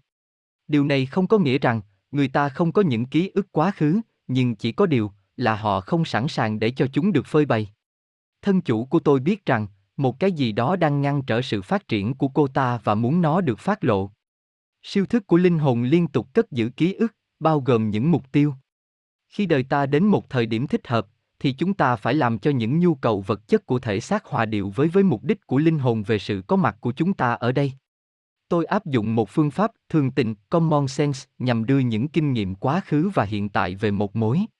Cái thực thể vĩnh cửu của chúng ta không bao giờ để chúng ta cô độc trong cái cơ thể mà chúng ta chọn, dù cái tình trạng hiện tại của chúng ta có ra sao đi nữa. Trong suy tư, thiền định hay cầu nguyện, thì những ký ức về con người thực của ta được lọc xuống chúng ta trong ý tưởng có tính chọn lọc mỗi ngày. Bằng sự nhận biết, có tính trực giác về những điều bé nhỏ, xuyên qua đám mây của sự mất trí nhớ, chúng ta được ban cho những đầu mối để biện minh cho sự tồn tại của mình. Sau khi giải mẫn cảm 74 nguồn gốc của những cơn nhức đầu của cô ta, tôi hoàn tất phiên thôi miên với Hester bằng cách củng cố sự lựa chọn làm phụ nữ của cô vì những lý do chính đáng khác, chứ không phải để đe dọa đàn ông. Tôi làm cho cô ta giảm bớt sự tự vệ của cô một chút và bớt gây hấn. Chúng tôi thảo luận những tùy chọn cho việc tái cấu trúc những mục tiêu nghề nghiệp nhằm tiến tới những nghề nghiệp có mục đích giúp đời và những khả tính của công tác thiện nguyện. Sau cùng, cô có thể thấy đời cô như là một cơ hội lớn cho việc học hỏi hơn là một thất bại của việc chọn giới tính. Sau khi một ca hoàn tất, tôi không bao giờ thôi ngưỡng mộ cái sự trung thực, tàn nhẫn, brutal honesty của những linh hồn. Khi một linh hồn đã sống một cuộc đời hữu ích, có lợi cho chính nó và những người xung quanh, thì tôi nhận thấy, nó trở lại thế giới linh hồn một cách đầy nhiệt huyết. Tuy nhiên, đối với những thân chủ đã lãng phí một kiếp quá khứ, nhất là do tự tử sớm, thì họ mô tả việc trở lại thế giới linh hồn là khá chán nản, thất vọng. Khi sự định hướng làm đảo lộn một chủ thể, tôi phát hiện ra một lý do tiềm ẩn, đó là sự đột ngột mà một linh hồn trải nghiệm, khi một lần nữa, nó sở hữu đầy đủ toàn bộ sự hiểu biết về quá khứ. Sau cái chết vật lý, không bị còng kềnh bởi một cơ thể con người, thì linh hồn được soi sáng bởi một tuệ giác bất ngờ. Những điều ngu xuẩn mà chúng ta đã làm trong đời, chúng đánh chúng ta rất đau trong giai đoạn định hướng. Tôi thấy tâm trí của những thân chủ trở nên thư giãn và sáng tỏ nhiều hơn khi tôi di chuyển họ xa hơn vào trong thế giới linh hồn. Những linh hồn được sáng tạo ra trong một mạng lưới tích cực của tình yêu và minh triết. Do vậy, khi một linh hồn khởi sự đến một hành tinh giống như trái đất, cõi trần và nhập bọn với những hữu thể có thân xác vốn đã tiến hóa từ một tình trạng bán khai, thì bạo động là một cú sốc. Những cảm xúc thô thiển, tiêu cực của con người như giận dữ và sân hận, là một hệ quả của sự sợ hãi và đau đớn của họ có liên quan đến sự sinh tồn, còn sót lại từ thời kỳ đồ đá. Cả linh hồn lẫn thân xác chủ đều có những cảm xúc tiêu cực và tích cực, cả hai loại cảm xúc đều có lợi cho thể xác và linh hồn. Nếu một linh hồn chỉ biết tình yêu và sự an bình, thì nó sẽ không có được tuệ giác insight nào và không bao giờ thực sự hiểu được giá trị của những cảm xúc tích cực này. Trắc nghiệm để cho một linh hồn đầu thai trở lại cõi trần là sự chế ngự nỗi sợ hãi trong một cơ thể con người. Bởi vì một linh hồn phát triển bằng cách chế ngự tất cả những cảm xúc tiêu cực, được kết nối với sợ hãi, thông qua sự kiên nhẫn trong nhiều kiếp sống, nên nó thường trở lại thế giới linh hồn, bầm dập hay bị thương tổn, như K13 đã chỉ ra. Một số tiêu cực này có thể được giữ lại, ngay cả trong thế giới linh hồn, và có thể tái xuất hiện trong một kiếp sống khác với một cơ thể mới. Mặt khác, có một sự bù đắp tương xứng, trade-off. Chính là qua niềm vui hồn nhiên trên khuôn mặt của một con người hạnh phúc ở cõi trần, mà bản chất thật của một linh hồn cá thể được phát lộ. Những cuộc hội ý có tính định hướng với những vị hướng đạo của chúng ta, cho phép chúng ta bắt đầu quá trình lâu dài của việc tự đánh giá trong thế giới linh hồn giữa những kiếp sống. Chẳng bao lâu, chúng ta sẽ có một cuộc hội ý khác, lần này, có nhiều vị tôn sư Master Bain tham dự. Trong chương vừa rồi, tôi có nhắc đến truyền thống Ai Cập cổ đại, theo đó, những linh hồn mới chết được đưa vào phòng phán xét để giải trình về kiếp trước của họ. Trong một hình thức này hay hình thức khác, khái niệm về một phiên tòa tra tấn đang đợi chúng ta ngay sau cái chết đã từng là một phần của hệ thống niềm tin tôn giáo của nhiều nền văn hóa. Thỉnh thoảng, một cá nhân mẫn cảm trong một tình huống khủng hoảng tinh thần sẽ nói rằng họ có một kinh nghiệm xuất hồn với những hình ảnh vi sần, kinh hoàng, bị những ác quỷ dễ sợ bắt đưa vào trong một thế giới của bóng tối, nơi mà họ bị kết án trước những quan tòa hung ác. Trong những trường hợp này, tôi cho rằng đây là hậu quả của một hệ thống niềm tin bị quy định trước về hỏa ngục 75. Trong trạng thái yên tĩnh, thư giãn của cơn thôi miên, với sự liên tục trên mọi cấp độ tâm thần, những thân chủ của tôi tường thuật rằng, phiên định hướng đầu tiên với những vị hướng đạo của họ, chuẩn bị cho họ đi tới một hội đồng gồm những hữu thể cao hơn. Tuy nhiên, các từ pháp định và phiên tòa không được dùng để mô tả những thủ tục này. Một số thân chủ trong các ca của tôi đã gọi những hữu thể khôn ngoan này là những người chỉ đạo và thậm chí quan tòa, nhưng thường nhắc tới họ như là một hội đồng tôn sư 76 hay trưởng lão. Ban xét duyệt này thường gồm có khoảng 3 hay 7 thành viên, và bởi vì những linh hồn trình diện trước họ sau khi đến nhà của chúng, tôi sẽ bàn về hội nghị này một cách chi tiết hơn trong chương kế tiếp. Mọi hội nghị để đánh giá linh hồn, bất luận là với những vị hướng đạo của chúng ta, những người cùng mức tiến hóa, hay một hội đồng gồm những vị tôn sư, đều có một cái chung. Sự phản hồi và những phân tích về kiếp quá khứ, nói chung là sự phán xét của hội nghị này, được đặt nền trên cái ý định, intent, nguyên thủy của những lựa chọn của chúng ta, cũng như những hành động của ta trong một kiếp sống. Những động cơ của chúng ta được tra vấn và phê phán, nhưng chúng không bị kết án trong một thể cách để làm cho chúng ta đau khổ. Như tôi đã giải thích trong chương 4, cái này không có nghĩa rằng những linh hồn được xá tội về những hành vi tội ác của chúng, chỉ vì chúng đã ăn năn hối hận. Sự trả nghiệp sẽ đến trong một kiếp tương lai. Tôi từng được nói cho biết rằng, những bậc tôn sư tâm linh thường trực nhắc nhở chúng ta rằng, bộ não người không có một cảm thức bẩm sinh về đức lý, do vậy, lương tâm phải chịu trách nhiệm về linh hồn. Tuy nhiên, thế giới linh hồn tràn ngập sự tha thứ. Thế giới này là không có tuổi, và những nhiệm vụ học hỏi của ta cũng vậy. Chúng ta sẽ được ban cho những cơ hội khác trong cuộc chiến đấu của chúng ta cho sự phát triển. Khi cuộc hội kiến đầu tiên với những vị hướng đạo của chúng ta đã xong, thì chúng ta rời cái nơi định hướng và gia nhập một dòng sinh hoạt có tính phối hợp, bao gồm sự chuyển tiếp của những số lượng lớn những linh hồn khác vào trong một loại trạm tiếp nhận trung tâm. Chương 6 Sự chuyển tiếp Mọi linh hồn, bất luận kinh nghiệm của chúng ra sao, sau cùng chúng sẽ đến một phi cảng trung tâm trong thế giới linh hồn, mà tôi tạm gọi là khu vực tập kết. Tôi đã nói, có nhiều biến thể trong tốc độ di chuyển của linh hồn ngay sau cái chết, tùy thuộc vào mức độ tiến hóa tâm linh của chúng. Một khi qua khỏi trạm định hướng, có vẻ như không có thêm khúc ngoặt nào cho bất cứ ai bước vào không gian này của thế giới linh hồn. Rõ ràng là, một số lượng lớn những linh hồn đang trở lại được vận chuyển hàng loạt, trong một chuyến quá cảnh tâm linh. Đôi khi, những linh hồn được hộ tống bởi những vị hướng đạo của chúng tới khu vực này. Tôi nhận thấy điều nói trên đặc biệt đúng cho những linh hồn trẻ dại. Những linh hồn khác được hướng dẫn bởi một lực vô hình, kéo chúng vào trong khu vực tập kết và rồi xa hơn, tới những thực thể đang chờ đợi. Từ những gì mà tôi có thể xác định, thì việc hộ tống tùy thuộc vào ý chí của vị hướng đạo của mỗi linh hồn. Trong hầu hết mọi trường hợp, thì những linh hồn không cần phải vội vàng, song chúng không la cà ở chặng đường này, trên chuyến đi của chúng. Những cảm nhận mà chúng ta có dọc theo lối đi này, tùy thuộc vào trạng thái tâm trí của chúng ta sau mỗi kiếp sống. Sự tập kết và thuyên chuyển của những linh hồn thực sự bao gồm hai giai đoạn. Khu vực tập kết không phải là một không gian cắm trại. Những linh hồn được mang vào, tập hợp và rồi được phóng ra tới điểm đến sau cùng, thích hợp của chúng. Khi tôi nghe những thân chủ tường thuật về cái địa điểm đặc thù này, tôi hình dung chính mình đang bước đi cùng với những số lượng lớn những kẻ du hành xuyên qua nhà ga sân bay của một phi cảng lớn, nơi mà chúng ta có thể đáp máy bay đi về mọi hướng. Một trong những thân chủ của tôi mô tả khu vực tập kết này, nó giống như cái trục của một bánh xe ngựa lớn, nơi mà chúng ta được chuyên chở từ một trung tâm dọc theo những cái nang hoa, spot, tới những nơi mà chúng ta được chỉ định phải đến. Những thân chủ của tôi nói rằng, tại vùng này, họ thấy một số lượng lớn những linh hồn lạ mặt di chuyển ra, vào cái trục một cách dễ dàng, không bị ùn tắc. Một người khác, gọi cái này là xa lộ Los Angeles mà không có sự tắc nghẽn giao thông. Trong thế giới linh hồn, có thể có những trục bánh xe tương tự khác, chốc chốc, có những đoạn đường dốc thoai thoải như trên xa lộ, nhưng mỗi thân chủ xem lộ trình của chính họ, đến và đi từ trung tâm này, là một lộ trình duy nhất. Những nhận xét mà tôi nghe về bản chất của thế giới linh hồn khi bước vào khu vực tập kết đã thay đổi một cách rõ rệt so với những ấn tượng đầu tiên về cái sự xếp tầng mơ hồ.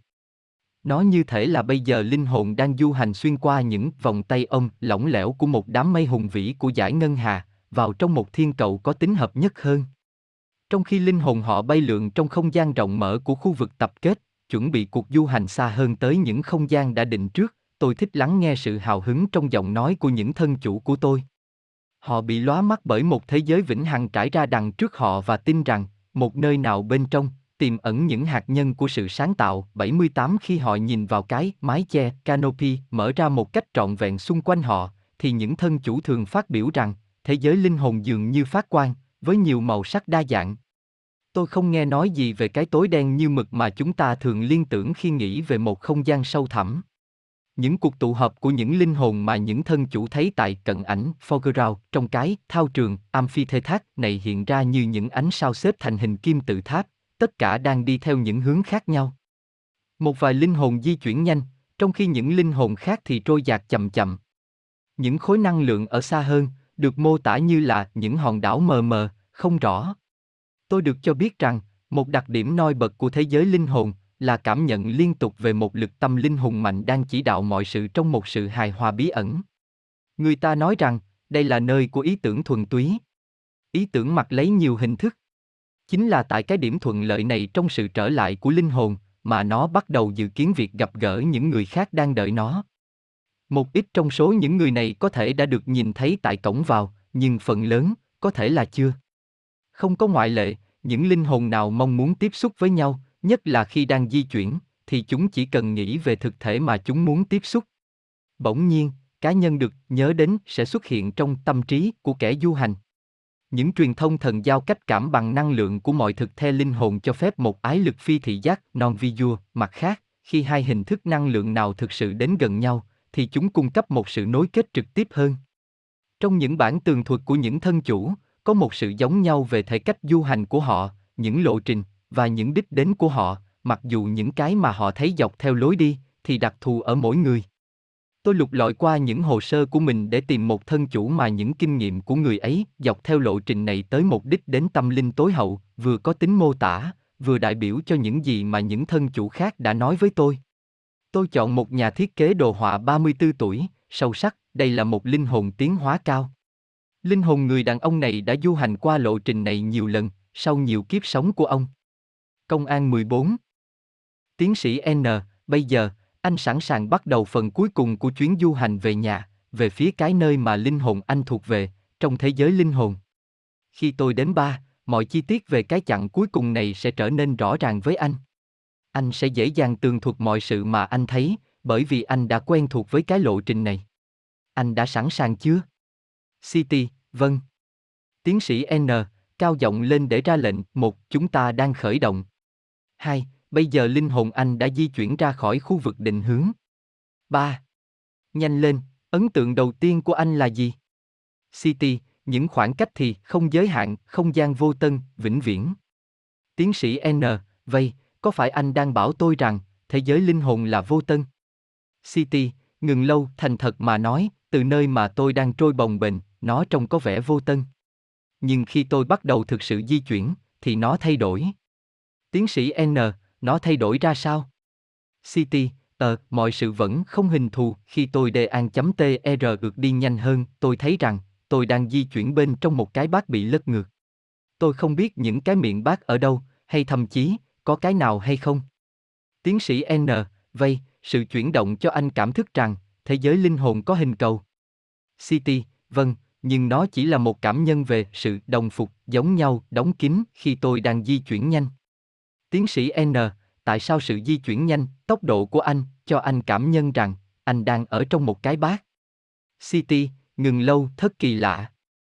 Mặc dù khi linh hồn tôi đang trôi dạt, nó có vẻ như đi theo đường thả NG.NH ưng khi tôi đang di chuyển nhanh trên một đường, đường tiếp xúc, liner of contact, thì tôi lại có cảm nhận rằng mình đang đi theo một đường tròn.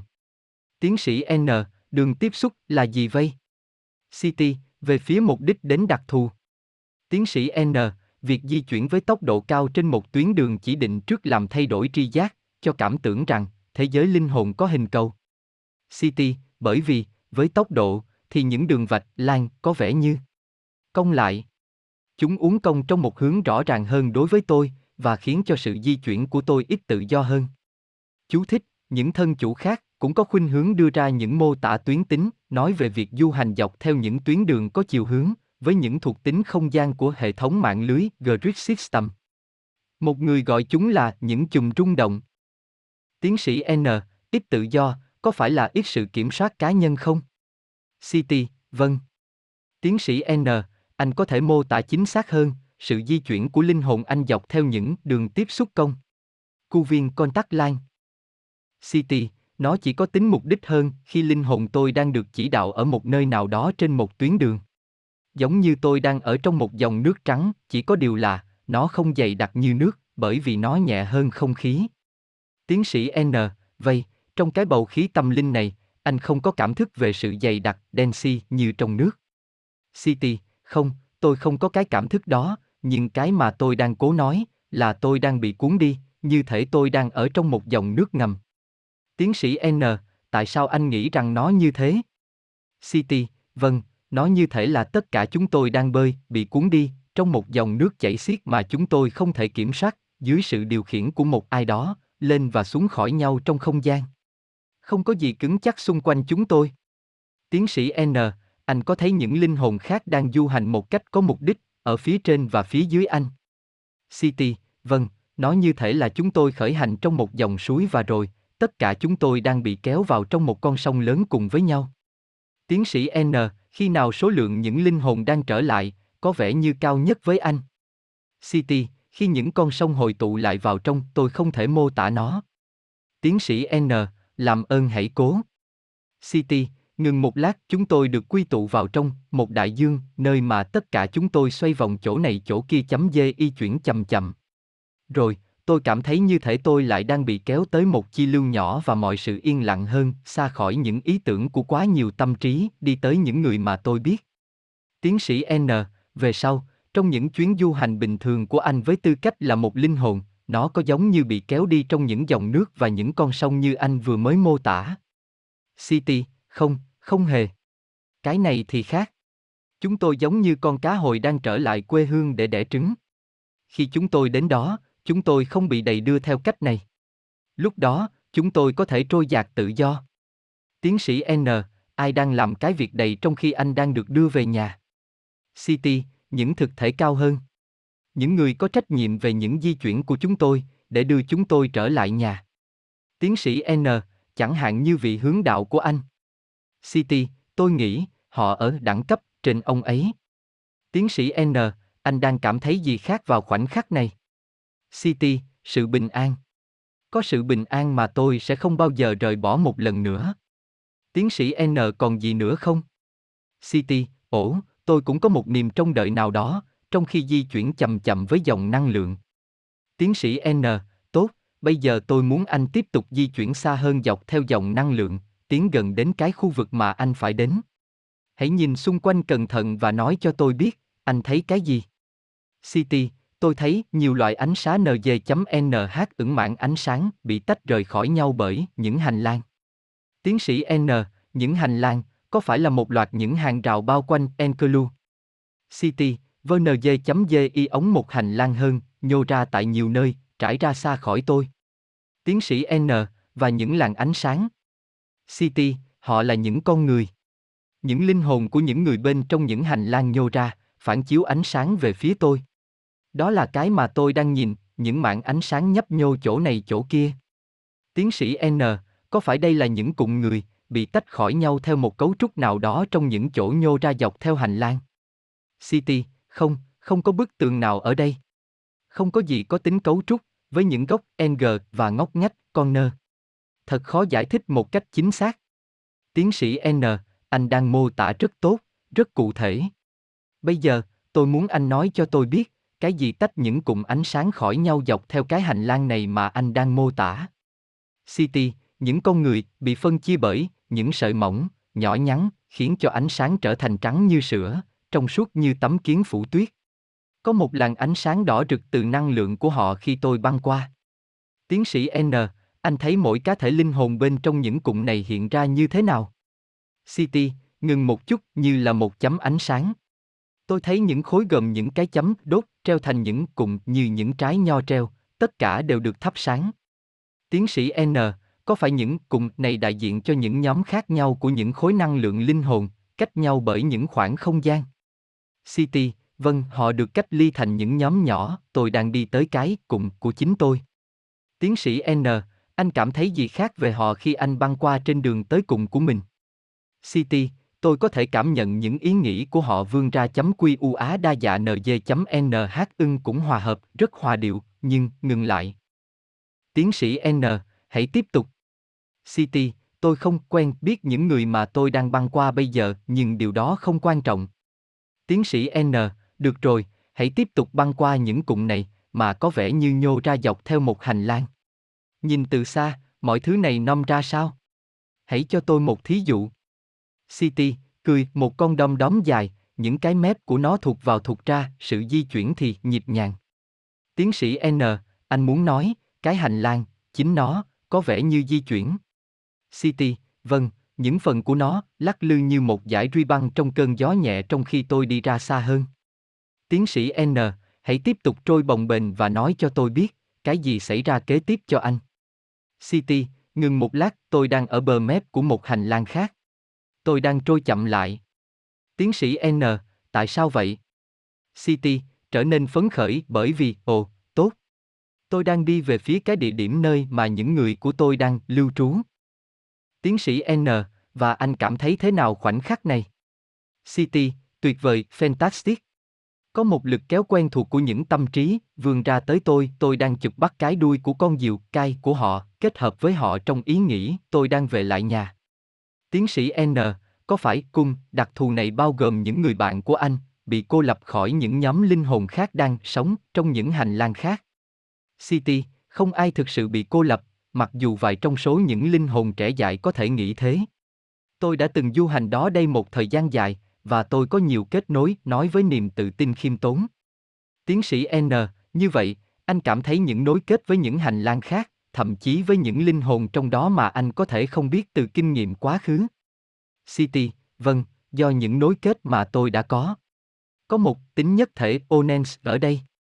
Tiến sĩ N, khi anh đang di chuyển với tư cách là một linh hồn, đâu là sự khác biệt chính yếu trong những tương tác với những linh hồn khác, so với khi anh còn ở trong hình dáng con người human form ở cõi trần. City, ở đây không ai là một kẻ xa lạ. Hoàn toàn không có sự thù địch đối với bất cứ ai. Tiến sĩ N, anh muốn nói, mọi linh hồn đều thân thiện với mọi linh hồn khác, bất luận những kết giao của chúng ra sao, trong nhiều bối cảnh khác nhau. City, đúng rồi, và còn hơn chỉ là thân thiện nữa. Tiến sĩ N, anh nói rõ hơn được không? City, chúng tôi nhận ra một sợi dây ràng buộc đại đồng giữa chúng tôi, vốn làm cho tất cả chúng tôi là một. Không có sự nghi ngờ nào đối với nhau. Tiến sĩ N, thái độ này tự biểu hiện ra sao giữa những linh hồn gặp nhau lần đầu? City, bằng sự cởi mở và sự chấp nhận hoàn toàn. Tiến sĩ N, vậy, bất cứ linh hồn nào trở lại cõi trần, đều gặp khó khăn. City, đúng vậy, đối với những người mới hơn, bởi vì họ đi tới cõi trần với niềm mong đợi được đối xử một cách công bằng. Khi họ không được đối xử như vậy, đó là một cú sốc. Đối với vài linh hồn, phải mất vài kiếp sống để trở nên quen với cơ thể vật lý cõi trần. Tiến sĩ N, và nếu những linh hồn mới hơn đang tranh đấu với những điều kiện cõi trần này, thì chúng ít thành công khi làm việc bên trong tâm trí con người. City, tôi sẽ phải nói vâng, bởi vì bộ não đầy nhiều sợ hãi và bạo động vào trong linh hồn chúng ta. Nó gây khó khăn cho chúng ta, nhưng đó là lý do tại sao chúng ta đến cõi trần để khắc phúc. Tiến sĩ N, theo ý anh, thì những linh hồn mới hơn có thể dễ bị thương tổn hơn và cần sự hỗ trợ của nhóm khi mới trở lại cùng của chúng. City, điều đó tuyệt đối đúng. Tất cả chúng tôi đều muốn trở lại nhà. Làm ơn cho phép tôi ngừng nói chuyện, để tôi có thể gặp các bạn tôi. Tôi đã nói sơ qua về sự giống nhau trong cách sử dụng từ của những thân chủ khác nhau để mô tả những hiện tượng tâm linh. K14 cung cấp thêm một vài thí dụ. Cùng một sự việc, nhưng nó có thể được diễn tả một cách khác nhau. Chẳng hạn, những con đom đóm nhô ra chỗ này chỗ kia cũng chính là những chiếc bong bóng trôi bồng bềnh. Những cụm bóng đèn tròn khổng lồ, lờ mờ, trong một ca, trở thành những chùm bóng bóng nước trong suốt từ một thân chủ khác. Tôi thường nghe những từ chỉ nước như là những dòng Kuren và những dòng suối được dùng để giải thích một di chuyển trôi chảy và có chiều hướng, từ chỉ bầu trời giống như đám mây nói lên sự tự do về chuyển động có liên hệ tới sự trôi dạt. Những hình ảnh thị giác vốn gợi lên những diễn đạt về khối năng lượng và từ cùng dùng để chỉ chính những linh hồn thì đặc biệt phổ biến. Chính tôi cũng đã áp dụng vài trong số những từ ngữ tâm linh này. Tại khu vực lên bờ Debarkation sau cùng dành cho linh hồn mới đến, những nhóm cụm Lucer Group đang chờ đợi gồm có những thực thể quen thuộc. Những nhóm này có thể lớn hay nhỏ, tùy thuộc vào mức độ tiến hóa của linh hồn và những yếu tố khác mà tôi sẽ thảo luận trong khi chúng ta đi xa hơn một chút. So với K14, thì ca kế tiếp trình bày một tri giác thiển cận, insula hơn về thế giới linh hồn từ một linh hồn ít tiến hóa hơn. Trong K15, thì sự chuyển tiếp của linh hồn này từ khu vực tập kết tới cùng nhà 79 Home Closer của cô là khá nhanh chóng trong tâm trí cô. Ca này giàu thông tin, bởi vì nó trình bày sự thoải mái được cảm thấy bởi một linh hồn đối với một không gian được chỉ định, cũng như sự tuân phục đối với những kẻ quản lý hệ thống đó. Bởi vì thân chủ này thiếu kinh nghiệm hơn và hơi khó chịu trước cái mà cô thấy mình phải tuân phục, chúng ta được cung cấp một thuyết minh khác về những đường lối chỉ đạo cho việc xếp nhóm. Công an 15 Tiến sĩ N, tôi muốn nói chuyện với cô về chuyến đi của cô vào trong cái nơi mà bình thường cô lưu lại, trong thế giới linh hồn. Bây giờ linh hồn cô đang di chuyển về phía cái đích đến này. Hãy giải thích những gì mà cô thấy và cảm thấy. City, hoảng sợ tôi đang đi ra phía ngoài, bằng cách nào đó. Tiến sĩ N, ra phía ngoài à? City, bối rối tôi đê an chấm tr e ôi bồng bề nhờ chấm tronj e một sợi xích thuộc loại nào đó. Như thể là tôi đang len lỏi xuyên qua một loạt, những mắt xích, một mê cung lờ mờ, rồi, nó mở ra. Ồ! Tiến sĩ N, nó là cái gì vậy? City, kinh hãi, tôi đã đi vào một khu vực rộng lớn, tôi thấy nhiều người khác đang di chuyển theo đường chéo, recrossing, xung quanh tôi, thân chủ trở nên không thoải mái. Tiến sĩ N, hãy thư giãn, bây giờ cô đang ở khu vực tập kết. Cô vẫn thấy vị hướng đạo của cô chứ? City, lưỡng lự, vâng, gần đây, nếu không, thì tôi sẽ bị lạc đường, nó quá, bao la. Tiến sĩ N, tôi đặt bàn tay lên trán thân chủ, hãy tiếp tục thư giãn và nhớ rằng, cô đã từng ở đây trước kia, mặc dù mọi sự có vẻ như mới mẻ với cô. Cô làm gì bây giờ?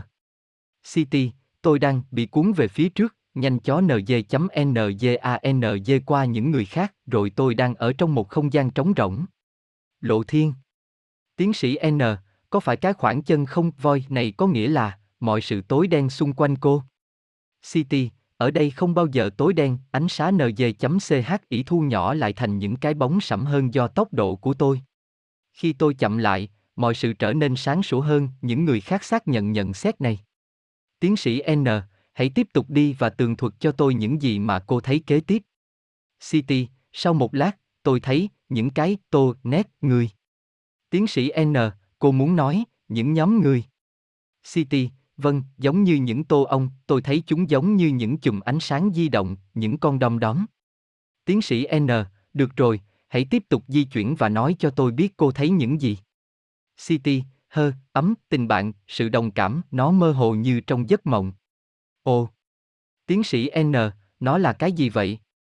City, tôi đã trôi chậm lại, mọi sự khác đi. Tiến sĩ N, khác thế nào? City, rõ nét hơn nhiều, ngừng một lát, tôi biết nơi này. Tiến sĩ N, cô đã tới cái tô ông của chính cô chưa? City, ngừng lâu, chưa, tôi đoán thế. Tiến sĩ N, hãy nhìn xung quanh cô và tường thuật cho tôi chính xác những gì mà cô thấy và cảm thấy. City, thân chủ bắt đầu run rẩy, có những chùm người cùng nhau mãi tận đằng xa, nhưng trong kìa.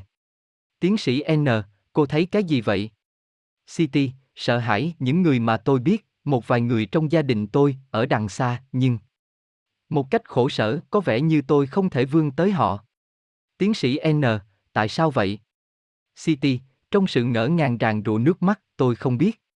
Lạy Chúa, họ không biết tôi ở đây. Thân chủ bắt đầu vùng vẫy trên ghế, và rồi nới rộng vòng tay cô và bàn tay mở ra về phía bức tường phòng mạch của tôi, tôi không thể vươn tới cha tôi. Chú thích, tôi ngừng hỏi một lát. Cha vị thân chủ này có ảnh hưởng rất lớn trên cô trong kiếp sống gần đây nhất, và cô cần thêm những kỹ thuật để xoa dịu. Tôi cũng quyết định tăng cường cái lá chắn bảo vệ của cô trước khi tiếp tục. Tiến sĩ N, cô có biết, do đâu mà cha cô ở đằng xa, nên cô không thể vươn tới ông. City, im lặng một hồi. Tôi dùng thời gian này để lau khô khuôn mặt thân chủ tôi, đầm đìa nước mắt và đẫm mồ hôi tôi không biết. Tiến sĩ N, tôi đặt bàn tay lên trán thân chủ và ra lệnh hãy kết nối với cha cô bây giờ. City, sau khi ngừng một lát, thân chủ thư giãn, tốt, ông đang bảo tôi nên kiên nhẫn và mọi sự sẽ trở nên rõ ràng với tôi, tôi muốn đi tới đằng kia và ở gần ông. Tiến sĩ N, và ông nói gì với cô về điều đó? City, buồn bã, ông nói rằng ông luôn có thể ở trong tâm trí tôi nếu tôi cần ông và rằng tôi sẽ học cách làm việc này tốt hơn, bằng thần giao cách cảm, nhưng ông phải lưu lại nơi ông đang ở. Tiến sĩ N, cô nghĩ, do đâu mà cha cô phải lưu lại nơi đó? City, ràng rụa nước mắt, ông không thuộc về tô ông của tôi. Tiến sĩ N, còn lý do nào khác không? City, những người chỉ đau, ho không? Lại khóc thành tiếng tôi không chắc. Chú thích, bình thường, tôi cố tránh can thiệp quá nhiều, khi những thân chủ đang mô tả những chuyện tiếp tâm linh của họ. Nhưng trong trường hợp này, thân chủ tôi bị bối rối và mất định hướng, nên tôi cung cấp một chút hướng dẫn của chính tôi. Tiến sĩ N, chúng ta hãy phân tích lý do tại sao mà cô không thể vươn tới địa điểm của cha cô ngay bây giờ. Phải chăng, có thể là, sự ly cách này là bởi vì những thực thể cao hơn tin rằng đây là thời gian để cô có những suy nghĩ cá nhân và rằng bây giờ cô chỉ nên tiếp cận những linh hồn khác cùng mức độ phát triển như cô. City, thân chủ đã tạm hồi phục, vâng, những thông điệp đó đang đến. Tôi phải tự giải quyết những sự việc cho chính mình với những người khác cùng mức phát triển giống như tôi. Những người chỉ đạo khuyến khích chúng tôi và cha tôi cũng đang giúp tôi hiểu điều đó. Tiến sĩ N, cô có thỏa mãn với cái thủ tục này không? City, ngừng một lát, vâng. Tiến sĩ N, tốt, làm ơn tiếp tục với sự di chuyển của cô từ khoảnh khắc cô thấy vài người trong gia đình cô ở đằng xa. Cái gì xảy ra kế tiếp? City, vâng, tôi vẫn đang trôi chậm lại, di chuyển từ từ, tôi đang được đưa đi theo một lộ trình mà tôi chưa từng đi trước kia. Tôi đang băng qua những chùm người khác. Rồi, tôi dừng lại. Chú thích, sự chuyển tiếp sau cùng vào bên trong thế giới linh hồn thì đặc biệt quan trọng cho những linh hồn trẻ dại. Một thân chủ, ngay khi tỉnh dậy, mô tả cảnh này như sau, nó cho anh ta cảm thức rằng, anh ta đang trở về nhà vào buổi hoàng hôn, sau một chuyến đi xa dài. Sau khi đi từ vùng quê tới thị trấn của mình, sau cùng, anh ta tới con phố xưa quen thuộc. Có ánh đèn hắt ra từ cửa sổ những ngôi nhà hàng xóm, và anh ta có thể thấy những người bên trong, khi anh ta lái xe chậm chậm ngang qua, trước khi tới cái đường dành cho xe hơi Derivay dẫn vào ngôi nhà của chính mình. Mặc dù những người ở trong cơn thôi miên có thể dùng những từ như cụm và tổ ông để mô tả không gian quê nhà hôm của họ từ đằng xa, nhưng cái hình ảnh này trở nên cụ thể hơn một khi họ đã đi vào trong mỗi cụm. Môi trường tâm linh của những thân chủ có liên quan với những thị trấn, trường học và những khu vực dân cư khác gắn liền với những bản chỉ đường ở cõi trần, những cái này gợi lên cảm giác an ninh và niềm vui. Tiến sĩ N, bây giờ, cô đang đứng yên, Statina, cô có những ấn tượng gì? City, nó là sinh hoạt có quy mô lớn, có nhiều người ở vùng lân cận. Vài người quen thuộc với tôi, những người khác thì không. Tiến sĩ N, cô có thể đến gần tất cả họ hơn một chút không? City, đột nhiên thân chủ tôi cao giọng, phẫn nộ, ông không hiểu gì cả. Tôi không đi tới đằng kia. Trỏ một ngón tay về phía bức tường phòng mạch. Tiến sĩ N, có chuyện gì vậy? City, tôi không được phép. Không thể rời chỗ này để đi đâu cả. Tiến sĩ N, nhưng, cô đã tới nơi cô phải đến rồi chứ? City, cái đó không quan trọng. Tôi không đi tới đằng kia. Lại trỏ một ngón tay vào bức tâm ảnh của cô. Tiến sĩ N, có phải điều này phù hợp với những thông điệp mà cô đã nhận về cha cô? City, vâng, đúng thế. Tiến sĩ N, có phải cô đang bảo tôi rằng, năng lượng linh hồn cô không thể tùy tiện trôi đi bất cứ nơi nào khác, ngoài nhóm của cô? City, chỉ ra ngoài tơ đằng kia, họ không ở trong nhóm của tôi. Tiến sĩ N, đằng kia là gì vậy? City, giọng nghiêm trọng những người khác kế cận, đó là nơi của họ. Chỉ xuống sàn nhà, đây là chỗ của chúng tôi. Chúng tôi ở đây. Tự gật đầu để minh họa phát biểu của cô. Tiến sĩ N, họ là ai? City, vâng, những người khác, những người không ở trong nhóm của tôi. Bật cười, bồn chồn hồ, trong kìa, những người thuộc nhóm của chính tôi, thật tuyệt vời lại được nhìn thấy họ. Họ đang tiến về phía tôi. Tiến sĩ N, tôi làm ra vẻ như thể tôi đang nghe thông tin này lần đầu, để động viên những câu trả lời tự phát vậy sao? Thật là tuyệt vời. Có phải đây là những người có quan hệ với cô trong kiếp trước của cô không? City, hơn một kiếp sống, tôi có thể nói như vậy. Tự hào, đây là những người thân thiết với tôi. Tiến sĩ N, những người này là thành viên trong nhóm của cô. City, dĩ nhiên, vâng, tôi đã ở với họ quá lâu. Ồ, thật là vui được thấy lại tất cả họ. Thân chủ quá vui sướng và tôi cho cô vài khoảnh khắc với tâm ảnh này. Tiến sĩ N, tôi thấy có khá nhiều thay đổi trong sự hiểu biết của cô, chỉ trong một thời gian ngắn kể từ khi cô tới đây. Hãy nhìn ra đằng xa, vào những người khác xung quanh không gian này. Nơi họ sống, nó ra sao? City, bị kích động, tôi không muốn biết. Đó là công việc của họ. Ông không thấy sao? Tôi không gắn bó với họ. Tôi quá bận rộn với những người mà tôi được phép ở cùng, tại đây. Những người mà tôi biết và yêu thương. Tiến sĩ N, tôi thực sự hiểu, nhưng cách đây vài phút, cô hoàn toàn sầu muộn vì không thể đến gần cha cô. City, bây giờ tôi biết rằng, ông có nơi thường trú của riêng ông, với những người khác. Tiến sĩ N, tại sao cô không biết điều đó khi mới đến đây? City, tôi không chắc. Tôi thừa nhận rằng, thoạt tiên, nó là một cú sốc. Bây giờ tôi biết cái tập tục ở đây. Tôi đang nhớ lại tất cả. Tiến sĩ N, tại sao vị hướng đạo của cô không đến để giải thích mọi thứ này cho cô trước khi cô thấy cha cô? City, ngừng lâu, tôi không biết. Tiến sĩ N, rất có thể, ngoại trừ cha cô, thì những người khác mà cô đã biết và yêu mến, đều ở trong những nhóm này. Có phải, cô đang nói rằng, cô không có tiếp xúc nào với họ, vì bây giờ cô đang ở tại nơi dành cho cô trong thế giới linh hồn? City, bực mình với tôi, không, tôi tiếp xúc bằng tâm trí tôi. Tại sao ông lại không hiểu được? Tôi phải lưu lại đây. Tiến sĩ N, tôi nói khích thân chủ thêm một lần nữa, để kiếm thông tin bổ sung và cô không trôi dạt tới những nhóm khác chỉ để viếng thăm họ. City, không. Chúng ta không làm cái đó. Chúng ta không đi vào những nhóm của họ và can thiệp vào năng lượng của họ. Tiến sĩ N, nhưng sự tiếp xúc bằng tâm trí không can thiệp vào năng lượng của họ chứ. City, vào lúc thích hợp. Khi họ tự do làm cái này với tôi. Tiến sĩ N, như vậy, cô đang nói với tôi rằng, mọi người ở đây lưu trú trong những không gian dành cho nhóm của chính họ, và các bạn không đi lang thang thăm viếng hay làm quá nhiều sự tiếp xúc bằng tâm trí vào những lúc không thích hợp. City, trầm tĩnh lại, vâng, họ ở trong những không gian của chính họ, và việc giáo huấn đang diễn tiến.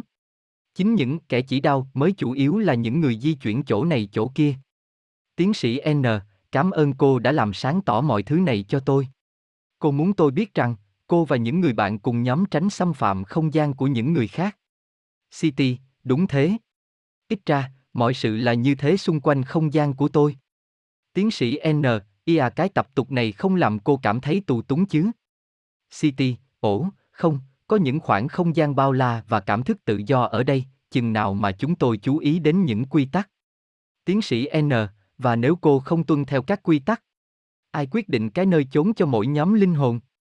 City, ngừng một lát, những vị thầy giúp đỡ chúng tôi, nếu không, chúng tôi sẽ bị lạc đường. Tiến sĩ N, tôi thấy, dường như cô bị lạc đường khi thoạt tiên đến đây. City, không chắc, tôi đã không kết nối, tôi không bắt được tần số, tôi bị rối tung cả lên, tôi nghĩ là ông nhận thức rằng, không gian xung quanh đây nó to lớn ra sao. Tiến sĩ N, hãy nhìn xung quanh cô, vào mọi không gian có cư dân. Há chẳng phải, thế giới linh hồn chật ních những linh hồn. City, cười đôi khi, chúng tôi thực sự bị lạc đường, đó là lỗi của chúng tôi, không gian này vô cùng rộng lớn. Đó là lý do tại sao nó không bao giờ trở nên đông đúc. Hai ca trong chương này đại diện cho những phản ứng khác nhau của một linh hồn sơ cấp, Beijing, và một linh hồn tiến hóa hơn, trong chặng sau cùng của chuyến du hành trở về thế giới linh hồn của chúng. Mọi linh hồn trải qua kinh nghiệm này, đều có sự thuyết minh riêng về cái nhìn toàn cảnh từ khu vực tập kết đến trạm cuối, khi mà họ trở lại nhóm của họ. Vài thân chủ của tôi thấy sự chuyển tiếp từ cổng vào đến nơi xếp nhóm là quá nhanh, đến nỗi khi đến đó, họ cần thời gian để thích nghi.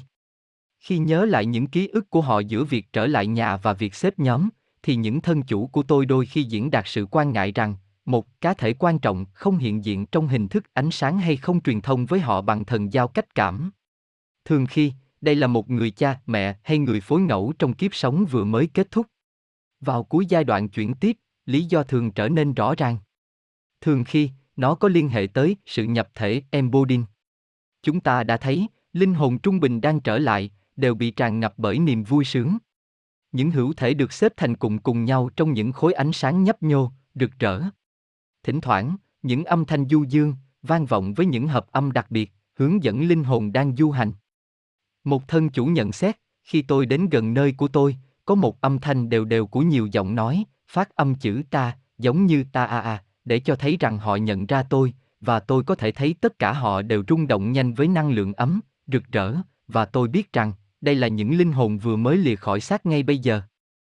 Điều này cũng có nghĩa là, những linh hồn mới nhập thể Currenti Incanret trong một hay nhiều cơ thể hơn vào khoảnh khắc đó, có thể không chủ động chào đón bất cứ ai trở lại, 81 thân chủ khác giải thích, như thể là họ đang ngủ trên phi cơ tự động, autopilot, chúng tôi luôn luôn biết ai ra và ai vào.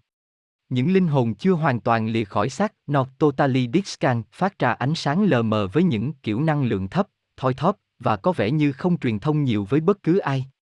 Ngay cả như thế, những linh hồn này có thể chào đón linh hồn đang trở lại một cách thầm lặng bên trong bối cảnh nhóm group setting. Cảm thức về một trào cản giữa những nhóm khác nhau, như được trải nghiệm bởi K15, có những phiên bản khác nhau trong số những thân chủ của tôi, tùy thuộc vào tuổi của linh hồn. Tôi sẽ có một cách nhìn nhận, perspective, khác về sự chuyển động, mobili, trong ca kế tiếp. Linh hồn trung bình với nhiều công việc căn bản để làm, cho rằng, sự ly cách của nhóm họ khỏi những nhóm khác, cũng tương tự như việc ở trong những phòng học khác nhau tại cùng một trường. Tôi cũng có những thân chủ mà họ cảm thấy rằng, họ hoàn toàn bị ly cách trong ngôi trường của chính họ. Cụm từ những trường học tâm linh được hướng dẫn bởi những giáo viên hướng đạo được dùng quá thường xuyên bởi những người trong cơn thôi miên, đến nỗi nó khiến cho tôi cũng có thói quen dùng cùng thuật ngữ này. Như tôi đã nói trước đây, sau khi những linh hồn đã trở lại nhóm linh hồn của chúng, thì chúng được triệu hồi ra trước một hội đồng trưởng lão. Mặc dù hội đồng này không có tính truy tố, nhưng các vị thực sự đích thân xem xét những hoạt động của linh hồn trước khi trả nó trở lại nhóm của nó. Bình thường, những thân chủ của tôi gặp khó khăn nhất định nào đó trong việc cung cấp cho tôi những chi tiết đầy đủ về những gì diễn ra tại những phiên thẩm vấn này, và tôi chắc rằng những ngăn chặn này là cố ý. Đây là một bản tường trình từ một ca, sau khi tôi gặp gỡ với những người bạn của tôi, thì vị hướng đạo của tôi, Veronica, cô giáo trẻ hơn của thân chủ đưa tôi đến một chỗ khác để gặp hội đồng trưởng lão. Cô ấy ở bên cạnh tôi với tư cách là một thông dịch viên, để giải thích những gì mà tôi không hiểu và để cung cấp sự hỗ trợ cho những lời giải thích của tôi về cách hành xử trong kiếp trước. Đôi khi, cô phát biểu thay cho tôi, như một luật sư bào chữa, nhưng qua gieo vị hướng đạo cao cấp của thân chủ, đã đến trước Veronica là người có trọng lượng nhất trước hội đồng. Luôn luôn có sáu vị trưởng lão ấy đằng trước tôi, mặc áo thụng dài trắng. Với khuôn mặt nhân ái, họ đánh giá những tri giác của tôi về kiếp sống mà tôi vừa sống, và với những tài năng của mình, tôi đã có thể làm tốt hơn như thế nào, và tôi đã làm được cái gì lợi lạc. Tôi được tự do diễn đạt những điều phẫn chí và những ước mơ của mình. Tất cả các vị trưởng lão đều quen thuộc với tôi, nhưng đặc biệt, hai người trong số họ ngỏ lời với tôi nhiều hơn những người khác và trông có vẻ trẻ hơn số còn lại. Tôi nghĩ, tôi có thể phân biệt qua ngoại hình, ai là đàn ông, ai là phụ nữ. Mỗi người có một nét đặc biệt trong cách mà họ thầm vấn tôi, nhưng họ đều đáng kính và chân thật, và tôi luôn được đối xử một cách công bằng. Tôi không thể giấu họ điều gì, nhưng đôi khi tôi không theo kịp, khi họ truyền đạt những ý tưởng của họ quá nhanh chóng. Khi tôi không kịp hiểu, thì Veronica dịch những gì mà họ đang nói về tôi, mặc dù tôi có cảm nhận rằng cô không nói hết cho tôi. Trước khi tôi trở lại cõi trần, họ muốn gặp tôi một lần thứ hai. Khi một linh hồn đã tái gia nhập những bạn cùng lớp quen thuộc của nó, trong nhóm phù hợp với nó, thì nó tự xem như mình đã về nhà. Sự có mặt của nó ở đây với những linh hồn nhất định, rất giống một hệ thống xếp lớp trong giáo dục, xét về hình thức và chức năng. Tiêu chuẩn cho việc xếp nhóm, đặt nền trên kiến thức và một mức phát triển nhất định. Như trong bất cứ tình huống nào của một lớp học, thì một số học sinh có quan hệ tốt với những giáo viên, còn những học sinh khác thì không tốt như vậy. Chương kế tiếp sẽ xem xét cái quá trình lựa chọn để xếp linh hồn thành nhóm và những linh hồn tự nhìn chính mình ra sao trong những địa điểm tâm linh của chúng. Chương 7. Việc xếp nhóm. Ấn tượng của tôi về những người tin rằng chúng ta thực sự có một linh hồn là họ tưởng tượng rằng rất có thể mọi linh hồn đều hòa nhập vào một cộng đồng lớn. Trước khi đi vào cơn thôi miên, nhiều người trong số những thân chủ của tôi cũng tin điều này. Thảo nào, sau khi tỉnh dậy, họ biểu lộ sự ngạc nhiên với sự hiểu biết rằng, trong thế giới linh hồn, mỗi người đều có một nơi được chỉ định dành cho họ. Khi tôi bắt đầu nghiên cứu về thế, giới linh hồn với những thân chủ ở trong cơn thôi miên, tôi không được chuẩn bị để nghe về sự hiện hữu của những nhóm có tổ chức, mà, trong đó, những linh hồn hỗ trợ nhau trong học tập. Tôi đã mường tượng rằng, sau khi rời cõi trần, thì những linh hồn chỉ đơn giản trôi bồng bềnh một mình, một cách không mục đích. Việc xếp nhóm được quy định bởi mức độ tiến hóa của linh hồn. Sau cái chết vật lý, chuyến đi trở lại nhà của một linh hồn kết thúc với việc lên bờ vào trong không gian dành riêng cho cái làng colony của chính nó, với điều kiện, nó không phải là một linh hồn rất trẻ bị cô lập vì những lý do khác đã đề cập trong chương 4. Những linh hồn được xếp vào những nhóm là những người bạn cũ thăm giao, có cùng mức độ nhận thức như nhau.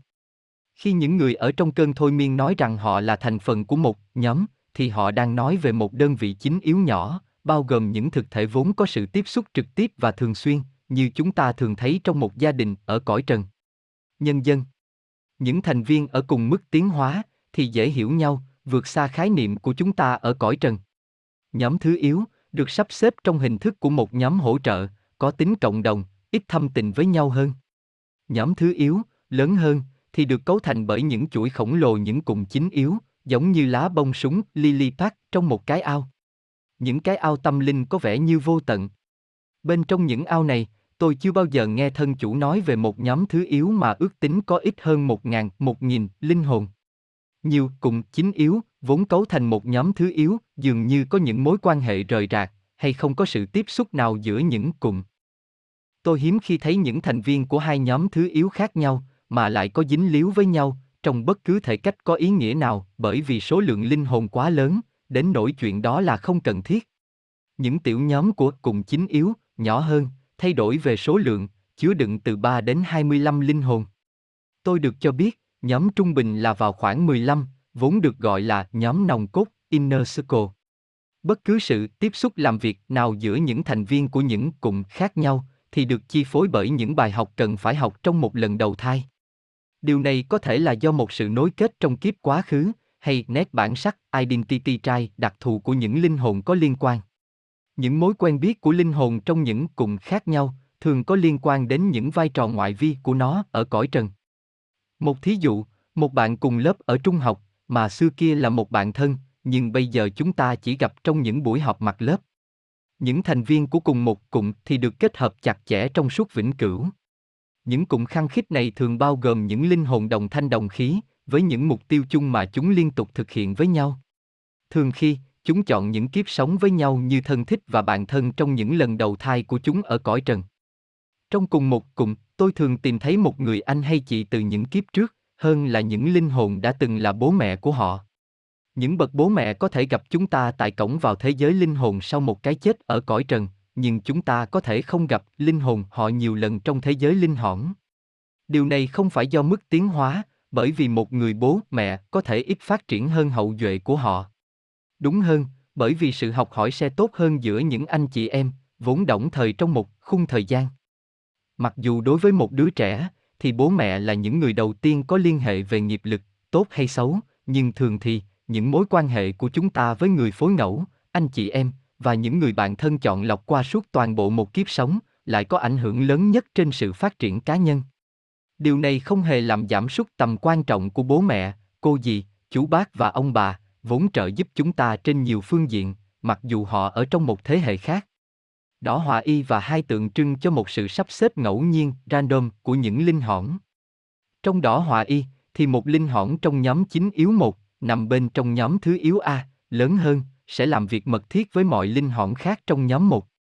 Tuy nhiên, vài linh hỏng trong nhóm chính yếu 9 và 10 ghi rõ chi tiết trong đỏ hòa 2 cũng có thể làm việc với nhau.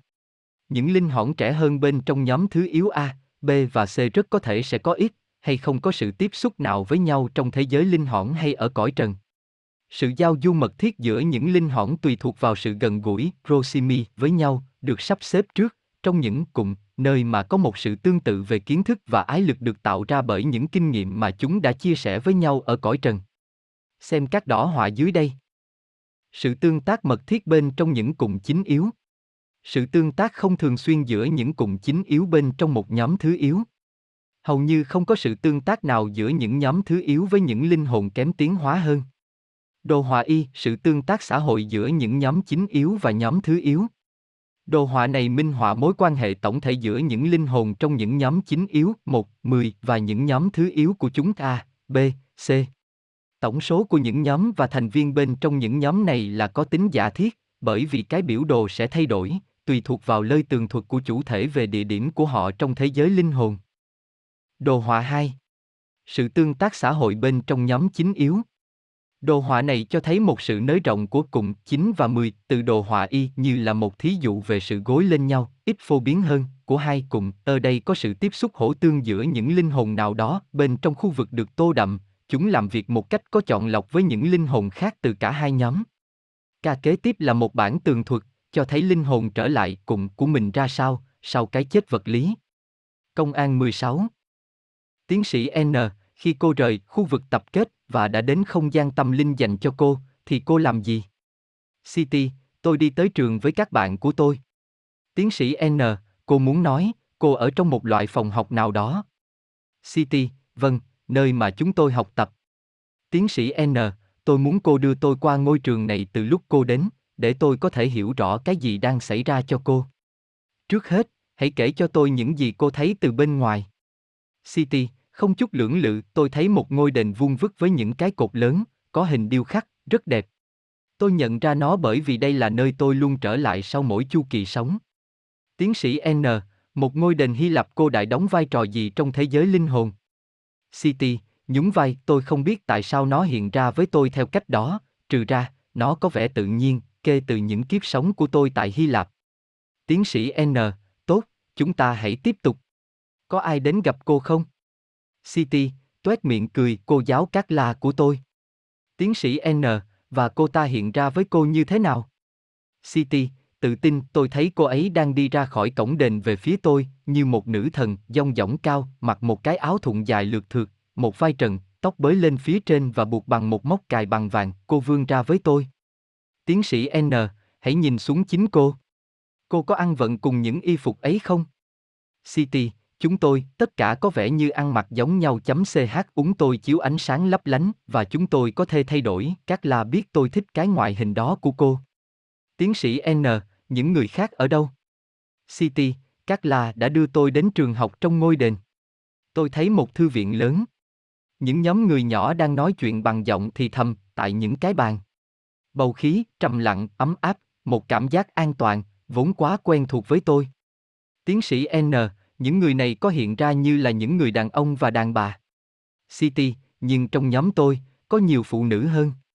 Tiến sĩ N, tại sao vậy? City, bởi vì đó là cái hóa trị Valencer khiến họ thoải mái nhất, ngay bây giờ. Chú thích, từ hóa trị được dùng bởi thân chủ này, chỉ định sự ưa thích thiên về một giới tính nào đó, có vẻ như kỳ cục, nhưng nó thực sự phù hợp. Hóa trị trong hóa học là những thuộc tính âm hay dương, negative, positive mà, khi kết hợp với những yếu tố khác, tạo ra sự cân xứng. Những linh hồn trong những nhóm có thể là nam hay nữ, hay pha trộn. Tiến sĩ N, tốt, cô làm gì kế tiếp? City, các la dẫn tôi đến cái bàn gần nhất và những người bạn của tôi ngay lập tức chào tôi. Ồ, trở lại đây thật là quá tốt. Tiến sĩ N, tại sao những con người đặc thù này ở đây với cô trong ngôi đền này? City, bởi vì tất cả chúng tôi đều ở trong cùng một nhóm học tập. Tôi không thể nói cho ông biết, tôi hạnh phúc ra sao được ở cùng họ một lần nữa.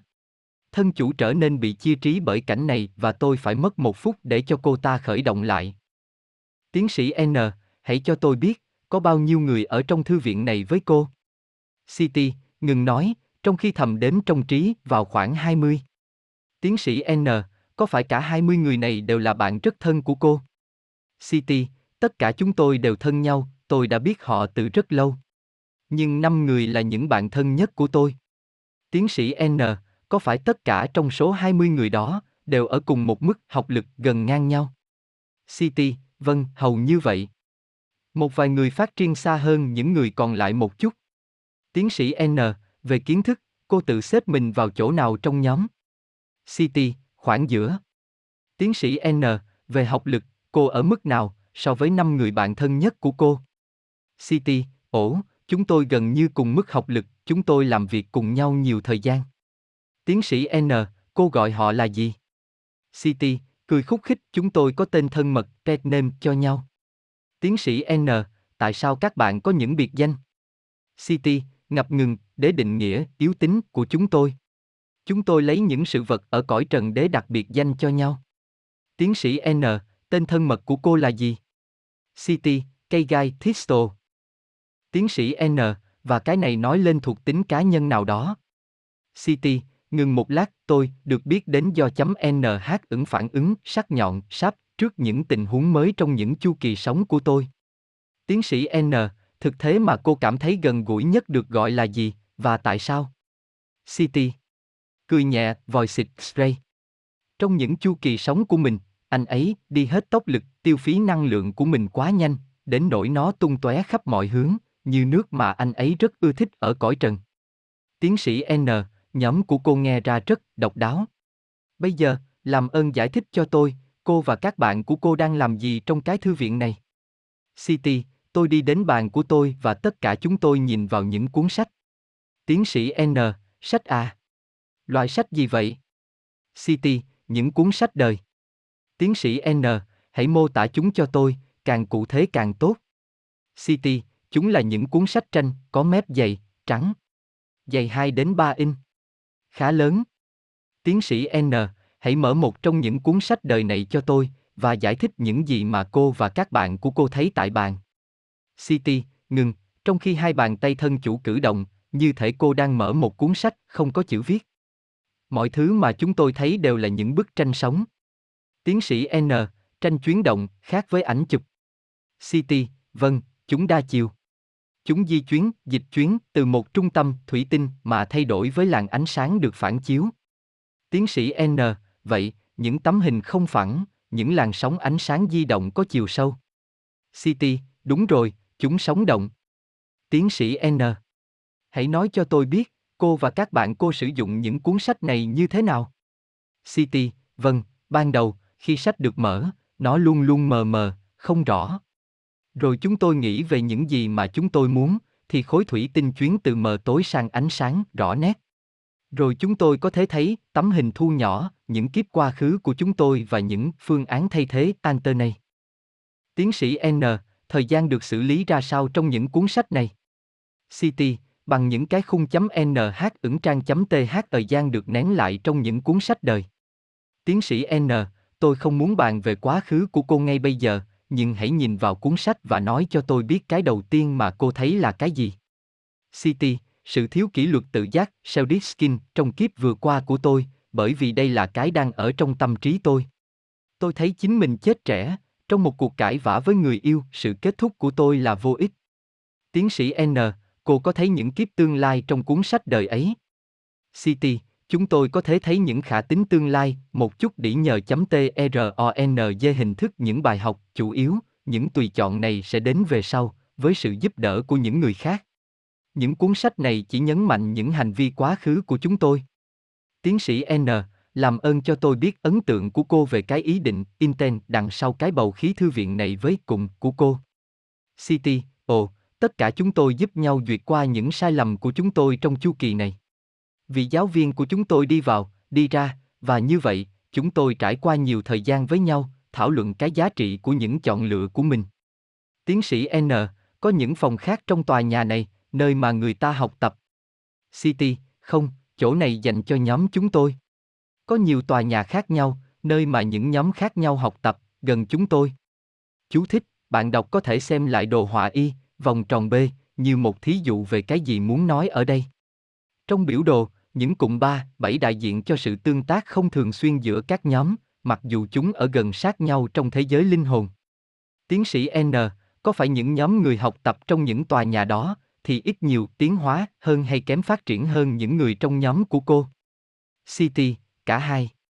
Tiến sĩ N, cô có được phép viếng thăm những tòa nhà khác này, nơi mà những linh hồn học tập.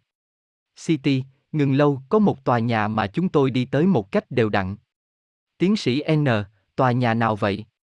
City, một nơi dành cho những linh hồn mới hơn. Chúng tôi giúp họ khi vị giáo viên đi khỏi. Thật dễ chịu khi thấy mình có ích. Tiến sĩ N, giúp họ như thế nào? City, cười với bài tập về nhà của họ. Tiến sĩ N, nhưng há chăng phải, đó là công việc của những giáo viên vị hướng đạo. City, vâng, ông thấy đó, những giáo viên thì trình độ quá cao, do vậy, nhóm này đánh giá cao sự trợ giúp của chúng tôi, bởi vì chúng tôi có thể quan hệ với họ một cách dễ dàng. Tiến sĩ N, à như vậy, cô là giáo sinh thực tập với nhóm này. City, vâng, nhưng chúng tôi không làm cái đó bất cứ nơi nào khác. Tiến sĩ N, tại sao không? Tại sao những nhóm tiến hóa hơn không thỉnh thoảng đến thư viện của cô để trợ giúp cô?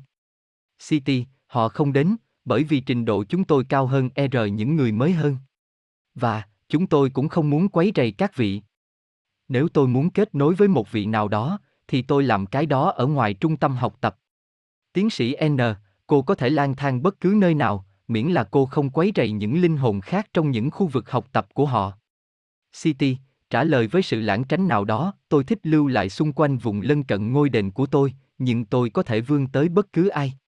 Tiến sĩ N, tôi có ấn tượng rằng, năng lượng linh hồn của cô bị hạn chế vào không gian tâm linh này, mặc dù cô có thể bằng tâm trí vươn ra xa hơn.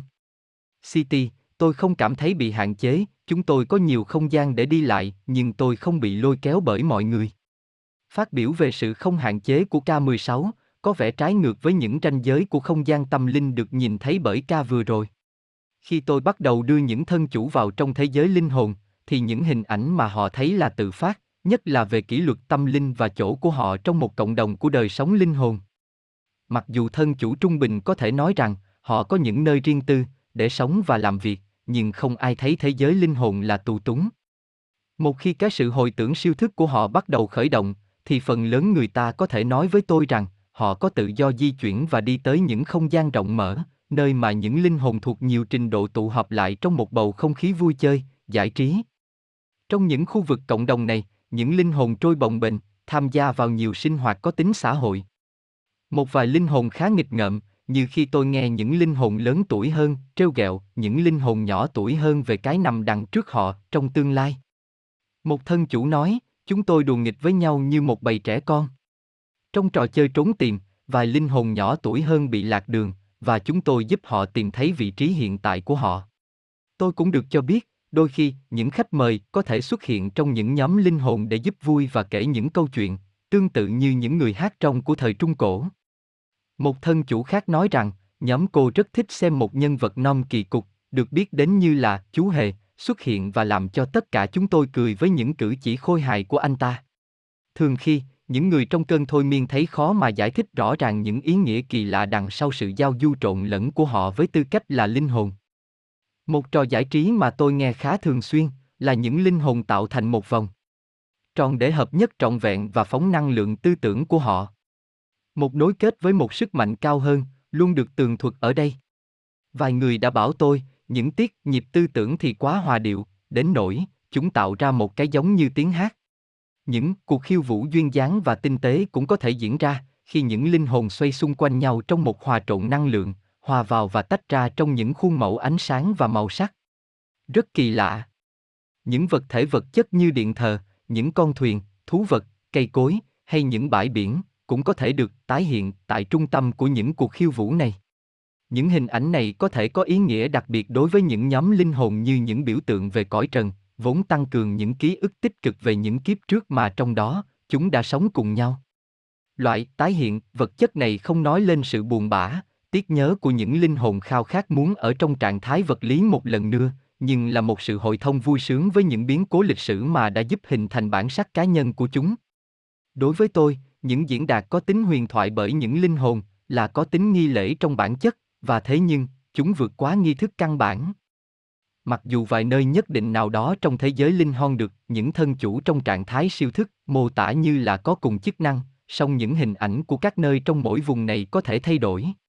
Như thế, một khu vực học tập được mô tả như là một ngôi đền Hy Lạp trong ca này, có thể được trình bày như là một ngôi trường hiện đại bởi một người khác. Những phát biểu khác có thể dường như mâu thuẫn hơn. Chẳng hạn, nhiều thân chủ du hành từ một địa điểm tới một nơi khác trong thế giới linh hồn, sẽ bảo tôi rằng, cái không gian xung quanh họ giống như một hình cầu, như chúng ta đã thấy trong chương vừa rồi, nhưng rồi họ nói thêm rằng, thế giới linh hồn không bị đóng kín, bởi vì nó vô giới hạn.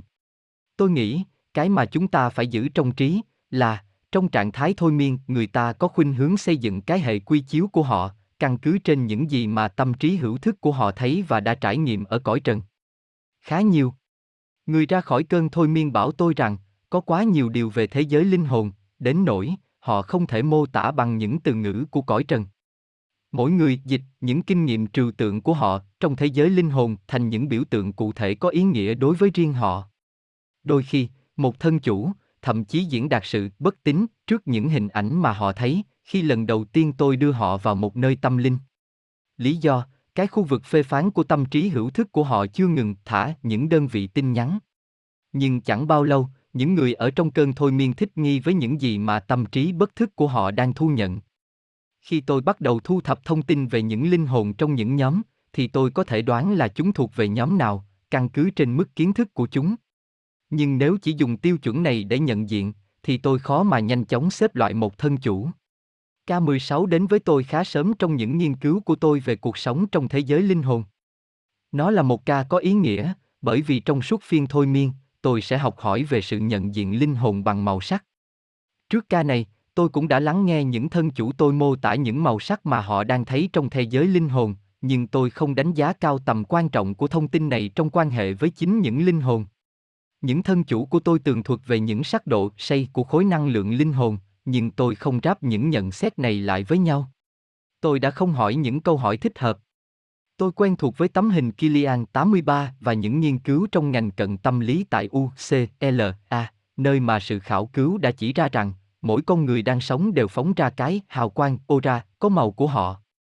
Trong hình thức con người, rõ ràng là chúng ta có một trường năng lượng ion hóa, INIZ chảy ra xung quanh cơ thể vật lý của chúng ta, được nối kết với một mạng lưới gồm những điểm tập trung sức mạnh gọi là những luân xa. Bởi vì những thân chủ đã cho tôi biết rằng, năng lượng linh hồn là một lực di chuyển, sống động, cho nên cái số lượng năng lượng điện từ được cần đến đe giữ một linh hồn lại trên cái bình diện vật lý của chúng ta, có thể là một yếu tố khác trong việc tạo ra những màu sắc khác nhau của cõi trần. Người ta cũng nói rằng, một hào quang của con người phản ánh những ý tương và cảm xúc, kết hợp với sức khỏe thể xác của một cá nhân. Tôi tự hỏi, phải chăng những năng lượng hào quang cá nhân này, phóng ra bởi những con người, có một sự nối kết trực tiếp với những gì mà tôi đang được nói cho biết về làn ánh sáng phát ra bởi những linh hồn trong thế giới linh hồn. Với K16, tôi nhận thức rằng, những linh hồn hình dung cái ánh sáng mà họ phát ra là không hoàn toàn màu trắng. Trong tâm trí những thân chủ tôi, thì mỗi linh hồn phát ra một hào quang có màu riêng. Tôi tin rằng ca này giúp tôi giải mã ý nghĩa của những biểu hiện của năng lượng. Tiến sĩ N, được rồi, chúng ta hãy trôi bồng bềnh ra bên ngoài ngôi đền, nơi mà cô học tập.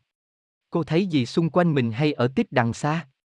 City, những con người, những đám người lớn. Tiến sĩ N, cô đoán là bao nhiêu? City, lưỡng lự, hơ mơ mờ. Đằng xa, tôi không thể đếm, hàng trăm và hàng trăm. Quá nhiều người. Tiến sĩ N, và cô có gắn bó với tất cả những linh hồn này không? Cô có giao du với họ không?